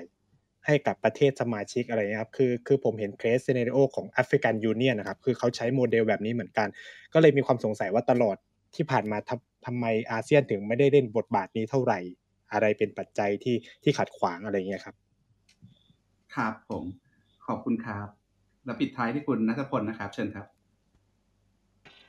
สวัสดีครับทุกท่านครับเอ่อนัทพลนะครับเอ่อเพิ่งจบปอโทที่ปศาสตร์ธรรมศาสตร์ครับ พอดีสนใจเรื่องราวจริงๆไม่ได้อยากมาถามอะไรครับ แค่อยากมามาแชร์ แชร์เรื่องที่ติดตามมาบ้างที่ลาวอะครับ ช่วงนี้ก็สถานการณ์คนติดเชื้อก็ประมาณวันนี้ที่ล่าสุดประมาณสามร้อยแปดสิบคนก็ส่วนมากก็คือเป็นแรงงานที่นำเข้ามาจากประเทศไทยนะครับ ก็แต่ปัญหาแล้วก็พวกการฉีดวัคซีนตอนนี้ก็ถือว่าค่อนข้างน่าพอใจดีนะครับ ก็ประมาณฉีดไปแล้วประมาณหนึ่งล้านคน แต่ว่าปัญหาก็คือ การกระจายวัคซีนเนี่ยมันจะยังไม่ค่อยมีประสิทธิภาพเท่าไหร่ เพราะว่าวัคซีนส่วนมากเนี่ยที่ได้มาทั้งจากตอนนั้นที่ว่ามันมีไฟเซอร์เข้ามาที่ลาวก่อนไทยที่ว่าเป็นข่าวโด่งดังอยู่พักหนึ่งนะครับ ก็เห็นว่าก็กระจุกตัวอยู่แค่นครอยู่ที่เวียงจันทร์แล้วก็เพิ่งมีดราม่าเมื่อไม่นานมานี้ว่า คนที่ได้ฉีดไฟเซอร์ เนี่ยฉีดเข็มแรกแต่ว่าเข็มสองเนี่ยกลายเป็นตัวอื่น ซึ่งแบบเออมันผิดหลักทางการแพทย์อย่าง อย่างรุนแรง ซึ่งตอนนี้ก็เป็นประเด็นดราม่าในวงโซเชียลลาวอยู่พักหนึ่งนะครับ ก็แล้วก็มันก็มีเรื่องออย่างเช่นแบบพวกกลุ่มที่เป็นเหมือน elite ที่ที่ในลาวก็ได้ไปฉีดวัคซีนแบบไฟเซอร์ก่อนทั้งก่อนก่อนทั้งทั้งที่แบบตัวเองไม่ได้เข้าเงื่อนไขอะไรเลยเนี่ยครับ ซึ่งถ้าบอกชื่อไปผมว่าคนไทยน่าจะรู้จักเพราะว่าเป็นเป็นดาราที่เคยมาเล่นหนังที่ไทยด้วยอย่างเงี้ยครับ ก็ ก็ไม่ได้มีอะไรมากครับ อยากอยากเรื่องที่ลาวเฉยขอบคุณมากเลยครับ ก็เห็นภาพอีกประเทศหนึ่งนะครับ ที่วันนี้เราไม่ได้พูดถึงเลยเอ่อคุณไมค์มีประเด็นคำถามอะไรอยากจะทิ้งวิทยาทิ้งท้ายให้วิทยากรตอบได้ไหมครับเออไม่มีค่ะ อาจารย์เชิญวิทยากรตอบคำถามของแขกท่านอื่นได้เลยค่ะครับบทบาทของอาเซียนนะครับ ในการรวมเป็นเจ้าภาพร่วม ในการซื้อวัคซีนนะครับหรือว่าความร่วมมือด้านอื่น ๆ เรื่องการค้าชายแดนนะครับแล้วก็การการค้าข้ามชาติเนี่ยมันมีโจทย์อะไรที่น่าสนใจครับ เห็นเมื่อกี้ทางคุณพงศักดิ์ก็พูดถึงทางเวียดนามด้วยนะครับแล้วก็พูดถึงทางประเทศฝั่งลุ่มน้ำโขงทางนู้นอาจารย์ยุติจะเริ่มตรงนี้ก่อนไหมครับยังไม่ทราบจะรีสปอนยังไงเลยครับ คือ ส่วนส่วนตัวผมไม่เชื่อในในองค์องค์กรองค์กรอาเซียนอยู่แล้ว คือ ไม่ไม่เคยเชื่อถือครับ ก็เลยก็เลยเรื่องการไม่ค้าชายแดนครับ มันมีโจทย์อะไรที่เราดูเฝ้าดูแล้วเราน่าสนใจบ้างครับคือคือผมคิดว่าคือเรื่องเรื่องชายแดนมันก็เป็นเป็นปัญหาอยู่แล้วในในเรื่องที่ว่าเออโอเค เราอาจจะต้อง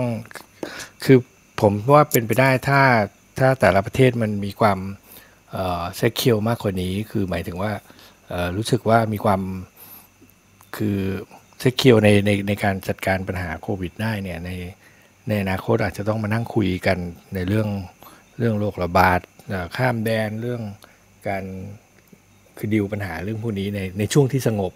นะฮะคือตอนนี้เนี่ยผมคิดว่าแต่ละแต่ละประเทศมันมันมีแบบภาวะแบบซีวิววอร์กันทุกประเทศนะฮะคือมีประเทศมีปัญหาสงครามภายในกันอยู่ทุกประเทศนะครับ ผมคิดว่ามันก็แต่ละประเทศมันก็คง จะนึกไม่ออกว่า เออเออคือไอ้ไอความร่วมมืออะมันมันจะมาเกิดขึ้นก็ต่อเมื่ออปัญหาภายในมันสงบลงแล้วมากกว่า ผมคิดว่าผมเชื่อว่าอย่างนั้นนะฮะตอนนี้เนี่ยยากนะที่ใครจะไปคิดว่าจะไปช่วยใคร หรือว่าจะคิดร่วมกันอะไรครับ ครับจริงก่อนฟังวันนี้คำถามหนึ่งที่คิดในใจแล้วก็อยากรู้จากวงนี้เหมือนกันว่า ตอนนี้อาเซียนเราก็ลมพัดไปทางขวาเยอะ ก็เปลี่ยนจากประชาธิปไตยเป็นเผด็จการบ้างเป็น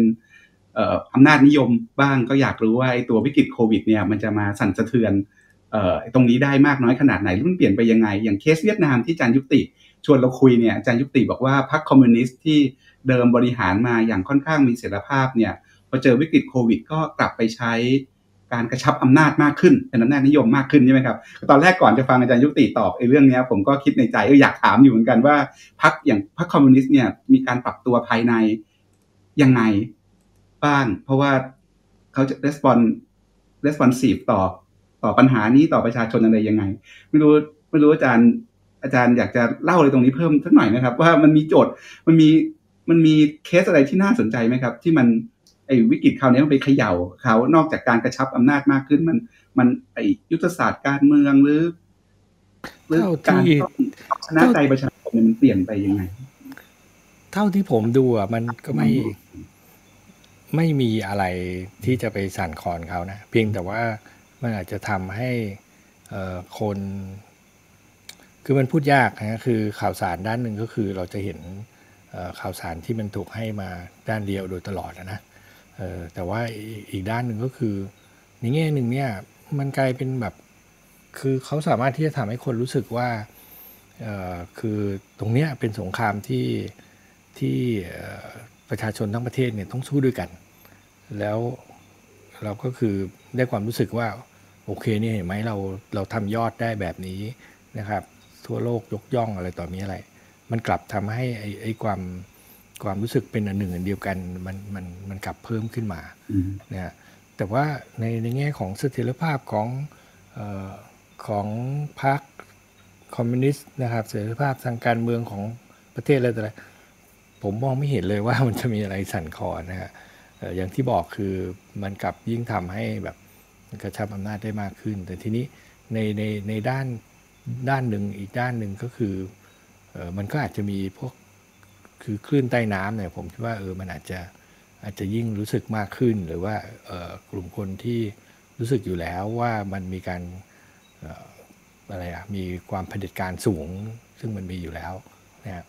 ตรงนี้เนี่ยก็อาจจะยิ่งรู้สึกตรงนี้ได้ได้ชัดขึ้นได้มากขึ้นด้วยก็ได้อะไรเงี้ยนะครับ แต่ทีนี้ในด้านกลับกันก็คือผมมองออกไปข้างนอกมากกว่าว่าเออหลายประเทศอะก็ก็อาจจะกลายเป็นว่าไปมองว่าเออเห็นไหมเนี่ยการใช้อำนาจเผด็จการเนี่ยมันมีประสิทธิภาพจริงๆนะมันมีประโยชน์จริงนะอะไรต่ออะไรคือผมก็ยังอยากจะบอกว่ามันไม่ได้หรอกครับ อย่างประเทศไทยเนี่ยต่อให้คุณมีมีแบบอำนาจเผด็จการ เต็มรูปแบบมากกว่านี้เนี่ยคุณก็ไม่สามารถที่จะมีประสิทธิภาพในการบริหารจัดการได้เท่ากับที่อย่างประเทศเวียดนามทำในแง่ของการควบคุมการระบาดของโรค อย่างฉับไวแล้วก็มีประสิทธิภาพ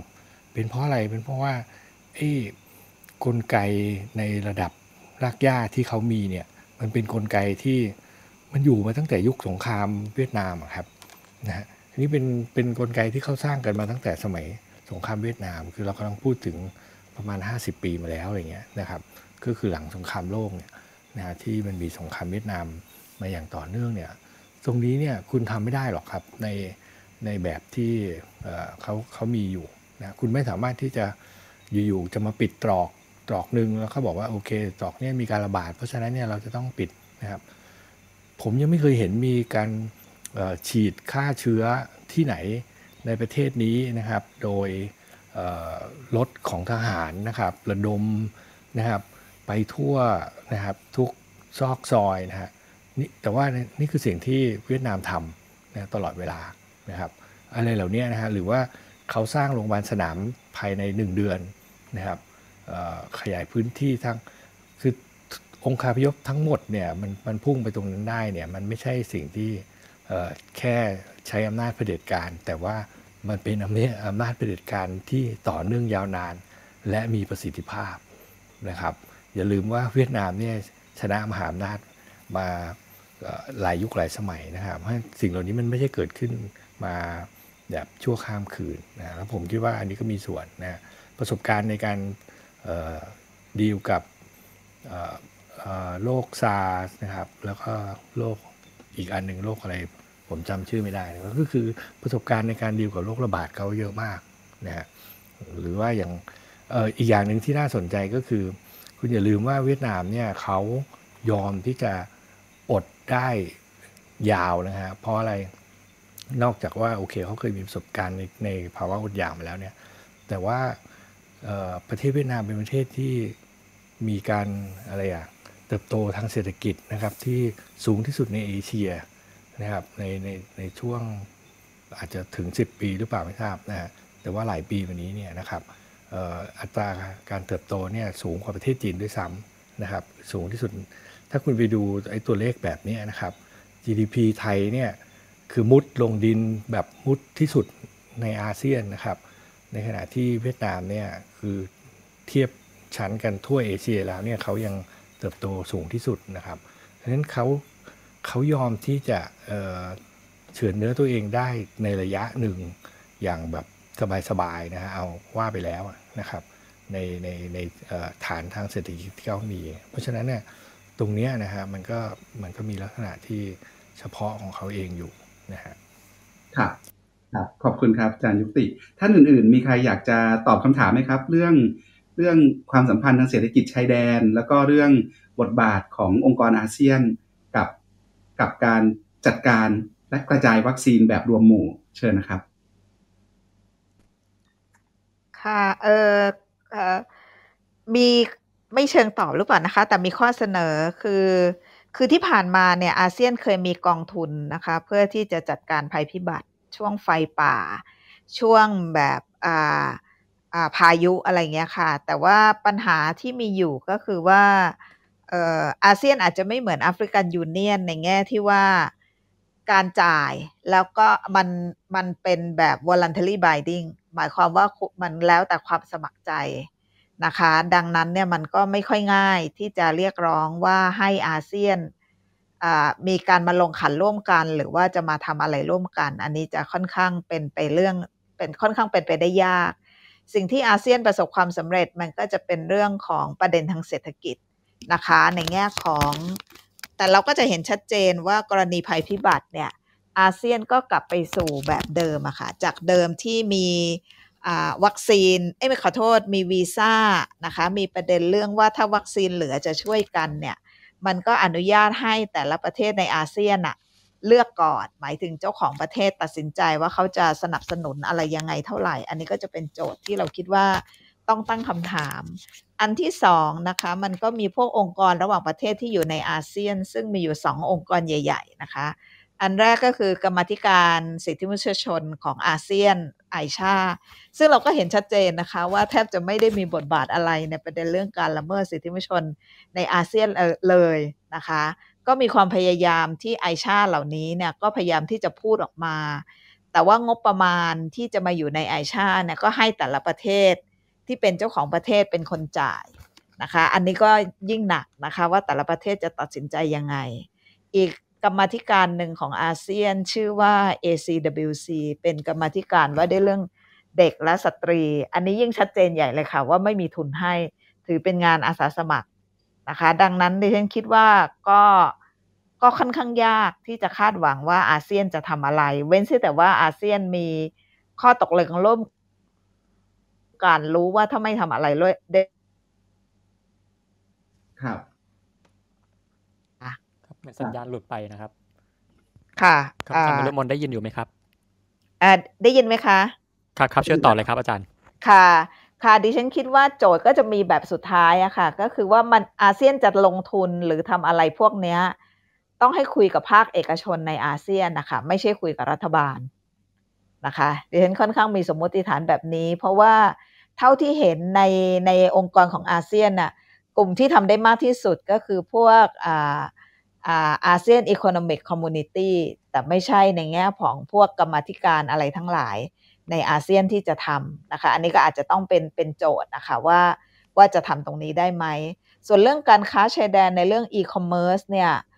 ขณะนี้เราก็พบว่าในแต่ละประเทศของอาเซียนเนี่ยอันที่จริงก็ก่อนมีโควิดเนี่ย ก็จะมีการค้าชายแดนที่บูมนะคะ ที่บูมมากที่สุดก็คืออินโดนีเซียรองลงมาก็เวียดนามนะคะ แล้วก็มีไทยก็มีนิดหน่อย ในช่วงโควิดดิฉันไม่ค่อยแน่ใจสำหรับการค้าในแง่ของลักษณะอีคอมเมิร์ซแต่ว่าเท่าที่ศึกษาดูเนี่ยอีคอมเมิร์ซที่เกิดขึ้นจะเป็นรายประเทศจะยังไม่ได้มีลักษณะข้ามประเทศหรือข้ามพรมแดน ยกเว้นพม่านะคะ จากวิกฤตการเมืองในพม่าเนี่ย เราพบว่าอีคอมเมิร์ซที่เกิดขึ้นน่ะเป็นอีคอมเมิร์ซบริเวณพื้นที่ชายแดนมากกว่าภายในตัวประเทศของเมียนมาค่ะ ครับเห็นคุณขอบคุณอาจารย์จูครับ เห็นคุณปรางทิพย์เอ่อเปิดไมค์เหมือนกันนะครับ ตอนตอนตอนแรกครับ เชิญครับ ค่ะเออดิฉันเพิ่มเติมนิดนึงนะคะเออดิฉันก็มองอาเซียนอยู่พอสมควรนะฮะแล้วก็ เวลาทำไมก็ไม่รู้เวลาเห็นอาเซียนแล้วก็ขำๆ คือไม่ไม่ได้มีเจตนาที่จะไปไม่ยุติธรรมกับเขานะฮะดิฉันคิดว่าอาเซียนยังต้องใช้เวลาอีกนานกว่าที่จะรวบรวมเ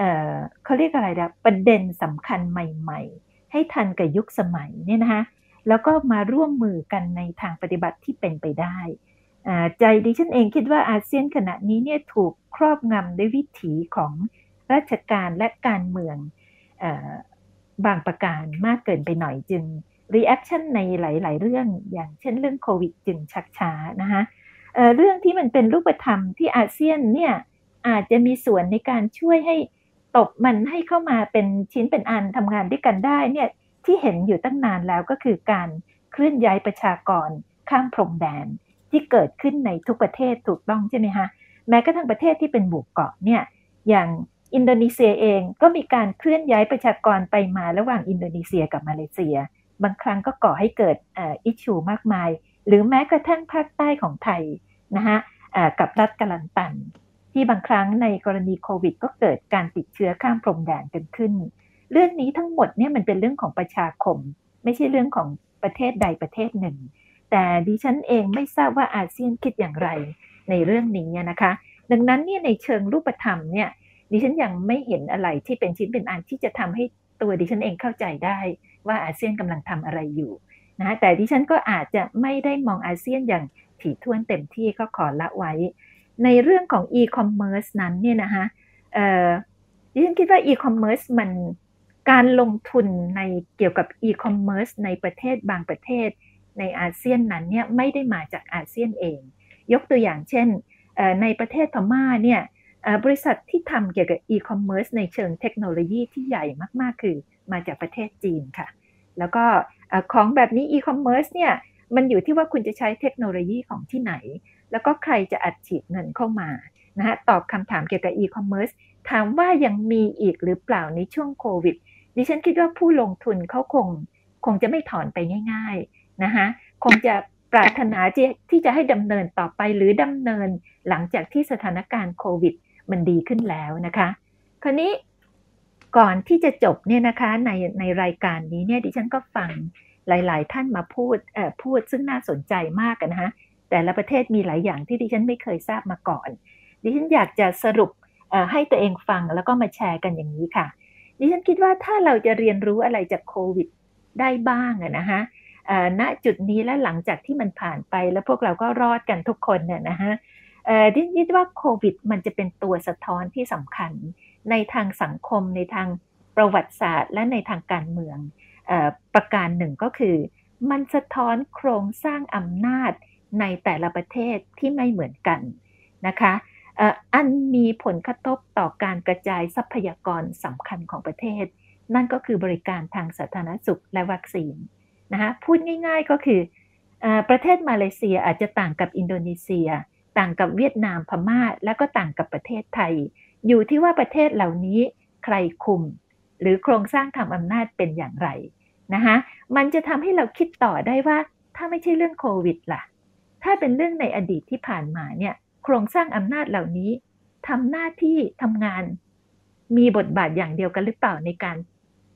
distribute หรือหรือจัดสรรทรัพยากรให้กับคนอย่างพวกเราและคนอื่นๆในประเทศ แล้วก็ดำเนินต่อมาจนกระทั่งถึงโควิด แล้วในอนาคตจะเป็นอย่างไร มีอะไรที่เราจะต้องช่วยทำให้มันดีขึ้นได้บ้างนะคะประการถัดมาก็คือว่าปฏิกิริยาใด ๆ ก็ตามจากส่วนของประชาชน หรือของสังคมที่ไม่มีส่วนได้ส่วนเสียหรือมีแต่ส่วนเสียไม่มีส่วนได้หรือไม่ได้มีอำนาจอะไร ในโครงสร้างที่ว่าเมื่อกี้นี้เนี่ยมันได้เกิดขึ้นในบางจุดนะคะยกตัวอย่างเช่น การเดินขบวนเมื่อเช้านี้ที่ประเทศมาเลเซีย อาจจะ มีคนจำนวนน้อยอยู่คำถามก็คือมันแสดงถึงอะไร ใจดิฉันคิดว่ามันเป็นปฏิกิริยาต่อโครงสร้างอำนาจที่มีอยู่นะคะต่อการกระทำหรือว่าต่อความพึงพอความพึงพอใจของพวกเขาความผิดหวังของพวกเขา แต่สิ่งต่อสิ่งที่มันเป็น establishment ที่มีอยู่ ซึ่งควรจะจับตามองนะคะเราดิฉันคิดว่าโควิดเนี่ยเวลาเรามองโควิด มันควรไม่จบ ไม่จบอยู่ที่ตัวเลข แต่ควรที่จะไปต่อว่ามันมันทำให้เราเรียนรู้อะไรได้บ้างในอนาคตขอบคุณค่ะครับขอบคุณคุณปางทิพย์นะครับ ก็คุณปางทิพย์สรุปมาน่าสนใจเลยทีเดียวนะฮะก็เลยอยากจะชวนสำหรับรอบสุดท้ายก่อนที่เราจะปิดรายการกันในวันนี้นะครับ อยากจะชวนทุกท่านมาร่วมกันอถอดบทเรียนนะครับ ว่าเราจะสามารถเรียนรู้อะไรจากประเทศ นั้นได้บ้างรวมถึงว่าเราจะเรียนรู้จากสถานการณ์ในอาเซียน ร่วมกันยังไงได้บ้าง แล้วก็ถอดบทเรียนมาสู่ไทยยังไงได้บ้างนะครับ ขอ สั้นๆนะครับ คนละประมาณ 1-2 นาที ขอไปที่อาจารย์อนนงก่อนแล้วกันครับ ค่ะ ก็คุณปรางทิพย์สรุปไว้ได้ยินใช่ไหมคะ ครับ คุณปรางทิพย์สรุปไว้ดีมากแล้วนะคะ ตัวเองอยากจะพูดถึงอินโดนีเซีย ซึ่งก็พูดไปแล้วค่ะ แต่อยากขมวดว่าวิกฤตครั้งนี้เนี่ยน่าจะทำให้อินโดนีเซียต้องมาทบทวนไอ้เรื่องการกระจายอำนาจ ซึ่งอันนี้เขา ถือว่าก้าวหน้าไปกว่าเราแล้วนะคะ คือกระจายอำนาจไปแล้ว แต่ว่าไอ้สิ่งที่เขาเคยแบบภาคภูมิใจอย่างเงี้ยมันอาจจะมันอาจจะไม่ใช่อะค่ะ โดยเฉพาะเรื่องการปฏิรูประบบราชการ ซึ่งไอ้ช่วงโจโกวีสมัยแรกอะค่ะ อันนี้เขาเป็นสมัยที่สอง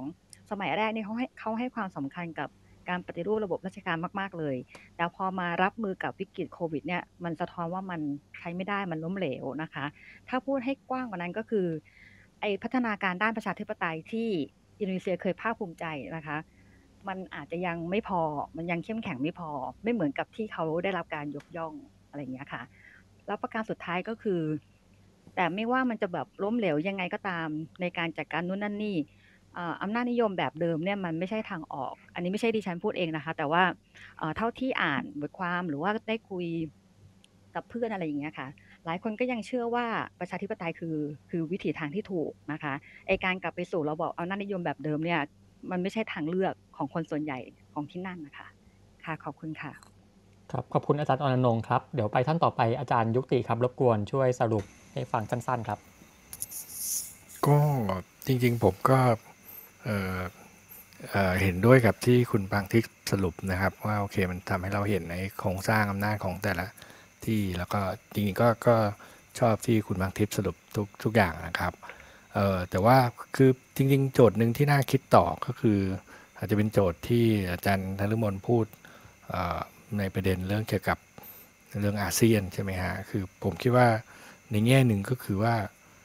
จริงๆอะผมไม่มีความหวังจริงนะครับ กับอาเซียนเท่าเท่าที่มันเป็นอยู่ในตอนนี้ แต่ว่าสิ่งหนึ่งที่ ถ้าเราคิดถึงไอ้การทำงานร่วมกันในระดับภูมิภาคจริงๆเนี่ยนะครับในแง่หนึ่งเนี่ยไอ้ไอ้ความไม่มีน้ำยาของของอาเซียนต่อไอ้ภาวะ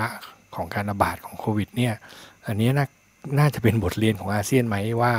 เออในระดับของภูมิภาคเนี่ยพอถึงที่สุดแล้วเนี่ยพอคุณมีปัญหาส่วนตัวทุกคนก็มุดเข้าเข้ากระดองแล้วก็ไปแก้ปัญหาส่วนตัวกันหมด ในขณะที่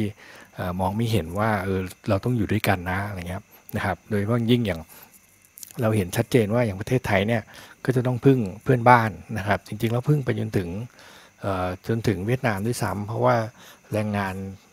จากประเทศเวียดนามก็เข้ามาทำงานในประเทศไทยเยอะนะครับจริงๆผมเคยให้ความเห็นว่าเออคุณเลิกคิดได้แล้วว่าจะอนุญาตแต่เฉพาะแรงงานที่ถูกกฎหมายก็เฉพาะประเทศที่อยู่ติดกับประเทศไทยเท่านั้นพอถึงที่สุดแล้วเนี่ยมันก็ทะลักมาทั้งนั้นแหละ นะครับ แล้วถ้าคุณไม่ทำให้มันเป็น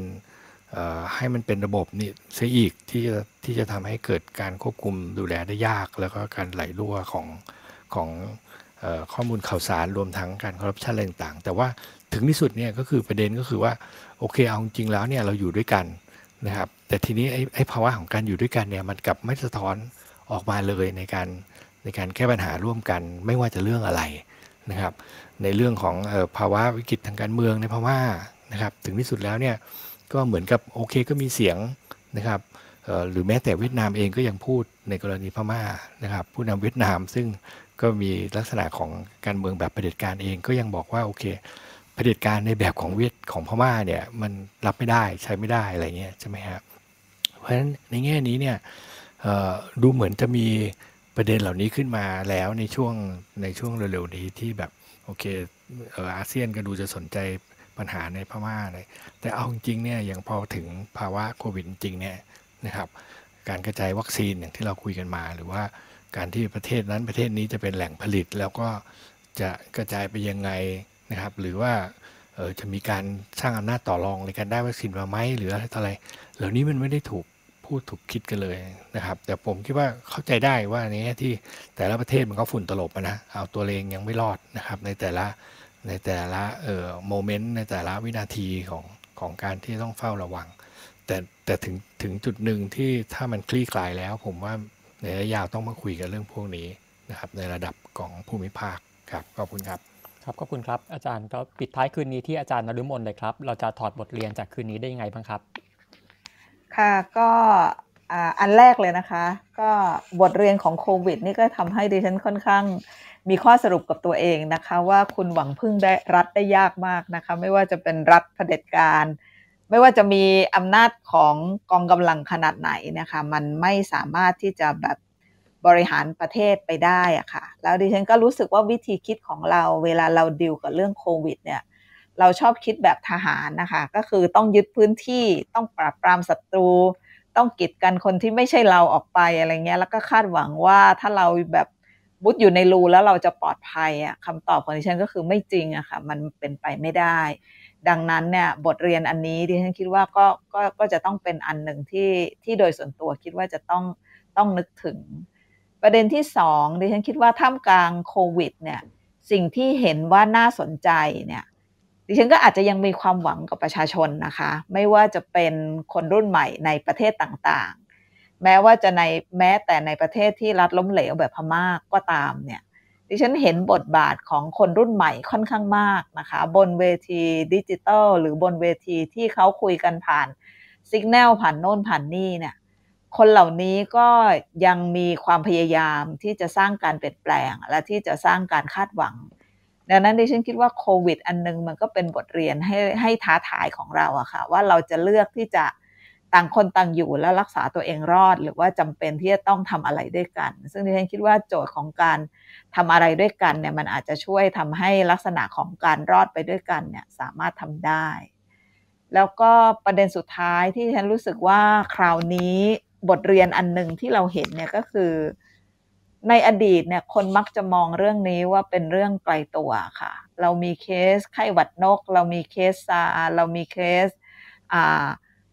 โรคระบาดอื่น ๆ เรามีเคสน้ำท่วมไฟป่าพายุอะไรทั้งหลายเนี่ยในอดีตเรามักจะคิดว่ามันยังไม่ใช่เรื่องของเรา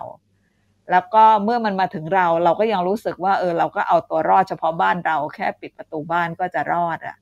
ดิฉันคิดว่าคราวนี้ค่อนข้างชัดเจนนะคะ ว่ามันจะไม่มีอะไรที่จะรอดได้ด้วยตัวเอง และความเชื่อที่ว่าเราเป็นคุณพ่อรู้ดี คุณพี่ทำได้ทุกเรื่องเนี่ยไม่จริงนะคะ เราเห็นการล่มสลายนะคะ ไม่ต้องอื่นไกลนะคะ รอบๆตัวเราเนี่ยก็ค่อนข้างชัดเจนดิฉันคิดว่าในปัจจุบันเนี้ย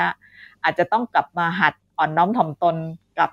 สิ่งที่เกิดขึ้นรอบๆตัวซะหน่อย แล้วก็โดยส่วนตัวเนื่องจากทำเรื่องพม่าเนี่ย ดิฉันคิดว่าเราควรจะขอบคุณแรงงานข้ามชาติที่อยู่ในประเทศไทย ที่แม้ว่าประเทศเขากำลังประสบปัญหาเนี่ย เพราะว่ายังมีพวกเขาเศรษฐกิจไทยมันถึงยัง